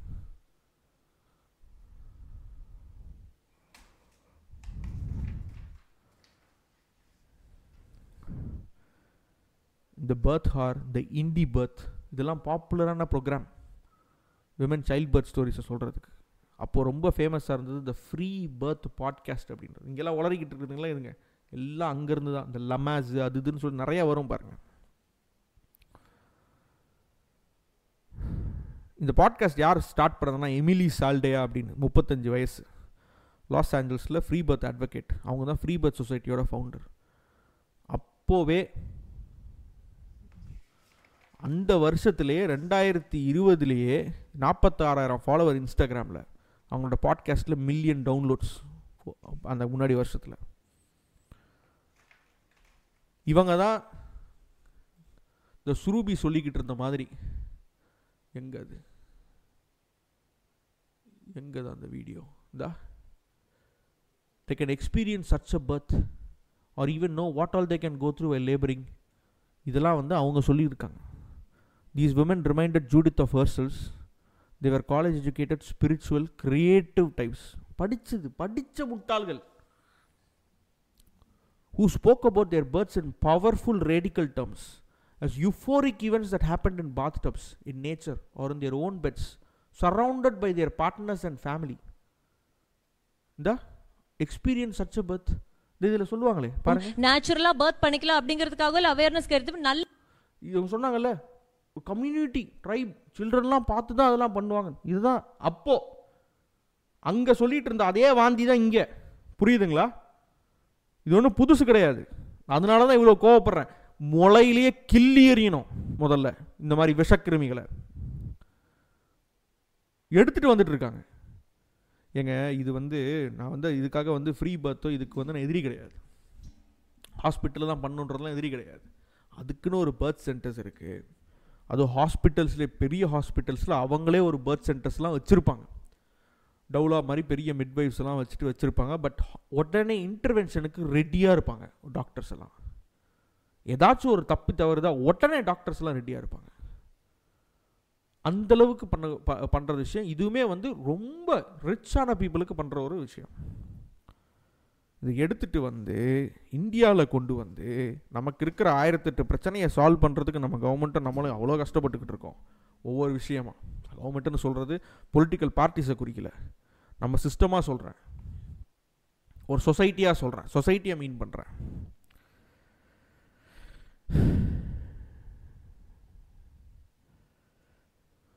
இதை பாருங்கள், இந்த பாட்காஸ்ட்லாம் கேட்டோன்னே while she listen Judith would daydream imagining herself as a future guest on the podcast.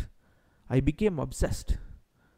என்னோட கதை எப்படி இருக்க போகுது, இவங்க எல்லாம் கதை சொல்கிறாங்களே பாட்காஸ்ட்டில், அது மாதிரி நானும் ஒரு நல்ல ஒரு கதை சொல்லணும், எனக்கு பிறந்த ஃப்ரீ பர்த்தை வச்சு அப்படிலாம் சொல்லிக்கிட்டு இருந்தாங்களாம். இந்த பாட்காஸ்ட்டு அப்போவே வந்து it open with advertisement for free birth societies, paid services, online courses and private consultation. $299 அப்போ கோர்ஸ் விற்றுருக்காங்க. இங்கே இருக்குது, படிச்சுக்கோங்க. இதை தான் இவங்களும், புரியுதா? ரொம்ப வித்தியாசம்லாம் இல்லை, இவங்களும் அப்படியே ஒரு பிஸ்னஸ் மாடலை காப்பி பண்ணுறது, வேறு ஒன்றுமே கிடையாது. ஆனால் அது ரொம்ப டேஞ்சரஸான பிஸ்னஸ் மாடல், கேவலமான business model.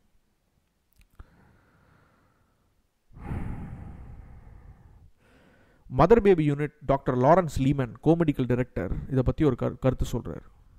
It is very delicate. ஏன்னா நிறைய அம்மாக்களுக்கு இந்த மாதிரி எனக்கு ஒரு குழந்தை, ஏன்னா நானும் இந்த மாதிரி ஒரு நேச்சுரல் பர்த் பண்ணணும்னு ஒரு நல்ல ஆசை இருக்குது. கரெக்டு தான், அந்த ஆசையில் தவறு கிடையாது. On the other hand we also know that there are serious things that happen in pregnancy and labour that can be identified and bad outcomes prevented by having a skilled person who can recognize if things go wrong and provide care. நான் சொன்னதே தான், ஏதாச்சும் ஒன்று இந்த மாதிரி பண்ணுறது தவறு கிடையாது. பட் ஆனால் ஒரு டாக்டர்ஸ் இவங்கெல்லாம் கூட இருந்து ஏதாச்சும் ஒன்று சீரியஸ் ஆகுது. இன்னும் இவங்கள பாருங்கள், டாக்டர்ஸ் கிட்ட போகாத, இங்கே போகாத, நேச்சுரல் பர்த் சென்டர் போ, இன்ஸ்டிடியூஷன் போகாத, என்னது இது?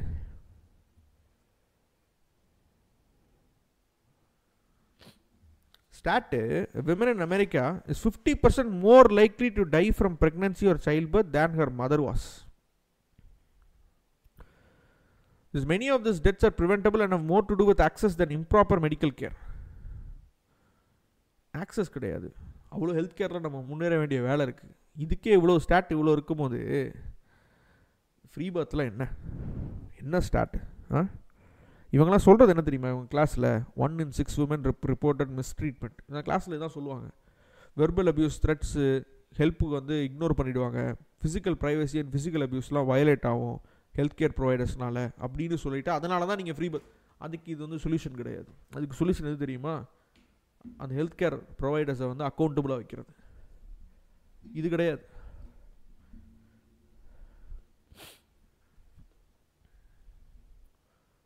குழந்தை ஸ்கூலுக்கு போகுது, அங்கே வந்து ஸ்கூலில் அடிபட்டுக்கிட்டே இருக்குது, இது பட்டுக்கிட்டே இருக்குன்னா சொல்யூஷன் வந்து குழந்தைய ஸ்கூலுக்கு அனுப்பாமல் இருக்கிறது இல்லை, அந்த ஸ்கூலில் அது நடக்காமல் இருக்கா அதை தடுக்கிறது, அந்த ஸ்கூலில் இருக்கிற அந்த சிஸ்டமாக மாற்றுறது, கரெக்ட் தகுந்த ஆக்ஷன்ஸ் எடுத்து அதை இனிமேல் எந்த குழந்தையும் பாதிக்கப்படாமல் வைக்கிற பண்ணுறது தான் தகுந்த சொல்யூஷன். ஸ்கூலுக்கு அனுப்பாமல் இருக்கிறது சொல்யூஷன் கிடையாது. புரியுதா? இதெல்லாம் முட்டாள்கள் எப்படி புரியும்? அவ்வளோ பெரிய ரிப்போர்ட், 3 பேஜ் ரிப்போர்ட் என் டெஸ்கில் உட்காந்துருக்கு. எனக்கு நான் அதெல்லாம் படிக்கும் போது எனக்கு அப்படியே கண்ணில் தண்ணி தார தாரையாக ஊற்றுது. ஏன்னா நான் ஒருத்தவங்கள்த பற்றி படிக்கலை, அத்தனை பேரத்தை பற்றி படிக்கிறேன். எல்லாருமே பிரெயின் வாஷ் ஆனது இதே கும்பல்னால. இவங்களோட இதுலேயுமே இருக்குது, இந்த அனுபமா விருக்ஷம் குரூப்லலாம் இருக்குது. இந்த இவங்களோட தனுஷ் உங்கள் சிஸ்டரோட அந்த வீடியோ போய் பார்த்தீங்கன்னா தெரியும், இந்த டான்ஸ் பற்றி இதை பற்றிலாம் ஃபுல்லாக போட்டிருப்பாங்க. ரொம்ப கவலைங்க. இது அது மட்டும் கிடையாது, இந்த வீடியோ இன்னும் கவனிங்க, இனிமேல் தான் முக்கியமான விஷயம்லாம் இருக்குது. நல்ல விஷயம் நினைக்கிறேன். என் பொண்ணு கூட பர்த் வீடியோஸ் பார்த்துருக்காங்க, அவங்க பொண்ணு பர்த் வீடியோஸ் பார்த்துருக்காங்க. பொண்ணுக்கு 8 வயசு. ஒரு பர்த் வீடியோ பார்க்குறதுக்கான அதில் ட்ராமா, எவ்வளோ ட்ராமா வரும் தெரியுமா? முதல்ல ஒரு நல்ல சைக்காலஜிஸ்ட் டாக்டர்ஸ் கூப்பிட்டு கேளுங்க. 15 வயசு கீழே இதெல்லாம் பார்க்கவே கூடாதுன்னு தான் சொல்லுவாங்க. It is different drama. கேட்டு பாருங்கள் யார்கிட்ட வேணாலும். அப்ராக்ஸ் ஏஜ் எல்லாம் இருக்குது, எந்த ஏஜில் பார்க்கணும் அப்படின்றது நிறையா இருக்குது. எனக்கு நேச்சுரல் பர்த் ஆச்சு, nothing wrong in it, nothing wrong in it, because நம்ம குழந்தைங்க கூட தான் இதெல்லாம் பண்ணிட்டு இருக்கோம். nothing wrong in it, நாங்க குழந்தைங்க கூட படிப்பறிவு இல்லாம கடந்தீங்க. அப்போ அவ்வளோ இது மார்டாலிட்டி, அவ்வளோ டெத்து, அம்மாலாம் இறந்துருவாங்க, குழந்தை இறந்துடும் இல்லைனா. அதெல்லாம் முன்னேறி தான் இவ்வளோ வந்திருக்கோம். ஏன் பொண்ணு கூட இன்னைக்கு நான் ஒரு வாட்டர் பர்த்தோட வீடியோ யாராவது போஸ்ட் பண்ணுறாங்க இல்லைனா போய் பார்த்தீங்களா இவங்க பண்ணுற வேலையை பாருங்கள். அவங்க அந்த அம்மா அவங்கக்கிட்ட எல்லாத்தையும் டீச் பண்ணுறது ப்ரைவேட்டாக, குழந்தை கூட உட்காந்து பான் பாருன்னு, இவங்க குழந்தை கூட உட்காந்து இந்த வீடியோவும் பார்த்துக்கிட்டு இருக்காங்க. Water bath water bath water birth அதான் நேச்சுரல் இந்த பர்த் உட்காந்து யாராச்சும் பர்த் பார்ப்பேன் sometimes. I feel very good to watch that. So அது பார்க்கும்போது என் பொண்ணு கூட பார்த்து சொல்கிறாங்க, அம்மா இந்த மாதிரி தான் எனக்கு குழந்தை பிறக்கணும். ஸோ அப்படி நம்ம அந்த பொண்ணுக்கு முதல்ல அந்த மெச்சூரிட்டி இருக்கா? 8 வயசு குழந்தைக்கு இன்னசென்ஸை தூக்கலை, ரிமூவ் பண்ணல நீங்கள். இது எல்லாமே பப்ளிக்கில் இருக்கிற வீடியோஸ், எவ்வளோ டேஞ்சரஸ்ன்னு சொல்லி உங்களுக்கே தெரியும் இதெல்லாம் பார்த்தீங்க அப்படின்னு சொன்னால். இதெல்லாம் மட்டும் மாயாஸ் அம்மா பண்ணல, மாயாஸ் அம்மா பண்ணுற வேறு விஷயங்களும் இருக்குது. அவங்களோட வெப்சைட் போவோம். அவங்கக்கிட்ட ஒரு குரூப் இருக்குது. அது என்ன அப்படின்னு சொன்னால் இந்த அஃபிலியேட் அப்படின்னு சொல்லிட்டு ஒன்று வச்சுருக்காங்க. அந்த அஃபிலியேட்டில் கன்சல்டன்ட்ஸ் தனியாக, கவுன்சிலர்ஸ் தனியாக இவங்க வச்சுருக்கிறது. இந்த அஃபிலியேட்டில் யாருன்னா இவங்க வந்து ப்ரொமோட் பண்ணுறது. இந்த மாதிரி ஒரு அஃபிலியேட்டை ப்ரொமோட் பண்ணதில் ஒருத்தவங்களோட பேர் இதில் இல்லை. அது யார் தெரியுமா? நிமிஷா அப்படின்ற ஒருத்தங்க இல்லை. முதல்ல இந்த நிமிஷா யாருன்னு பார்ப்போம். நிமிஷாவுக்கு ஒரு பேரே இருக்குது, ஸ்கேமிஷா அப்படின்றது தான் பேர். சர்ச் பண்ணிங்கன்னு வச்சுக்கோங்களேன், அவ்வளோ வரும் ரெடிட்டில். இவங்க யார் அப்படின்றது, இது ஸ்கூலே படிக்காமல் ஸ்கூல்லேயே ட்ராப் அவுட் ஆகி உங்களுக்கு வந்து ஸ்பிரிச்சுவல் ஹீலிங் பண்ணுறேன், அது பண்ணுறேன், இது பண்ணுறேன், ரிட்ரீட் வச்சுருக்கேன், அது வச்சுருக்கேன்னு சொல்லிவிட்டு மோட்டிவேஷ்னல் டாக் கொடுக்குறேன்னு சொல்லிவிட்டு ஊரே மாத்திர கும்பல். இப்போ ஸ்கேமிஷாக்கு பதிலாக தான் இன்னொருத்தவங்க உட்காந்துருக்காங்க இந்த கும்பலில், இந்த குரூப்பில் ஒருத்தவங்க உட்காந்துருப்பாங்க. அது யாருன்னா கவுன்சிலர்ஸில் கன்சல்டன்ஸில் இருப்பாங்க பாருங்கள். Katrina ஃபோக்மேன், happiness coach and astrologist. என்ன ஹாப்பினஸ் கோச் புரியல. இவங்களை ரீப்ளேஸ் பண்ண கும்பல் தான் இது. நீங்கள் சொல்லலாம் இது வந்து இதுக்கு இவங்களுக்கும் சம்மந்தமே கிடையாது. நிமிஷா வந்து நிறைய பேர் காசெல்லாம் ஏமாற்றிருக்காங்க பயங்கரமாக, ரிட்ரீட் அது இதுன்னு சொல்லிட்டு. அதை பற்றி நீங்கள் நிறையா பார்க்கலாம். ஒரு நார்த் இந்தியன் இன்ஃப்ளூயன்சர், பெருசாக இங்கே சொல்கிறதுக்கு இதில். ஆனால் இந்த நிமிஷாவுக்கு இவங்களுக்கும் பயங்கர கான்டாக்ட் இருக்குது தெரியுமா? நான் காமிக்கிறேன். இவங்களுக்கு என்ன பழக்கம் அப்படின்னு சொன்னால் மாயாஸ் அம்மாவுக்கு, இவங்களோட வெப்சைட்டில் இருக்கிறவங்கள அடுத்தடுத்ததுக்கு ப்ரொமோட் பண்ணுறவங்க அஃபிலியேட்னு சொல்லுவாங்க. யூஸ்வலி அஃபிலியேட் அப்படின்னு சொன்னால் மார்க்கெட்டிங் டேர்ம்ஸில் என்னென்னு சொன்னால், இன்னொருத்தவங்களோட ப்ராடக்ட்டை நான் விற்று கொடுக்குறேன், நான் உங்களுக்கு நிறைய விற்று கொடுத்தேன் அப்படின்னு சொன்னால் வர இதில் நான் ஒரு மார்க்கப், ஒரு மார்ஜினில் கமிஷன் எடுத்துக்கிறேன். இதுதான் அஃபிலியேட். அந்த மீனிங்காக அப்படின்றது எனக்கு தெரியல. ஆனால் ஸ்கேமர்ஸ் கூட உள்ள ரிலேட்டாக இருக்கிறது மட்டும் உண்மை. அப்படி ரிலேட்டாக இருக்கிற மேடம் இவங்க வந்து என்ன பண்ணியிருக்காங்க, இவங்களோட இவங்க பயங்கரமாக ஸ்கேம் பண்ணாங்கன்னு தெரிஞ்சோடனே யாருக்கும் தெரியாமல் தூக்கிட்டாங்க. ப்ரூஃபில் நினச்சிக்கிட்டு இருக்காங்க. நான் காமிக்கிறேன், ஒரு ஸ்டோரி காமிக்கிறேன். இந்த ஸ்டோரி தெரியுதா? இது ஸ்கேம் பண்ண மாதிரி ஒரு விஷயம். Retreat in Rajasthan in March. ஒவ்வொரு ரிட்ரீட்டும் 45,000 ரூபா 50,000 ரூபான்னு சொல்லி வாங்குறது ஒவ்வொரு ஆள்கிட்டையும். சும்மா காசுலாம் கிடையாது. இவங்க இப்படி தான் ஸ்டோரி போஸ்ட் பண்ணுவாங்க. Nimisha Varma is a trusted affiliate with me on www.mayasamma.com. புரியுதா? இதை ரிமூவ் பண்ணிட்டாங்க பிரச்சனை வந்தோடனே. இது அட்ரஸும் பண்ணல, ட்ரஸ்டட் அஃபிலியேட்லேருந்து தூக்கிட்டாங்க. ஆனால் இவங்க ட்ரஸ்டட் அஃபிலியேட், இவங்க வந்து இவங்களோட ஃபாலோவர்ஸை அவங்களுக்கு வந்து விற்று கொடுக்குறது. இதில் ஒரு கமிஷன். இந்த காசெல்லாம் சும்மா நிற்குமா? இவங்க மட்டும் கிடையாது, இதில் ப்ராப்ளமெட்டிக்கான இன்னும் ஒரு சில பீப்புளெலாம் இருக்காங்க. இதில் நான் காமிக்கிறேன்.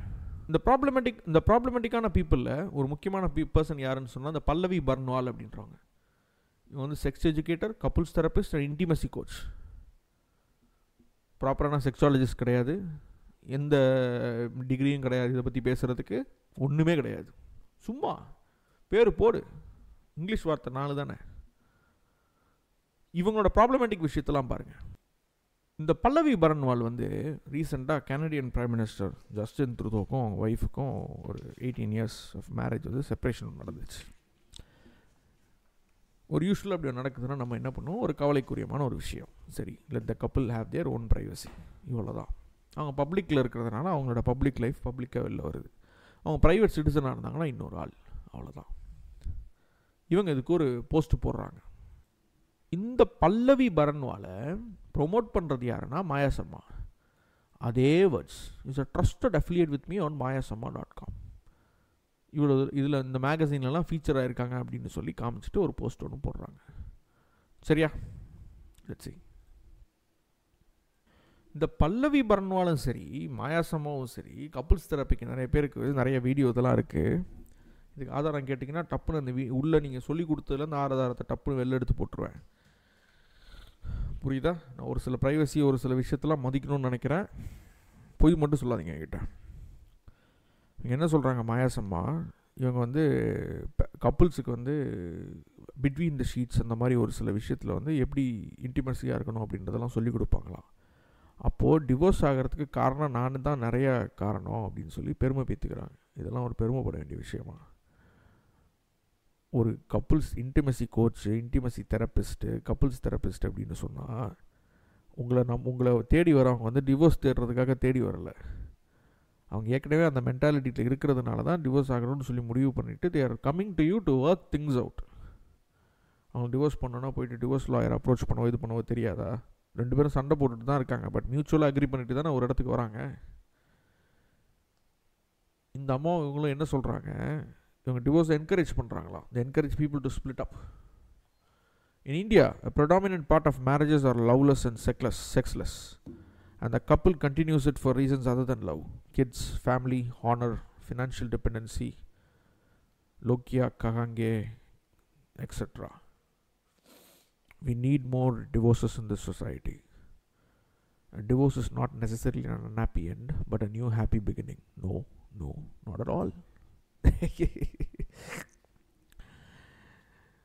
na sollala first la irundhe societal structure ah maathi amaikkiradhukene varanga nu solli. எனக்கு I don't have a thing against divorces,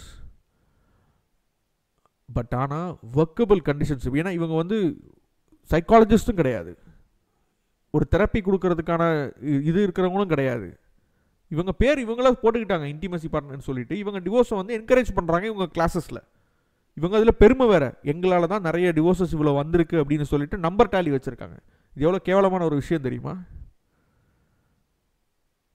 அப்போ சொசைட்டி ஸ்ட்ரக்சரில் டிவோர்ஸஸ் அதிகமாக வரும் அப்படின்னு சொல்லி நீங்கள் போடும்போது வி நீட் மோர் டிவோர்ஸஸ்ன்னு நிறைய விஷயத்தை அவங்க யோசிக்கிறதே கிடையாது. வெஸ்டர்ன் சிவிலைசேஷன், வெஸ்டர்ன் சிட்டி இதில் வந்து ஒவ்வொரு விஷயமும் குடும்பம் அப்படின்றதே சுக்குநூறாக உடஞ்சி போய் கிடக்கு.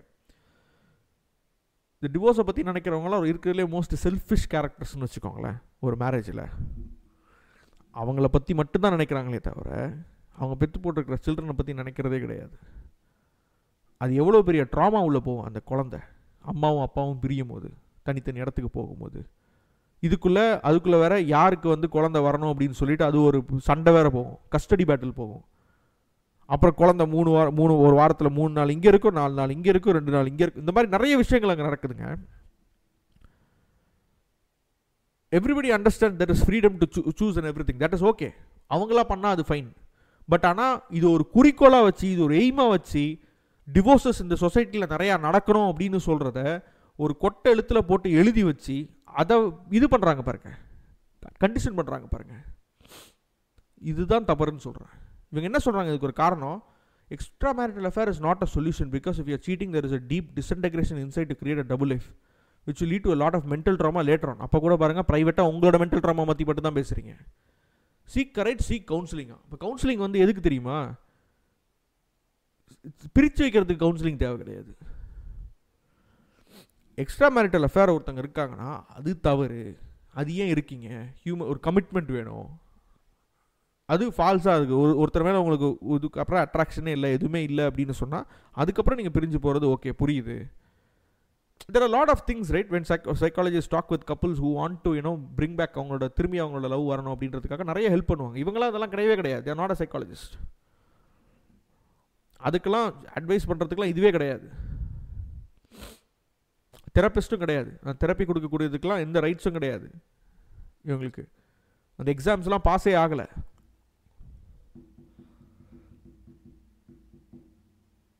பிரிக்கிறது மட்டும் தான் முக்கிய வேலையாக பண்ணிக்கிட்டு இருக்காங்க உட்காந்து. அப்போ எக்ஸ்ட்ரா மேரிட்டல் அஃபேரை பற்றி பேசணும், அது எவ்வளோ தவறுன்னு பற்றி பேசணும். இது வந்து ஒரு எக்ஸாம்பிளாக ஸ்டோரி போட்டு ஒரு ஆம்பளை இது பண்ணுறா, அதனால நான் அவங்களுக்கு வந்து அந்த இதை கொடுத்தேன் அப்படின்னு சொல்லி இவங்க ஸ்டோரி போட்டிருப்பாங்க. கிளைண்ட் டெஸ்டிமோனியல் அப்படின்னு போட்டு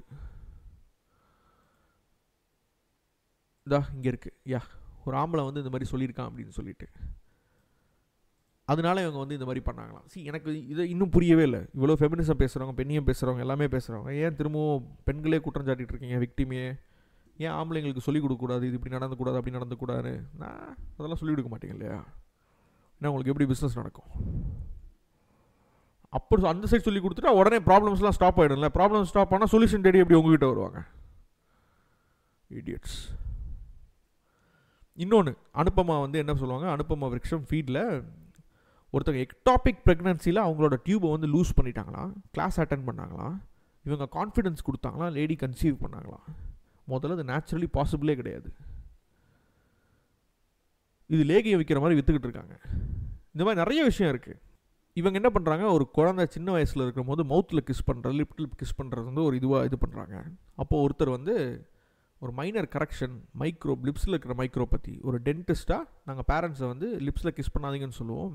ரொம்ப யங்காக டீத்தே டெவலப் ஆகாமல் இருக்கும்போது, ஏன்னா லிப் மைக்ரோப் பற்றி மட்டும் கிடையாது, சலைவரி மைக்ரோப்னு ஒன்று இருக்குது. ஒரு அடல்ட்டோட ஓரல் மைக்ரோபியம், அதான் வாயில் இருக்கிற கிருமிகளும் ஒரு குழந்தையில் இருக்கிற மைக்ரோபியம் கிருமிநாசினிகள், இதில் எல்லாமே வித்தியாசம் கூடிய ரொம்ப வித்தியாசமானது. பல்லு சொத்தையாகிற கேவிட்டி காஸ் பண்ணுற முக்கியமான பாக்டீரியா ஸ்ட்ரெப்டோகோக்கஸ் மியூட்டன்ஸு பேபிக்கு கிடையவே கிடையாது. முதல் பல்லு வளர்கிற வரைக்கும் அடல்ட்டுக்கு இருக்கும். நீங்கள் இப்படி மவுத் டு மவுத் கிஸ் கொடுக்கும்போது உங்கள் மவுத்துலேருந்து அந்த பாக்டீரியா அங்கே போச்சுன்னு என்ன நடக்கும்? வைரல் டிசீஸ், எஸ்டிடிஸ் வரலாம், எது வேணால் வரலாம். ஸோ குழந்தை க்ரோ ஆகும்போது நல்ல இம்யூனிட்டி வந்ததுக்கப்புறம் அவங்களோட ஓன் கிருமியை எதிர்க்கிற சக்தி வந்து வளரும், மைக்ரோபியம்லாம் அதுவே வளர்ந்துக்கும். தென் அப்போ ஒரு சாய்ஸ் ஆஃப் த பேரண்ட்டு அப்படின்னு சொல்லிட்டு ஒருத்தங்க ஒரு எக்ஸ்ப்ளனேஷன் கொடுக்குறாங்க. ரொம்ப நல்ல ஒரு எக்ஸ்ப்ளனேஷன். இந்த எக்ஸ்ப்ளனேஷனுக்கு இவங்க ஒரு பதில் சொல்கிறாங்க. I get your very scientific point, சயின்டிஃபிக்கை இதில் கிண்டலாம் அது. But what happens between a parent and a child இந்த மோஸ்ட் நேச்சுரல் செட்டிங், ஒரு பேரண்ட்டுக்கும் சைல்டுக்கும் நேச்சுரல் செட்டிங்கில் எதுன்னு நடக்குதும், and what is clinically scientifically ரெக்கமெண்டடோ அலைன் ஆகாதான். புரியுதா இவங்க என்ன சொல்கிறாங்க? புரியுதா? அப்போது நீங்கள் சயின்ஸையும் ஃபாலோ பண்ண மாட்டீங்க, இதில் ஒரு தப்பு இருக்குன்னு சொன்னால் அதையும் திருத்திக்க மாட்டீங்க. அப்புறம் எதுக்கு சயின்ஸோட சர்டிஃபிகேஷன், சயின்ஸ் இந்த சர்டிஃபிகேஷன்லாம் ஃபாலோ பண்ணிக்கிட்டு இருக்கீங்க? இவங்க ஃபாலோ பண்ணுற ஒரு சர்டிஃபிகேஷன் பாருங்கள், அந்த டாக்டர் சியர்ஸ்ன்னு சொல்லி ஒரு சர்டிஃபிகேஷன் தான். Sears lean coach, lean program அப்படின்னு போட்டிருப்பாங்க. யார்? நம்ம மாயாஸ் அம்மா தான். இதுதான் அது. இந்த டாக்டர் சியர்ஸ் இந்த வெல்னஸ் இன்ஸ்டியூட் போயிட்டு இப்படி கிளிக் பண்ணிங்கன்னு வச்சுக்கோங்க, ஒரு வெப்சைட் ஒன்று ஓப்பன் ஆகும். டப்புன்னு அப்படியே ஆன்லைனில் என்ரோல் பண்ணி ஒரு கோர்ஸை வாங்கிட்டிங்கன்னா முடிஞ்சு போச்சு. ஒவ்வொரு கோர்ஸும் நீங்கள் இது பண்ணிடலாம், அவ்வளோதான். நீங்களும் டாக்டர் மாதிரி உட்காந்து பேசலாம். எதான் பண்ணிக்கிட்டு இருக்காங்க? ஒரு வரையறை கிடையாது, எதை பேசணும் எதை பண்ணக்கூடாது எதுவும் கிடையாது, ஒன்றும் கிடையாது. மாயாஸ் அம்மாவும் இந்த பல்லவி பன்வாலும் சேர்ந்து உட்காந்து வூம்பு ஹீலிங்கா, சாரி பல்லவி பர்ன்வால் இல்லை, இந்த நிமிஷா, இவங்களும் சேர்ந்து வூம்ப் ஹீலிங்கா,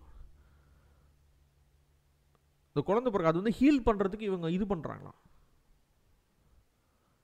என்ன மெடிசன் இது? எனக்கு புரியல. அது நீங்கள் பாசிட்டிவ் வச்சு இதெல்லாம் சொல்லி அது ஹீல் ஆகிடுமா? இது இவங்க தான் ரொம்ப டேஞ்சரஸானவங்க. ஃபுல்லாக அறிவியல் தெரியாமல் இருக்கிறவங்களும் டேஞ்சர் கிடையாது, அவங்களுக்கு சொல்லி புரிய வைக்கலாம். இதெல்லாம் அறிவியல் கிடையாதுங்க, இதெல்லாம் சரிபட்டு வராதுங்க, இப்படி தான் பண்ணணுங்கன்னு புரிய வச்சிடலாம். வெறும் அறிவியல் சார்ந்து இருக்கிறவன்ட்ட கூட புரிய வைக்கலாம் ஒரு சில விஷயத்த. ஆனால் இந்த அறக்குறையாக ஹாஃப் பேக்ட் நாலேஜில் இருக்குது பாருங்கள், அதுவும் ஒன்றும் தெரியாது, இதுவும் ஒன்றும் தெரியாது, நல்ல நடுவில் இந்த குறை செம்பாக இருக்கும் பாருங்கள், இது இது இதுக்கு தான் ப்ராப்ளம், தத்தளிச்சிட்டு கிடக்குங்க சத்தம் போட்டுக்கிட்டு. இதுக்கு தான் ரொம்ப டேஞ்சரஸ். இதில் இது மட்டும் கிடையாது, மாயாஸ் அம்மா வந்து நான் வந்து ஃபாரினில் இந்த பேப்பர் போட்டிருக்கேன், அந்த பேப்பர் போட்டிருக்கேன், இப்படிலாம் சொல்லிட்டு நிறையா வந்து சொல்லிட்டு வந்துட்டுருக்காங்க. நான் எல்லா ரிசர்ச் பேப்பரையும் சர்ச் பண்ணி பார்த்துட்டேன், அப்படி எந்த பேப்பரும் கிடையாது. அப்படி ஏதாச்சும் பேப்பர் இருந்துச்சுன்னா அதை சைட் பண்ணி கொஞ்சம் சொல்லுங்கள், கூகுள் ஸ்காலரில் என்ன பேப்பர் அப்படின்னு சொல்லி நான் படிக்கிறேன். அப்படி எதுவும் கிடையாது, ஏமாற்றிட்டு இருக்காங்க. அந்த மாதிரிலாம் அந்த அம்மா எந்த பேப்பரும் போடல, எந்த ரிசர்ச் பேப்பரும் எந்த இதுவும் பப்ளிஷும் பண்ணல, எந்த பியர் ரிவ்யூட் ஆர்டிக்கலும் ஸ்வாதி ஜெகதீஷ் வந்து எழுதலை. இப்படி எழுதியிருந்தால் அனுப்புங்க, நான் படிக்கிறேன். நாங்கள் கூகுள் ஸ்காலரில் தேடின வரைக்கும் அப்படிலாம் எதுவுமே கிடையாது. அப்படி நிறைய பேர்கிட்ட சொல்லிகிட்டு இருக்காங்கன்னு நினைக்கிறேன். சொல்லிகிட்டு இருந்தால் அது பொய். இவங்க ஜீ தமிழில் வந்துட்டு போனாங்கல்ல, இதுக்கப்புறம் என்ன நடந்துச்சு அப்படின்னு சொல்லிட்டு பாருங்கள். ஒருத்தங்க இவங்க பேசுனதை பற்றி ஒருத்தங்க கமெண்ட் போட்டிருந்தாங்க, நீங்கள் எப்படி குழந்தை வளர்க்கணும் அப்படின்றத எனக்கு சொல்கிறதுக்கு ஒரு இது கிடையாது, ஆனால் என்னோடய ஒப்பீனியனை கொடுக்கலாம் அப்படின்னு சொல்லியிருந்தாங்க. ஃபர்ஸ்ட் ஆஃப் ஆல் உங்கள் வீடியோ எனக்கு ரொம்ப பிடிக்கும், பட் ஆனால் எனக்கு ஒரு ஸ்ட்ரேஞ்ச் ஃபீலிங், உங்களுக்கு அன்ரிசால்வ் சைல்டு அப்யூஸ் இருக்குன்னு. கேஸ் லைட்டிங்காக எடுத்துக்காதீங்க அப்படின்னு சொல்லிட்டாங்க. நீங்கள் சொல்ல தேவையில்லைங்க, அவங்க கேஸ் லைட்டிங் பண்ணுவாங்க நீங்கள் சொன்னதை. I came to know about few things about you when you went to ஜீ தமிழ். இது ஜீ தமிழ் ஷோ போன எல்லாருக்கும் தெரியும், எனக்கு நிறையா வந்துச்சு. You are mocking people, நீங்கள் பீப்புளை கிண்டல் பண்ணியிருக்கீங்க. You claim to know what their past was. அவங்களோட பாஸ்ட் என்னன்னு உங்களுக்கு தெரியுமாமே, அப்படியே மாயாசம்மா. And you made a mockery out of it. Also when you came to meet and greet, you shut down a person when she was trying to make a point. அவங்க உங்கள் friend தான், ஆனால் அவங்க hurt பண்ணியிருக்காங்க. நீங்கள் உங்களை meet and greet பண்ணுறதுக்கு, உங்களை பார்க்குறதுக்கு ₹500 பே பண்ண சொன்னீங்களாம். என்னன்னா டாம் டிக் அண்ட் ஹாரிலாம் வேணான்னு சொல்லி. அந்த ₹500 பே பண்ணுறது எதுக்கு மாயசம்மா? டாம் டிக் அண்ட் ஹாரிலாம் வேணாம் அப்படின்னு சொன்னால் காசு உள்ளவங்க மட்டும் தான் அந்த ₹500 கொடுக்குறாங்கன்னா அவங்கள வந்து பார்க்கணும் அப்படின்னு சொல்லி ஒரு லிமிட் வச்சுருக்கீங்க. கரெக்டாக மீட் அண்ட் க்ரீட் நைஸ். எங்கே ஒரு பெரிய ரெஸ்டாரண்ட்டில் வச்சுருக்காங்க, ரெஸ்டாரண்ட் பில் 14,000. 20 பேர்கிட்ட ₹500 வாங்கி ₹10,000, ரெஸ்டாரண்ட் பில் 14,000. அந்த 14,000ஐயும் 20 பேருக்கு பிரித்து ₹700 அவங்கக்கிட்டே வாங்கியிருக்காங்க. You paid you ₹500 and also 700. அது ஏன் சொஃபிஸ்டிகேட்டட் கஃபேவாக இருக்கணும், சரவண பவனே போதுமே, இதெல்லாம் கேட்டிருக்காங்க. சி இதெல்லாம் வந்து உங்களை அவங்க நம்ப வச்சாங்க பார்த்தீங்களா? நீங்களும் முட்டாள்தனமாக ₹500 அதுக்கப்புறம் ஒரு ₹700 பே பண்ணிங்க பார்த்தீங்களா? உங்களை சொல்லணும், திருடனை சொல்லி என்ன பிரயோஜனம்? அது திருட்டுன்னு தெரிஞ்சு நம்ம மாட்டுறோம் பார்த்தீங்களா, நம்மளை தான் திட்டணும்.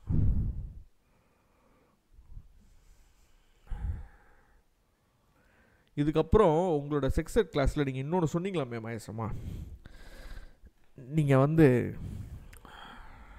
உங்கள் வீட்டில் வந்து ரொம்ப கம்மியாக தான் உடைய அணிஞ்சிருப்பீங்களா, ஒரு சில டைம் உடையே அணிஞ்சிருக்கவே மாட்டிங்களாம். உங்கள் பொண்ணுக்கிட்டே அதான் சொல்லி கொடுக்குறீங்களா? யாராச்சும் கதவை தட்டினாலும் நீங்கள் அவங்களுக்கு வந்து அட்டன் பண்ணணும்னு அவசியம் கிடையாதான், நீங்கள் பாட்டுக்கு உங்கள் வேலையை என்ன பண்ணிட்டுருக்கீங்களோ அதிலேயே ஃபாலோ பண்ணலாம் அப்படின்னு சொல்லி சொன்னீங்களா? இப்போ ஒருத்தங்க சொல்லியிருக்காங்க, டெலிவரி கேஸ்லாம் வந்தால் அவங்களுக்குலாம் ரொம்ப பாவப்படுறேன் அப்படின்னு சொல்லி சொல்லியிருந்தாங்க. இது எங்கே வந்து எனக்கு இடிக்குது அப்படின்னு சொன்னால் இன்னொரு இடத்துல எனக்கு வந்து இடிக்குது. இது கலாட்டா சேனலுக்கு ஒரு இன்டர்வியூ கொடுத்துருந்தீங்க, அந்த இன்டர்வியூவில் இதை பற்றி பேசியிருக்கீங்க. பெண்கள் மேலாடை அணியிறதை பற்றி பேசியிருக்கீங்க. நீங்கள் வந்து ரொம்ப ப்ரோ நியூடிட்டி அப்படின்றது எனக்கு தெரியும், அது உங்களோட கருத்து. நான் அந்த கருத்துக்கு எதிராக எந்த கருத்தும் வைக்க விரும்பலை.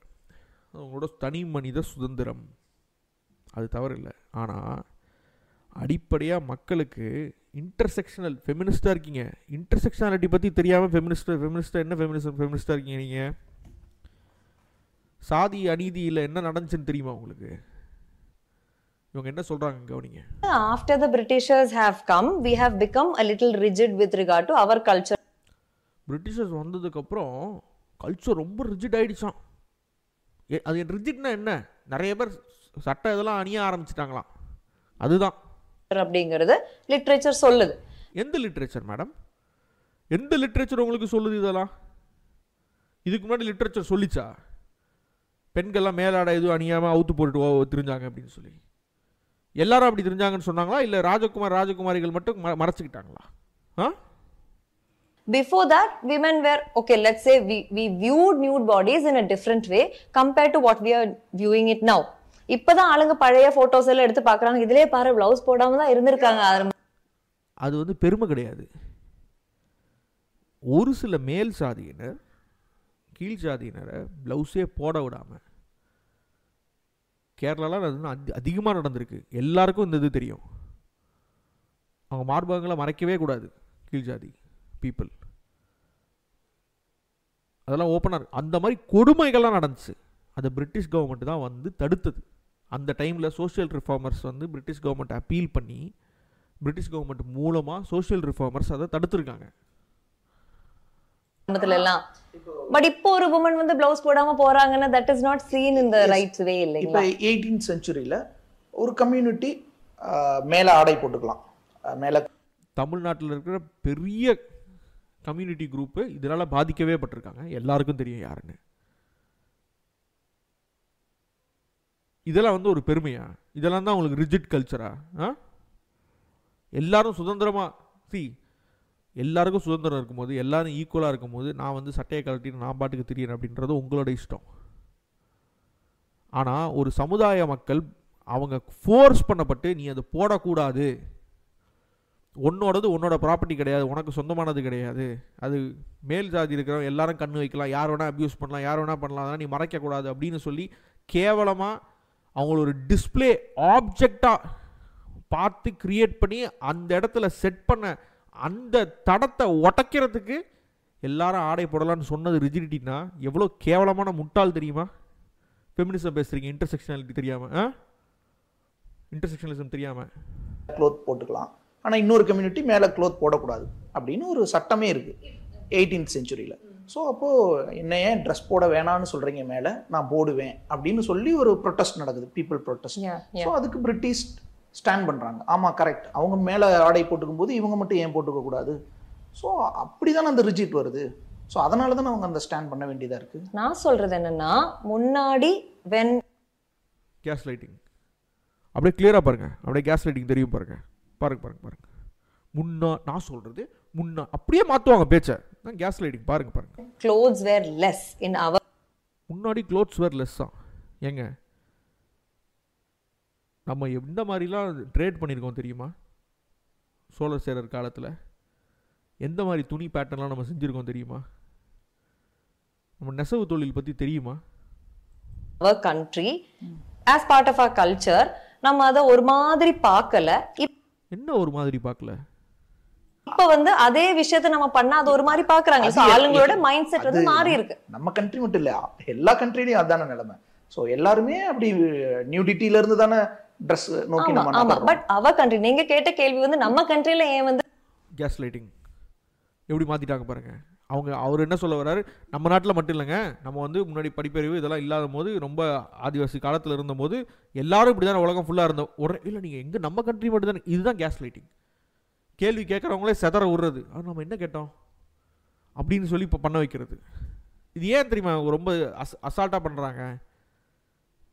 ஏன்னா அவங்களோட பேக்ரவுண்டு என்ன, சைக்காலஜி, அப்ளைட் சைக்காலஜி பின்வாங்கி இருக்குன்னு பிரிட்டிஷ் எப்படி காரணமா இருப்பாங்களோன்னு யோசிச்சு அதுக்கப்புறம் தான் ரிஜிடா மாறிடுச்சு அப்படிங்கறதா லிட்ரேச்சர் எல்லாமே சொல்லுது. எந்த லிட்ரேச்சர் சொல்லுது? சைட் பண்றது கிடையாது லிட்ரேச்சரை, சும்மா அசால்ட்டா லிட்ரேச்சர் சொல்லுது. லிட்ரேச்சர் சொல்லுதுன்னா நான் கூட தான் போர் அடிக்கும்போது ஏதாவது ஓலைச்சுவடில் ஏதாவது எழுதி வச்சுட்டு போகுது, லிட்ரேச்சர் ஆயிடுமா?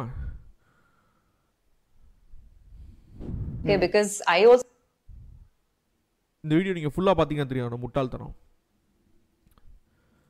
ஸோ பேசிக்காக வந்து you know like I can go more and more, I know more details. Anupama விருக்ஷம்லாம் என்ன பண்ணாங்கன்னு அதையும் கொஞ்சம் பார்த்துடலாமே, அதை மட்டும் ஏன் விட்டு வைக்கணும்? அனுபமா விருக்ஷம் 8 மாதத்துக்கு முன்னாடி ஒருத்தவங்க போஸ்ட் போட்டிருக்காங்க. 3 வருஷத்துக்கு முன்னாடி அனுபமா விருக்ஷம் 22,500 சார்ஜ் பண்ணாங்களாம். அவங்களோட பெஸ்டி வந்து அந்த செஷன் அட்டன் பண்ணியிருக்காங்க. 2 டிஃப்ரெண்ட் செஷன், ஒரு செஷன் 3000, ஒரு சிலர் 2500. 200லேருந்து 250 பேர் ஒரு செஷன் அட்டன் பண்ணுவாங்க ஆன்லைனில். 2லேருந்து 3 வெபினார். இதெல்லாம் என்ன, விமன் எப்படி பண்ணணும், பர்த் சென்டர் போங்க, இதெல்லாம் சொல்கிற பிரெயின் வாஷிங். இது தான் ஒரு வெபினார்லேருந்து ஆவரேஜாக 5 லட்ச ரூபா ஏர்ன் பண்ணியிருக்காங்க. 12 செஷன் ஒரு மாதத்தில் பண்ணால் 66 லட்ச ரூபா மினிமம் பர் மந்த். இந்த ரேட்டு 3 வருஷத்துக்கு முன்னாடி அனுபமா விருக்ஷம்னால. ரொம்ப பண்ணிங்கன்னு வச்சுக்கோங்களேன். இது எப்படி பண்ணிங்களா எனக்கு தெரியும், எப்படி ஒரே அக்கௌண்ட்டில் வாங்காமல் டிஃப்ரெண்ட்டாக அக்கௌண்ட்டில் வாங்கினது அதெல்லாம் கூட தெரியும்.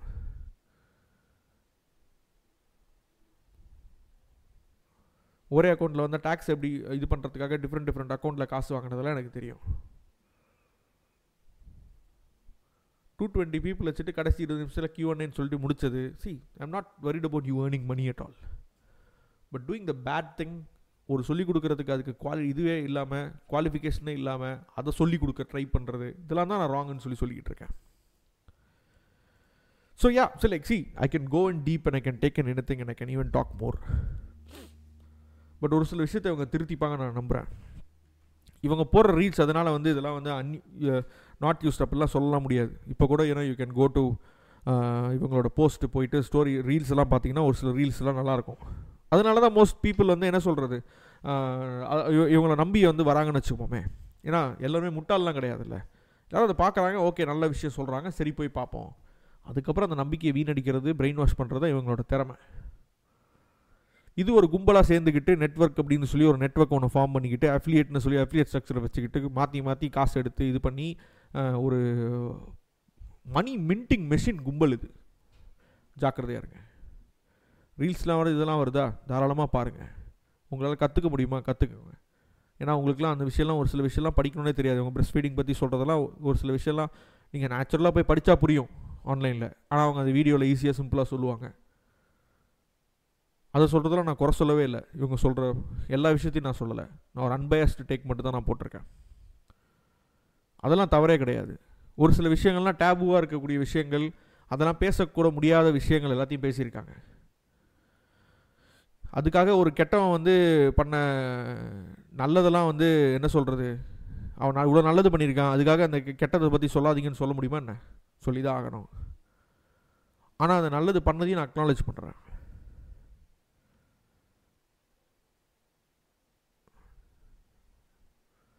ஒரு சில இந்த மாதிரி ஈவில் விஷயத்தெல்லாம் நம்ம பார்க்குறோம் அப்படின்னு சொன்னால் சொசைட்டியில் உடனே வந்து நம்ம அப்ரூட் பண்ணியே ஆகணும்.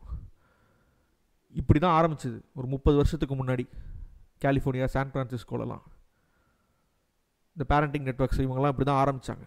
எந்த நிலைமைக்கு மோசமாக போயிருக்காங்க தெரியுமா?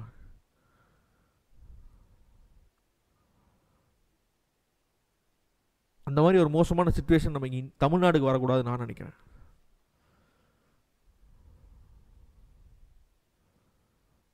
எந்த அளவுக்கு மோசமாக போயிருக்கு அப்படின்னு சொன்னால், see I'm not a enemy of LGBT, அந்த இதோட இதெல்லாம் கிடையாது. ஒருத்தரோட தனி மனித விருப்பம், அவங்கவுங்க பெட்ரூமில் என்ன பண்ணுறாங்களோ அது அவங்கவுங்களோட தனிப்பட்ட விஷயங்கள்.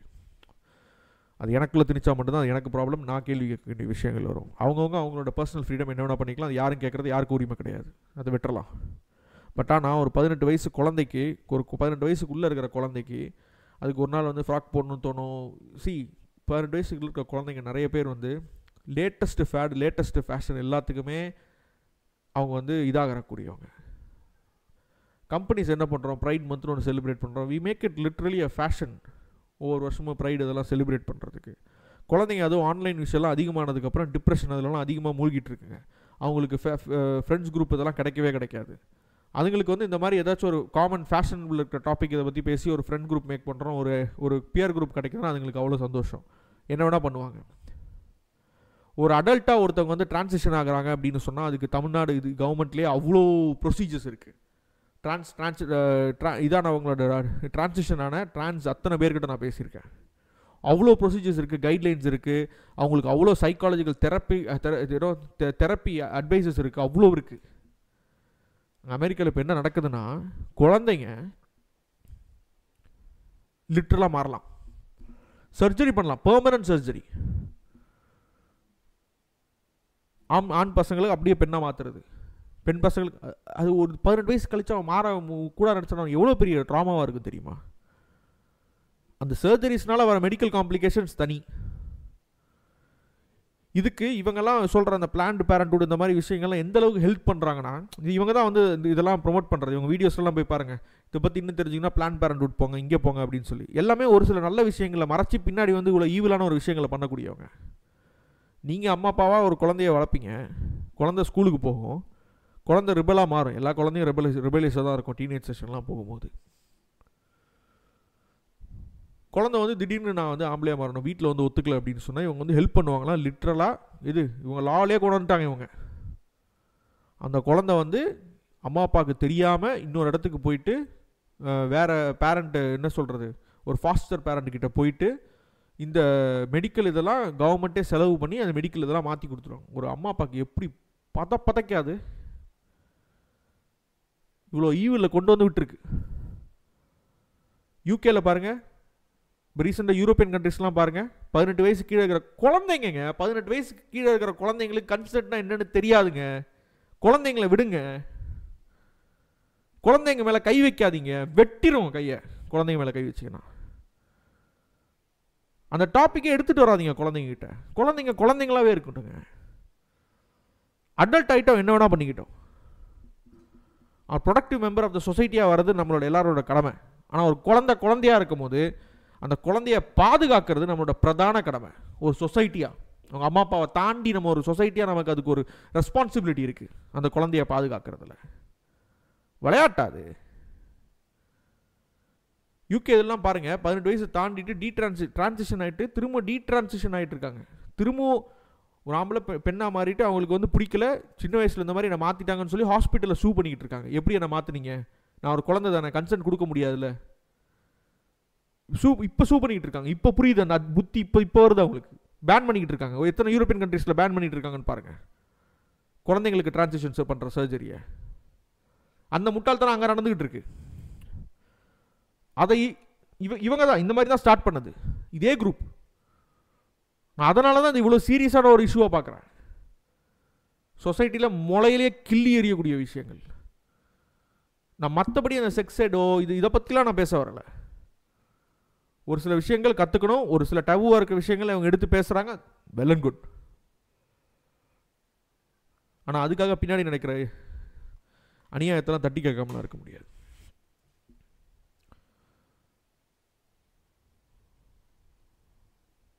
நம்ம மீண்டும் சந்திப்போம் இந்த மாதிரி ஒரு விஷயம் நடக்கும்போது.